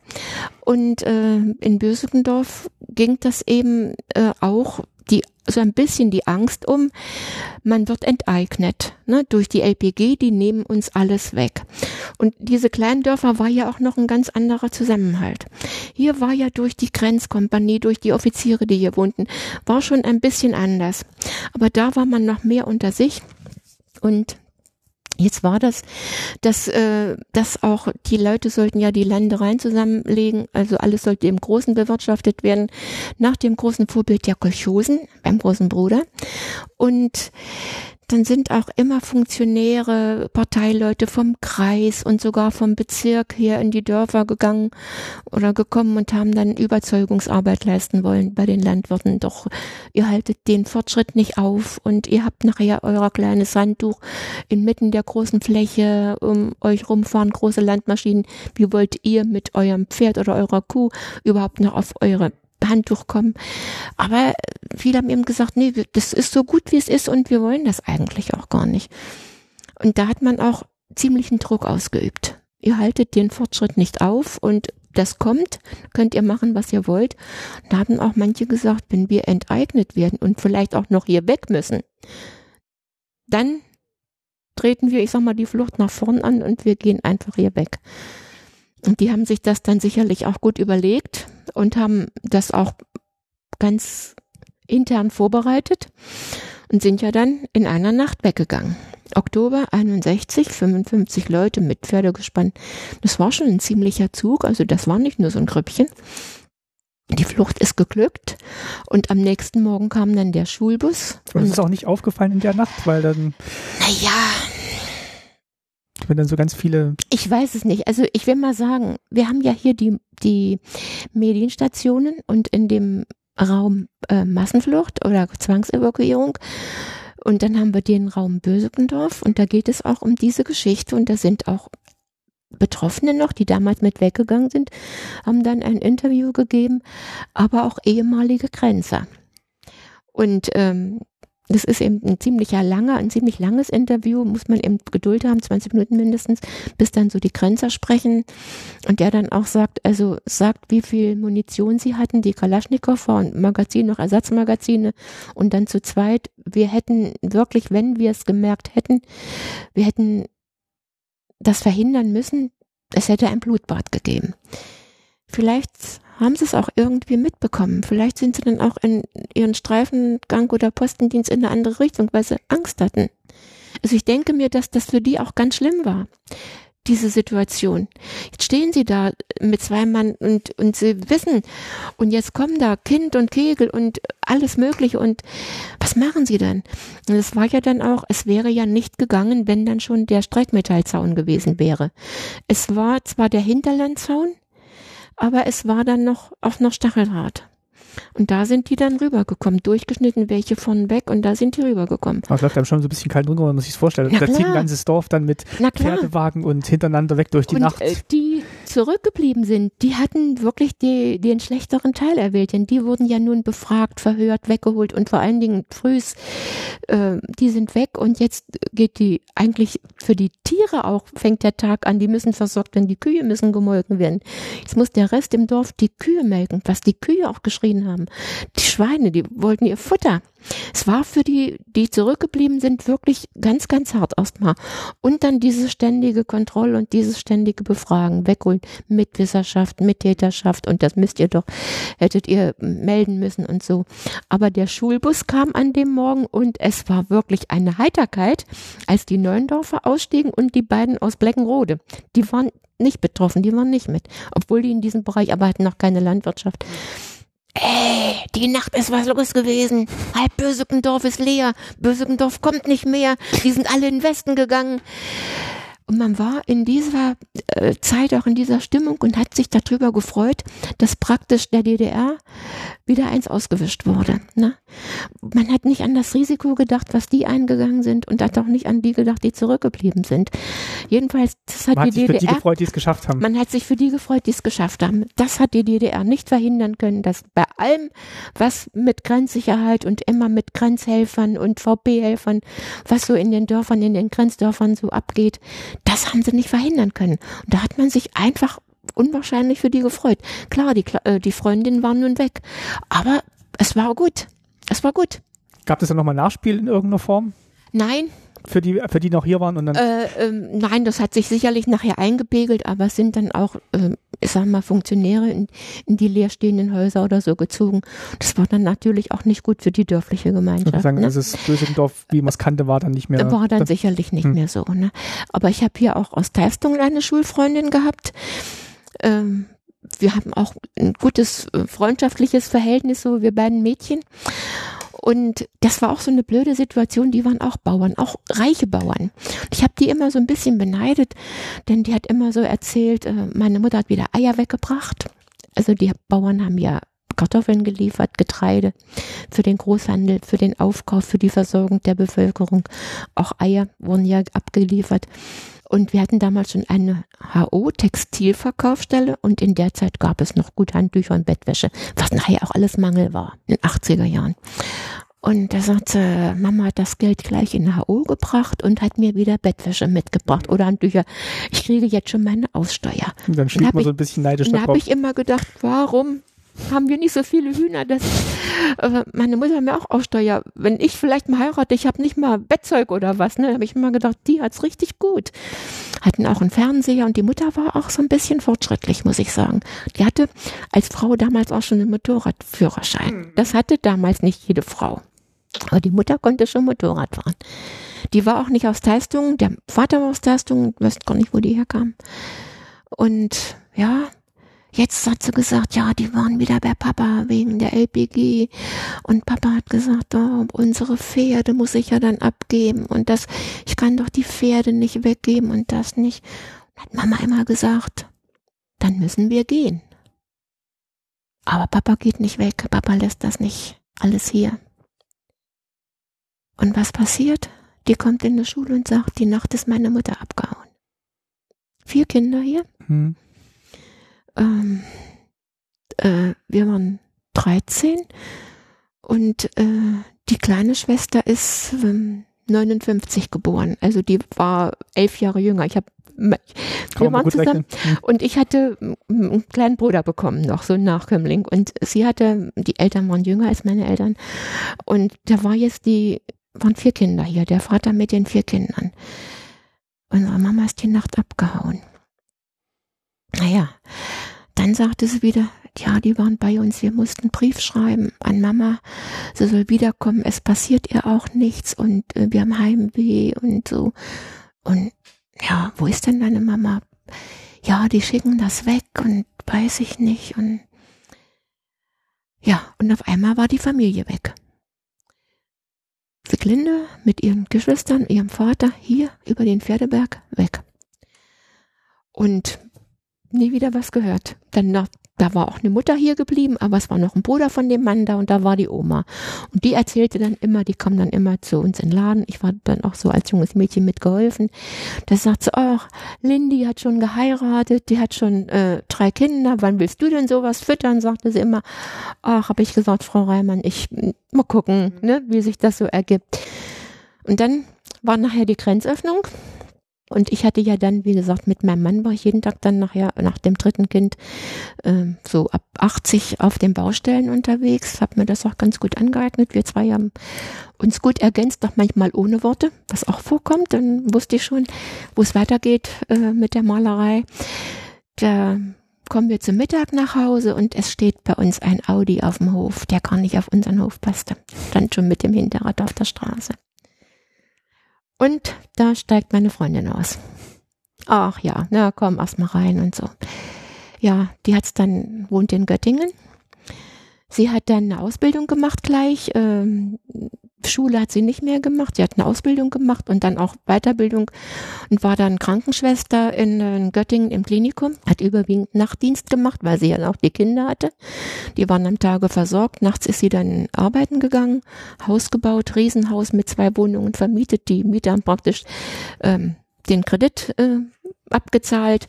Also habe ich gedacht, ey, irgendwas ist doch hier schiefgelaufen mit dir. Ich kam dann raus, wie das passiert ist mit der Mutter. Also und, ist die da, dann und da hat sie dann erzählt, ne? Da hat sie gesagt, es war ja dann so, es war ja dann schon der zweite Zaun, der Hinterlandzaun. Und wenn die ins Feld gefahren sind, dann mussten die sich ja immer vorm Tor treffen, die Bauern. Und dann kam die Grenzpolizei, Tor auf und alle rein, Tor zu. Und einer von den Grenzern ist immer bei dem ersten Wagen aufgestiegen und einer bei dem letzten, wenn die so in Kolonne hier hoch mit ihren Gespannen den Pferdeberg da beackert haben. Wo wir jetzt auch gerade noch drauf gucken. Hm? Genau. Dann hat mein Vater gesagt, ihr geht nicht in die Schule heute, ihr geht mit ins Feld. Und dann hat er uns auf den Wagen gesetzt und hat zu den anderen gesagt, zu den anderen Landwirten, ich fahre heute als Erster. Und wenn sie jetzt, jeder wusste, dass das die Frau weg war, die im Dorf sowieso. Die Grenzer, die hier jeden Tag ihren Dienst, die wussten das natürlich auch. Man kennt sich ja vom Sehen, man spricht ja auch mal, mit denen konnte man ja auch mal, mal ein Wort sprechen oder was. Und da hat sie gesagt, wir waren als Erste, wir waren rein und es ist keiner von den beiden bei uns auf den Wagen gestiegen, bei meinem Vater. Und wir sind los, Pferdeberg hoch und die ähm, beide Grenzer haben sich auf den letzten Wagen gesetzt. Als hätten sie jetzt eine Ahnung, was hat der Mann vor. Und da sind wir schön den Pferdeberg hoch und auf halber Höhe hat mein Vater den Pferden die Peitsche gegeben. Und da sind wir hoch, hoch und die Bauern haben dann gerufen, ah, für uns mach keinen Quatsch, mach keinen Quatsch. Ne? Irgendwas hat man eben gesagt, mach keinen Quatsch. Und dann sind sie im Mühltal angekommen, runtergekommen im Westen. Und dann war aber die Angst, hoffentlich ist jetzt unsere Mutter noch, die war dann in Friedland, noch in dem Lager. Nicht, dass die doch so weich geworden ist und ist zurückgegangen. Denn dann hätten sie das nächste Problem gehabt. Aber sie haben dann da auch gleich jemanden getroffen, der hatte da eine Plantage, was heute auch Teil unseres Grenzweges ist, geteilte Streuobstwiese. Da war der auf der anderen Seite und da ist der mit den Kindern angekommen, der Mann, und da sind die gleich hin und der hat dann gesagt, ja, sofort gucke, ich helfe, wir telefonieren, und da war die noch in Friedland und das war eben das ganz große Glück. Also die Mutter ist quasi vorgeflüchtet, hat es geschafft und dann waren vermutlich mal Mitarbeiter der Stasi bei der Familie, um ja. halt diesen Brief zu ja. erwirken. Die Kinder mussten dann immer schreiben, liebe Mama, bitte komm wieder. Aber da hätten wir auch schon, also man hätte ja auch jetzt auch anders vermuten können, die ist schon bei denen in der Gewalt und man schreibt jetzt den Brief für... Keiner wusste es richtig. Also, äh, aber das war eigentlich nur ein Bluff quasi von der Stasi, falls sie die kriegen, dass sie dann schon die Briefe ja, haben vermutlich. Sie, wahrscheinlich, wahrscheinlich, ob die, ähm, die wussten jetzt nicht, ist sie denn jetzt noch da, hat die dann auch irgendwas gemacht, ne? Und dann hat der Vater aber beschlossen, okay, jetzt, sofort. Sie hat, sie hat, eigentlich hat sie, ich will mal sagen, den Vater damit erpresst. Okay, weil, weil sie Tatsachen geschafft ja, hat. Weil sie hat gesagt, entweder oder.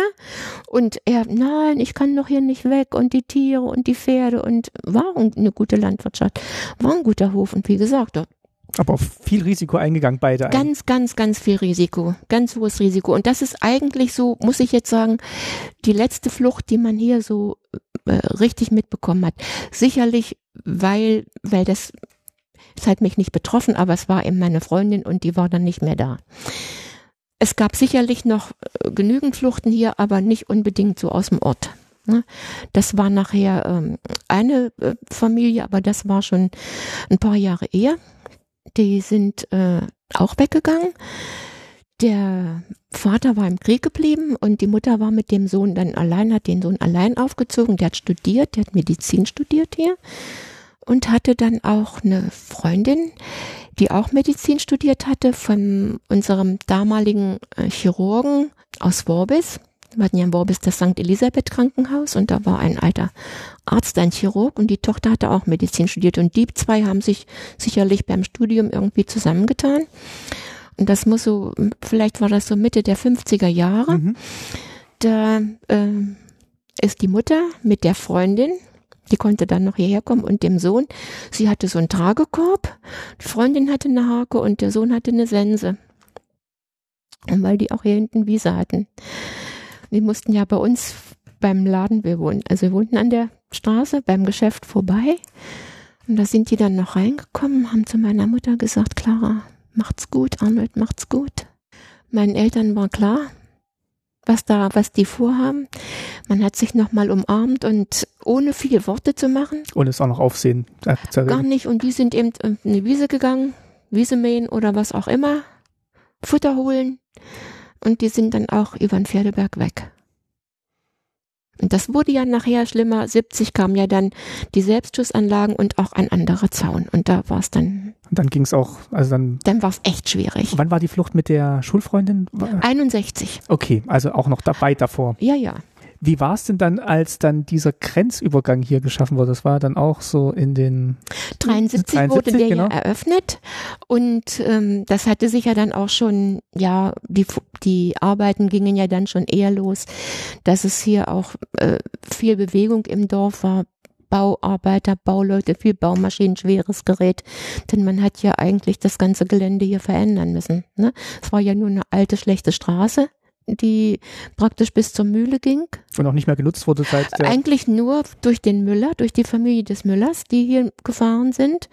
Und äh, die, die Familien, die in den Klostergebäuden, die gingen ja weiter vorne runter. Also das Stück hier war gar nicht benutzt? Nein, kaum, kaum. Hier drüben äh, war eine riesen Stützmauer hoch, die den Berg praktisch abgefangen hat und dort oben war eben ein Weg, es war keine befestigte Straße, Geröll und Steine und alles, ne? Und, äh, aber es war, war eben sicherlich an vielen Ecken früher in der Zeit noch so. Und da hat man schon gemerkt, hier gehen jetzt Bauarbeiten los. Hier und geht jetzt was los und man hat in Teistung einen Wohnblock gebaut. Ein Wohnblock, drei Eingänge, jeder sechs Wohnungen, also achtzehn W E, achtzehn Wohnungseinheiten. Und dann hat man die Familien hier oben vom Kloster runtergebracht ins Dorf. Die sind dann hier oben ausgezogen, als der Wohnblock fertig war, und haben die Wohnungen dort im, im, Wohn, im Dorf bezogen. Hatten sich ja jetzt wohnungsmäßig eigentlich verbessert. Und dann hat man ja auch die Klostergebäude abgerissen. Mit, mit im Zuge des, äh, der Grenzübergang kam. Bis Mitte siebzig waren ja dann die Klostergebäude weg, bis auf dieses große Gebäude oberhalb der Straße, was heute Kulturhalle ist. Das wurde damals von der L P G genutzt. Und innerhalb der Klostermauer, zum einen war die Mauer und zum anderen hatte man ja richtig schon Grenzzaunrei um. Da hatte die L P G dann auch so Reitpferde, ne? Aber dann kam ja außer denen, die dafür zuständig waren, ähm, niemand mehr dorthin. Und die äh, Eröffnung des Grenzübergangs, klar, die haben wir auch im Fernsehen gesehen, in der Tagesschau, dass das war schon, war schon toll für, für die ältere Generation. Das musste man in Worbis das Dokument beantragen und dann ging das eben rüber in die Stadt. Mhm. Ganz oft, dass Oma abends sagte, morgen früh fahre ich mal in die Stadt, zum Mittagessen bin ich wieder da. Denn bevor der Grenzübergang kam, durften die ja auch einmal im Jahr in den Westen reisen, so vier Wochen. Und da ist meine Oma auch immer gefahren. Aber Grenzübergang war Eisenach, Gerstungen, Bebra. Die ist aber dann da äh, weiter in die Bundesrepublik, also nach Remscheid zum Sohn oder äh, bis ins Ruhrgebiet zu ihrer Tochter dann. Und wer nach Duderstadt wollte, von Teifstungen nach Duderstadt, der fuhr aber auch diesen Umweg, hm. um die fünf Kilometer, ne? Ach so. Hm. Äh, zu überwinden. Aber das mit Grenzübergang war ja das dann Gott sei Dank ein Katzensprung. Und äh, für uns jetzt, ja, wir durften nicht, aber es war doch irgendwie ein gutes Gefühl. Irgendwie, hier ist was offen, hier kommen die Westautos, man guckt hinterher. Fragen, hat, hat man das gesehen oder gemerkt, jetzt ist hier, ja, jetzt kommen die West-Leute rein? Und was auch, was dann auch noch für das Dorf gut war, die Ortsdurchfahrt, die Leute haben dann auch Farben bekommen, um die Fassaden zu streichen. Dass alles ein bisschen freundlich aussieht. Dass es sehr schön aussieht, wenn man in den Osten kommt. Ja, es wurden Bürgersteige repariert, alles so. Also es war schon alles dann so ein bisschen, bisschen auf Vordermann gebracht. Ne? Aber die durften in Teistungen nicht halten, hat Patrick gesagt. Nein. Weil das noch in dieser fünf Kilometer genau. Sperrzone war. Äh, Bundesbürger durften sich nicht im Sperrgebiet aufhalten, nicht anhalten. Aber es sind ja auch Teistunger, ich sag mal Ex-Teistunger gekommen. Und da haben manche gesagt, ich bin doch nicht bescheuert und fahre am Elternhaus vorbei. Was wollen denn die von mir hier? Ne? Jetzt gehe ich wenigstens einmal rein und rund. Aber wenn man jetzt hier äh, endlich fertig war, dann wurde ja schon an den Sperrgebietskontrollpunkt gemeldet, P K W-Kennzeichen sowieso, ach, ach so. äh, äh, mhm. ist jetzt kontrolliert und muss dann innerhalb von zehn Minuten. Minuten vielleicht da ankommen. Und wenn das dann nicht der Fall war, und es waren genügend Leute, die im Dorf also aufgepasst haben, dann ging das auch ganz schnell, dass da jemand war und hat die darauf aufmerksam gemacht, dass sie hier nichts zu suchen haben. Ja, hat manchmal haben sie gesagt, ich wollte nur mal ein Glas Wasser, mir war so übel oder irgendwas mhm. und bin dann einfach mal da reingegangen. Ich muss mal austreten schnell. Ja, irgend sowas hat man dann sich schon einfallen lassen. Ne? Das heißt, man ist dann eher nach, ähm, nach Worbis genau. und hat sich dann da... Man, man hat sich ja verständigt vorher, man, Briefe konnte man ja wenigstens schreiben, wenn man jetzt auch nicht telefonieren konnte, aber man wusste dann, dann und dann reisen die Verwandten hier ein, wir werden um die Mittagszeit äh, am Grenzübergang sein, ja und dann ist man schon, äh, entweder im Dorf hat man aufgepasst oder man ist zum Sperrgebiet zumindest raus und hat dann da im ferner Winzingerode gewartet an der Straße, bis die dann kamen und getroffen hat man sich in der Regel in Worbis, zu Worbis rein war ja dann das Kulturhaus und der große Parkplatz.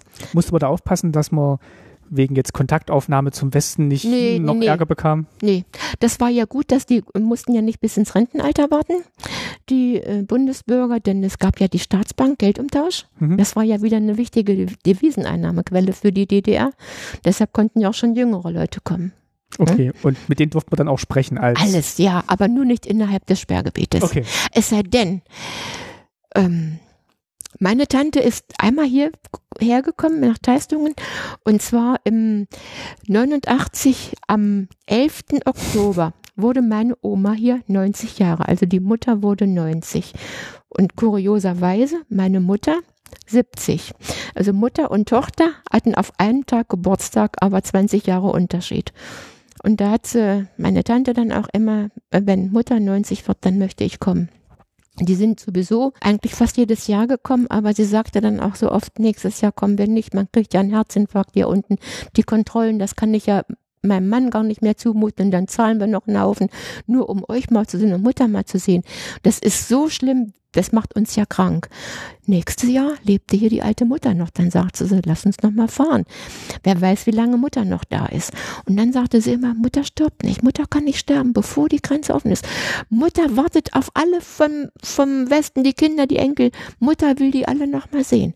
Jetzt wurde die Oma neunzig am elften zehnten neunundachtzig. Und meine Tante, mein Onkel, die hatten dann beantragt, die waren schon in die D D R eingereist, aber äh, nach Beckenriede, also Richtung Mühlhausen, weil meine Tante hatte auch einen Mann aus Beckenriede dann. Mhm.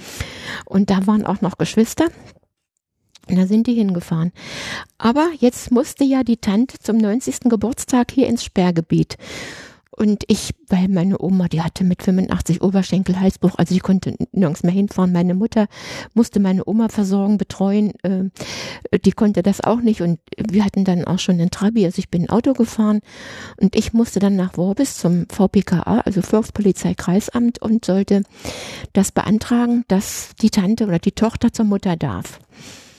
Und da gab es in Worbis in dem Amt zwei Flure. Einmal das, sage ich mal so, das normale Pass- und Meldewesen und einmal die speziellen Fälle. Und ich war so ein spezieller Fall, weil ich ja jemanden, einen Bundesbürger, ins Sperrgebiet wollte.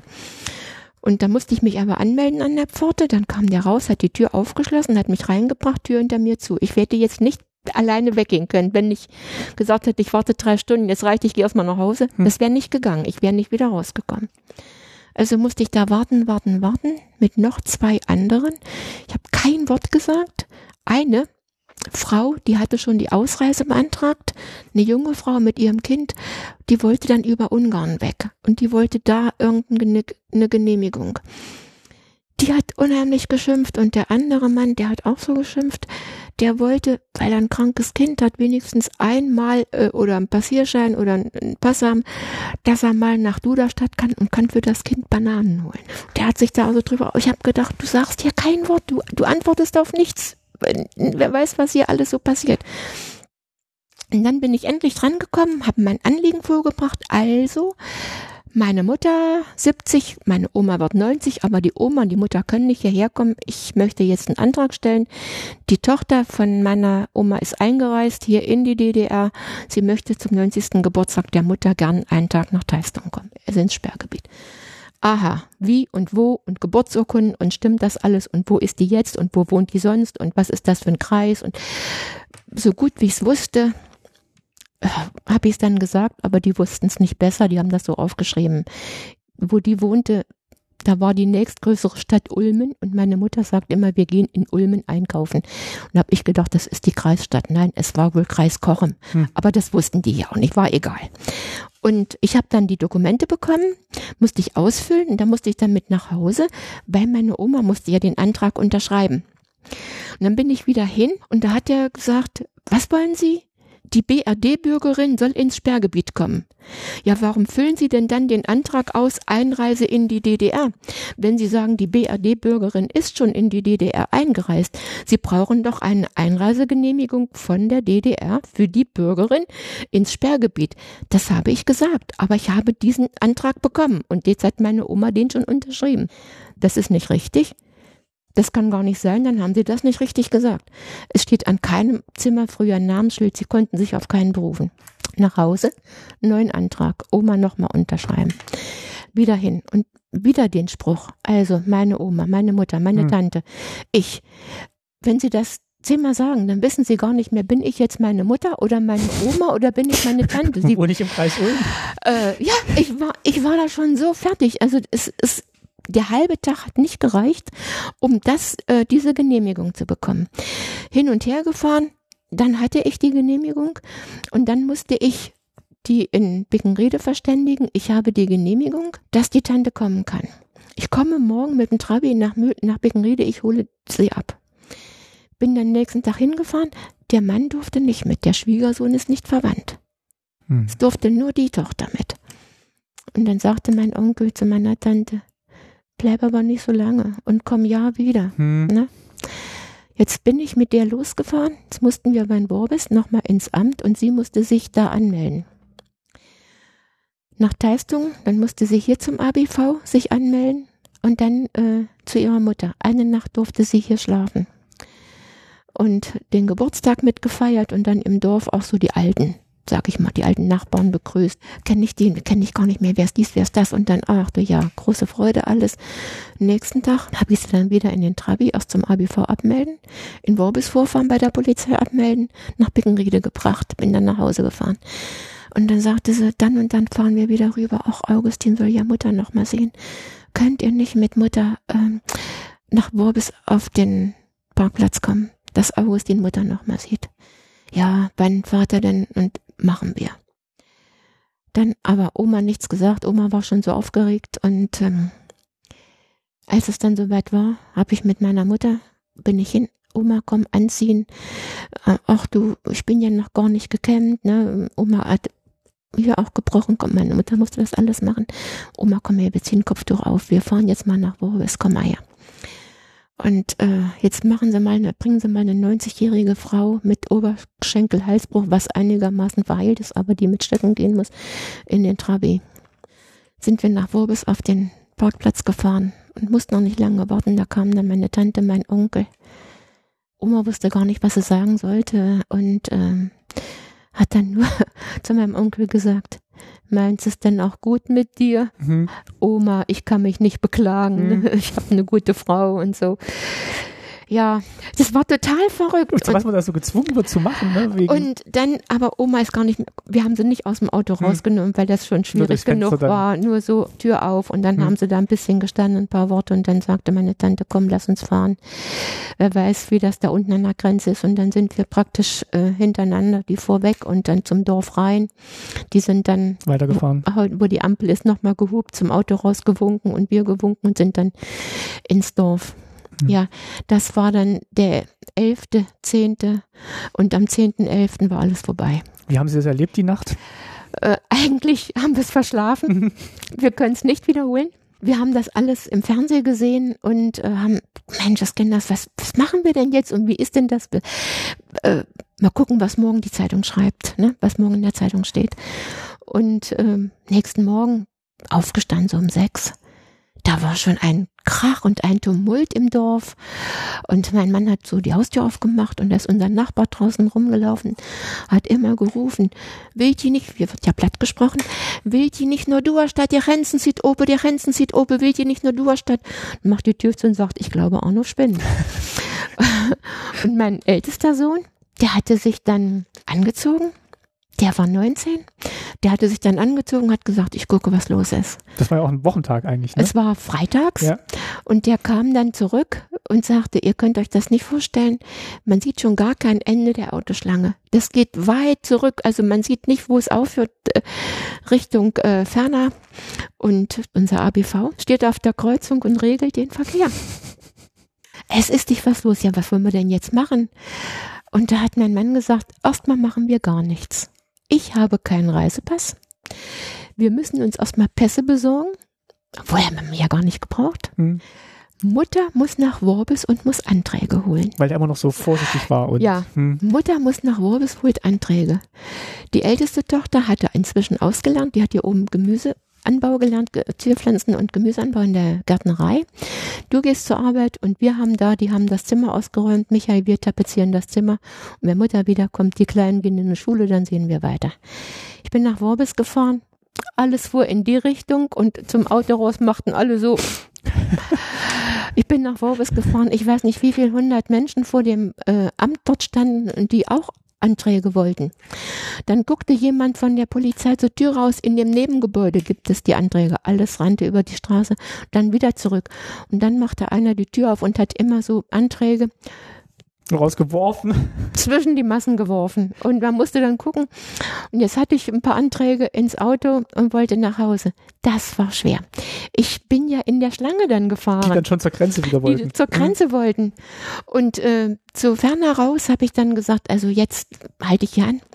Angehalten, ausgestiegen und hinter mir gesagt, wenn äh, die Schlange jetzt weiterfährt, dann nicht hupen, ich fahre woanders lang. Oh, kennen Sie den Schleichweg? Ich sage, Sie können hinter mir herkommen, ich kann ins Dorf anders fahren. Hier komme ich ja bis Mittag nicht nach Hause. Hm. Man braucht ja über vier Stunden für die acht Kilometer. Und er sagte, dann komme ich hinter Ihnen her. Ich sage, wenn ich dann im Dorf äh, über die Hahle, über den Bach fahre und rechts abbiege, fahren Sie geradeaus, dann sind Sie gleich an der Kreuzung. Und da sind noch viele hinterhergekommen nach Hause. Und als ich dann mit meinen Anträgen nach Hause kam, stand die Familie schon auf dem Hof und hat auf mich gewartet. Also der Sohn war schon mit dem Fahrrad weg. Das lag irgendwo im Straßenkram, ins Auto gestiegen. Der war schon drüben. Und die Tochter kam von der Arbeit nach Hause, plägte und sagte, Papa, ich bin die Einzige an der Arbeit. Alle sind schon in Duderstadt, ne? Ohne Mutter fahren wir nirgends hin. Wir warten, bis Mutter wiederkommt. Alles in Ordnung, auch mit den Anträgen. Die Anträge haben wir irgendwo liegen gelassen. Wir sind dann in den Trabi. Und äh, dann in die Autoschlange und dann in eine andere Welt gekommen. Total verrückt, total verrückt, total verrückt. Also man kann sich das nicht vorstellen. Es ist nur fünf Kilometer. Und man hat, wenn in Duderstadt Schützenfeste waren, hat man die Feuerwerksraketen gehört oder auch den Himmel. Wenn, aber man kam nie hin. Und jetzt stehen wir da. Und was eben auch dieser Empfang dann ausgemacht hat, hier wurde ja noch kontrolliert alles, ne? Ausweis zeigen und kam ja auch ein Stempel rein. Mein Mann hat den Stempel aufs Passfoto bekommen und wenn Sie Bornholmer Straße gesehen haben, mhm. wie Sie dann gesagt haben, ausreisen, aber den Stempel aufs Passfoto, dann dürfen Sie nicht wieder zurück, dann ist der, ist der Ausweis entwertet. Aber es wusste keiner. Okay. Wir wussten es nicht mehr. Man, die wussten es wahrscheinlich auch nicht. Die haben auswärts auf Stempelreihen weitergefahren. Ich hatte den hinten drin. Und in Gerblingenrode angekommen, da steht Frau Süßmuth am Grenzübergang. Mann, die Bundestagspräsidentin. Steht hier. Die war in Göttingen, hat das mitbekommen und sofort hierher gekommen, ne, und hat uns da die Hand gegeben und hat gesagt, was ihr gemacht habt, also das ist toll und jetzt dürft ihr nicht nachlassen, jetzt müsst ihr weitermachen, macht weiter, macht weiter, was ihr erreicht habt. Und dann, ja gut, bis Duderstadt hätten wir ja fahren können, eine Tour hin, zurück, aber eigentlich fing ja die Welt erst hinter Duderstadt an. Wie geht's denn da weiter? Aber jeder Autofahrer hat an dem Tag einen Straßenatlas bekommen. Die hatten solche Stapel äh, A D A C, D L R G, alles, was so an den Straßen stand. Einfach so, reingereicht. Einfach Auto. rein. Also das war, das waren solche Gesten, das hat, hat auch so gut getan. Mhm. Ne, weil man ja immer sich auch irgendwie zweitrangig gefühlt hat. Und jetzt dieser herzliche Empfang, also es war schon enorm. Es war echt enorm. Das berührt mich auch immer noch wieder. Also wenn ich diese Bilder sehe und jetzt auch diese Erzählungen höre, also was also für eine es ist Freude. Immer noch wirklich so eine emotionale Geschichte und es ist vollkommen egal, wie lange das jetzt für uns her ist. Voriges Jahr waren wir äh, so eine Busfahrt nach Prag mitgemacht und nur drei Tage. Leider hatten wir nur schlechtes Wetter im März, aber es war trotzdem schön und wir hatten einen super ähm, Stadtführer da auf dem Radschienen und da kann man ja zur bundesdeutschen Botschaft gucken. Da hat man da oben gestanden und hat die Bundesfahne gesehen, also unsere Fahne gesehen, den Balkon und dann die Vorstellung, fünftausend Menschen und da oben steht jetzt Herr Seiters und Herr Genscher. Also dann, dann ist das für uns immer noch so ein Moment, dass man mhm. sich kaum bewegen kann. Das berührt viele äh, ehemalige D D R-Bürger eigentlich nach wie vor. Und auch für viele ist vieles Alltag oder, oder wird abgetan, ja. Aber so, so Ziele, die man so hatte, so auch zu D D R-Zeiten mal so Träume, ach nicht mal Träume, aber mal so gesagt, wenn ich mal könnte, da und da würde ich gern hin. Und da hatte mein Mann immer so einen Gedanken, weil wir auch ähm, zu D D R-Zeiten gab es ja auch diesen kirchlichen Verlag in der D D R, den Benno Verlag. Mhm. Ja, kenne ich. Ne? Die auch so sch- äh, kirchliche Schriften und Bücher.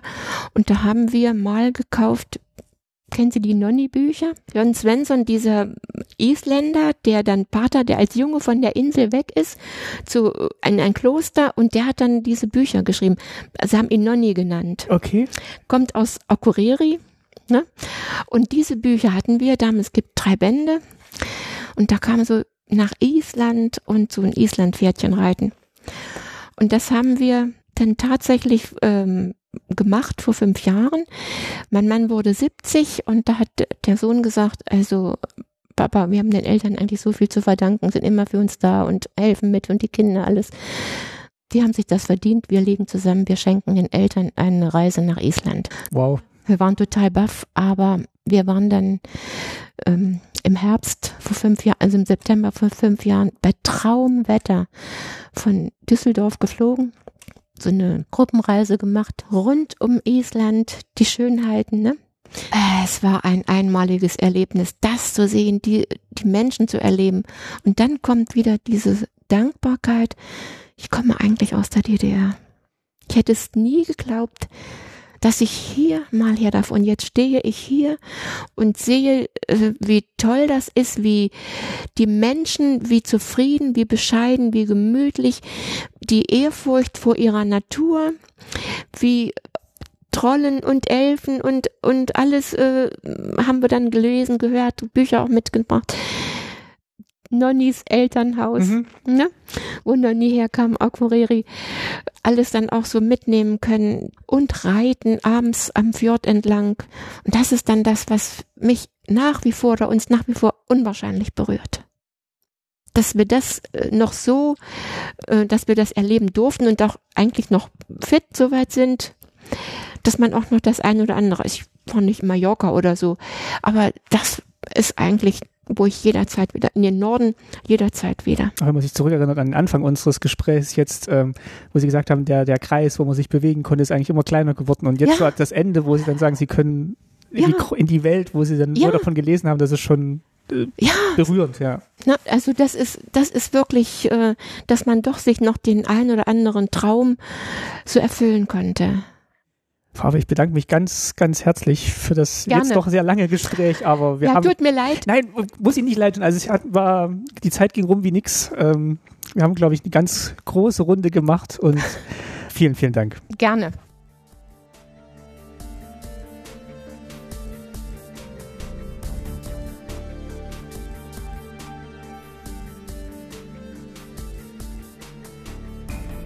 So, Patrick, Frau Apel haben wir gerade verabschiedet und uns nochmal bedankt für Ihre Zeit. Und äh, jetzt ist auch schon der Abend so ein bisschen näher gerückt und wir verabschieden uns auch bald hier vom Haus und von dir, aber mhm. wollten natürlich vorher nochmal ein bisschen Gelegenheit geben, das Haus nochmal ganz kurz in den Fakten zu beschreiben, wenn jemand jetzt hierher kommen möchte. Genau, ein kleiner Werbeblock sozusagen am Ende. Genau, und auch was speziell dein Angebot oder euer Angebot an die Personen, Schulklassen, Menschen ist. Ah, absolut, genau. Also erstmal äh, An, die Öffnungszeiten sind von Dienstag bis Sonntag zehn bis siebzehn Uhr. Es gibt die Möglichkeit, hier natürlich als Einzelbesucher zu kommen. Die Hörerinnen und Hörer haben jetzt schon mitbekommen, was man hier alles machen kann. Äh, vom Wandern bis zur historischen Forschung ist hier alles möglich. Ähm, man kann natürlich äh, Führung machen, Außenführung, Innenführung, auch fremdsprachig, Englisch, Französisch, Spanisch und für Ja, für, für Jugendgruppen, für Erwachsenengruppen, politische Bildung haben wir ein relativ äh, reichhaltiges Angebot, interdisziplinär in den Bereichen Geschichte, Demokratiebildung und Umweltbildung. Also sowohl äh, von äh, Seminaren, die sich mit äh, kritischem Umgang mit Medien beschäftigen, äh, mit äh, Menschenrechten heute, äh, mit der Wiese hier am ehemaligen Grenzstreifen und äh, natürlich alles Mögliche, äh, auch kombiniert mit Zeitzeugengesprächen, mit Lesungen, mit äh, Comic-Workshops, äh, also Comics, die sich mit der Geschichte, mit der deutschen Teilung beschäftigen. Also ein ziemlich breites Angebot, was wir individuell an die Gruppen immer anpassen. Also im besten Fall meldet, meldet man sich vorher bei euch und bespricht mal so ein bisschen, was man vorhat und wann man kommen möchte. Absolut, genau. Also das am besten so viel wie möglich zur Gruppe uns vorher sagen und dann basteln wir ein schönes Programm zusammen. Das kann den ganzen Tag sein, das kann mehrtägig sein. Wir haben genug Räumlichkeiten und genug pädagogisches Know-how hier im Haus. Wie kommt man am besten hierher, wenn man jetzt nicht mit einer Schulklasse und einem Bus kommt? Mhm. Was ist da so die nächste? Also mit dem Auto wahrscheinlich ja. kein Problem. Gibt man Grenzlandmuseum Eichsfeld ein, dann findet man es. Genau. Und dann die nächsten Bahnhöfe sind zum einen auf thüringischer Seite Leinefelde, von wo aus man mit einem Linienbus hierher kommt. Und äh, auf niedersächsischer Seite ist es Göttingen, wo ihr auch gelandet seid gestern. Okay, und dann gibt es da auch eine Busverbindung, genau, glaube ich, die nicht so häufig ist, aber man kommt schon irgendwie auch als Individualreisender ohne Auto hierher. Genau, ja, ist auf jeden Fall möglich und es gibt genug ähm, Unterkünfte, also natürlich das Hotel Haletal und es gibt aber Jugendgästehaus in Duderstadt und äh, auf dem Pferdeberg, wo wir gestern waren, ähm, auch ein, ja, eine Unterkunft, ein Ferienparadies, äh, quasi jugendherbergsartig. Und das äh, Angebot, ich habe es ja gerade schon gesagt, ist von Anfang an interdisziplinär ausgerichtet, deswegen auch auf die Gefahr hin, dass jetzt äh, die Hörerinnen und Hörer schon wirklich äh, lange an den an ihren Geräten, an ihren Endgeräten sitzen. Das Thema grüne Band, das haben wir, glaube ich, noch gar nicht richtig angesprochen. Das äh, grüne Band äh, ist der ökologische Fußabdruck der Grenze, die wir gestern und heute uns angeschaut haben. Ein positiver Abdruck in dem Fall. Im positiven, ja, wie auch im negativen. Also kommt darauf an, für welche Pflanzenart, für welche Tierart äh, konnte diese Grenze positive Wirkung entfalten und für andere Tierarten natürlich nicht. Das kann man sich vorstellen, äh, dass äh, größere Tiere ebenso von Minen und Ähnlichem betroffen waren und äh, natürlich auch viel Chemie eingesetzt wurde, um Pflanzen niedrig zu halten, zur Grenzsicherung für die Schaffung des freien Schuss- und äh, Sichtfeldes, ne? Aber auf der anderen Seite relativ wenig Landwirtschaft, relativ wenig Verkehr und so war die innerdeutsche Grenze, so brutal wie sie war, auch ein Rückzugsraum für einige Tierarten, ähm, insbesondere Vogelarten, aber auch andere.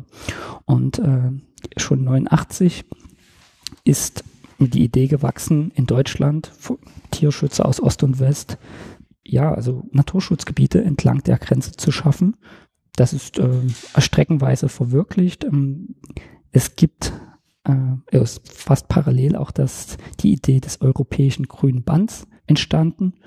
Wir stehen jetzt äh, noch in einem extra Vertiefungsraum, der vor allen Dingen von unserem Umweltbild, äh, in der Umweltbildung benutzt wird. Und äh, wir sehen eine große, einen großen Tisch mit der Europakarte. Auf der Europakarte sieht man den Verlauf des ehemaligen Eisernen Vorhangs und gleichzeitig natürlich auch den Verlauf des europäischen grünen Bandes. Das ist eine ganz, äh, ganz tolle Karte, weil man hier die Dimensionen sieht dieser Grenzanlagen. Ich habe es schon angedeutet, das waren sehr ähnlich aufgebaute Grenzanlagen in den anderen Staaten. Es gab, gibt ein paar Unterschiede, aber es entstanden dann nach neunzehnhundertneunundachtzig in vielen Ländern grenzüberschreitende Nationalparks, und es gibt ja den Iron Curtain Trail, also den Fahrradweg. Der geht... Der startet eigentlich oben an der norwegisch-russischen Grenze. Ach, so weit weg ist der tatsächlich auch schon. Okay. Also das ist zumindest angedacht. Ich weiß, das ist natürlich nicht durchgängig. Es gibt kein durchgängiges Naturschutzgebiet und keinen durchgängigen Wanderweg, aber immer mehr und mehr Lücken werden geschlossen. Also von der russisch-finnischen und russisch-norwegischen Grenze bis runter zur ja, bulgarisch-griechischen Grenze, kann man sagen. Und das ist auch nochmal wichtig. Wir haben jetzt, oder Frau Apel hat natürlich viel vom Eichsfeld erzählt. Man sieht hier die Europakarte vor sich und man hat ähnliche Bedingungen, ähnliche Fluchtbewegungen in den anderen Ländern, das, die hinter dem Eisernen Vorhang lagen, ne, aus westlicher Sicht. Und man hat natürlich starke Fluchtbewegung von D D R-Bürgern über diese Länder, über Ungarn, über Rumänien, Bulgarien und äh, teilweise auch äh, durch die Ostsee natürlich. Das ist wirklich eine ganz lange Strecke. Also wenn das mal wirklich alles erwanderbar und erfahr- mhm. erfahrbar ist, da hat man wirklich auch so ein Stück europäische Geschichte erfahren, ja, glaube ich. Absolut. Also weil da so ganz viele, ja. viele Stationen und, sind. Und so wie die Grenze auch ein Symbol für den rücksichtslosen Umgang mit Menschen, mit Natur und mit Kultur war, ja, Frau Apel hat ja die Sprengung hier des Klosters angesprochen, so ist diese Idee eines grünen Bandes und vor allen Dingen in Europa natürlich ein tolles Symbol für Überwindung von Grenzen, Überwindung von Feindbildern auch und für ein gutes nachbarschaftliches Zusammenleben zwischen den ehemaligen Regionen in Deutschland, aber natürlich auch in Europa. Und äh, es gibt hier in der Region im Eichsfeld eine tolle Geschichte. Der Tierfilmer Heinz Sielmann, dürfte einigen bekannt sein, hat hier neunzehnhundertachtundachtzig seinen Tierfilm Tiere im Schatten der Grenze gedreht und in der Abmoderation äh, quasi prophetisch weist er darauf hin, dass Natur keine Grenzen kennt und dass es diese innerdeutsche Grenze etwas Widernatürliches ist. Wenn man der Grenze irgendetwas abgewinnen kann, dann vielleicht, dass es eine Chance für Naturschützer bietet, einen großen Nationalpark von der Ostsee bis zum Bayerischen Wald daraus zu schaffen, wenn eines Tages diese Grenze überwunden sein wird. Und das hat er achtundachtzig gesagt. Ähm, ja, und wir haben uns überlegt, dass das ein schönes Schlusswort ist, bevor ihr beide morgen dann am Grünband entlang wandern werdet. Das ist es wirklich. Wir bedanken uns, und ich bedanke mich auch stellvertretend für Ulrike, bei dir, Patrick, für die tolle Organisation hier im Grenzlandmuseum Eichsfeld, für ja, den schönen Tag, den wir hier verleben durften, die vielen Informationen, das Zeitzeugengespräch, das durch dich möglich wurde. Ähm, vielen Dank und bis bald hoffentlich. Ja, sehr gerne. Tschüss. Tschüss. Das war ja der erste Teil unserer Reise durchs Grenzland zwischen Thüringen, Niedersachsen und Hessen. Vielen Dank an Patrick Hoffmann und Mira Keune vom Grenzlandmuseum Eichsfeld für die Unterstützung im Vorfeld und die wunderbare Begleitung und Gastfreundschaft während unseres Besuchs. Wenn ihr Lust bekommen habt, die Gegend und das Museum einmal selbst zu besuchen, empfehlen wir euch auf alle Fälle einen Besuch. Vielleicht sogar am neunten November dieses Jahres. Das Jubiläum dort wird mit einer großen Veranstaltung im Museum und entlang der ehemaligen Grenzanlagen begangen. Alle Infos dazu verlinken wir euch in den Shownotes. Ein großes Dankeschön geht auch an Ursula Apel für ihre Zeit und Erinnerungen.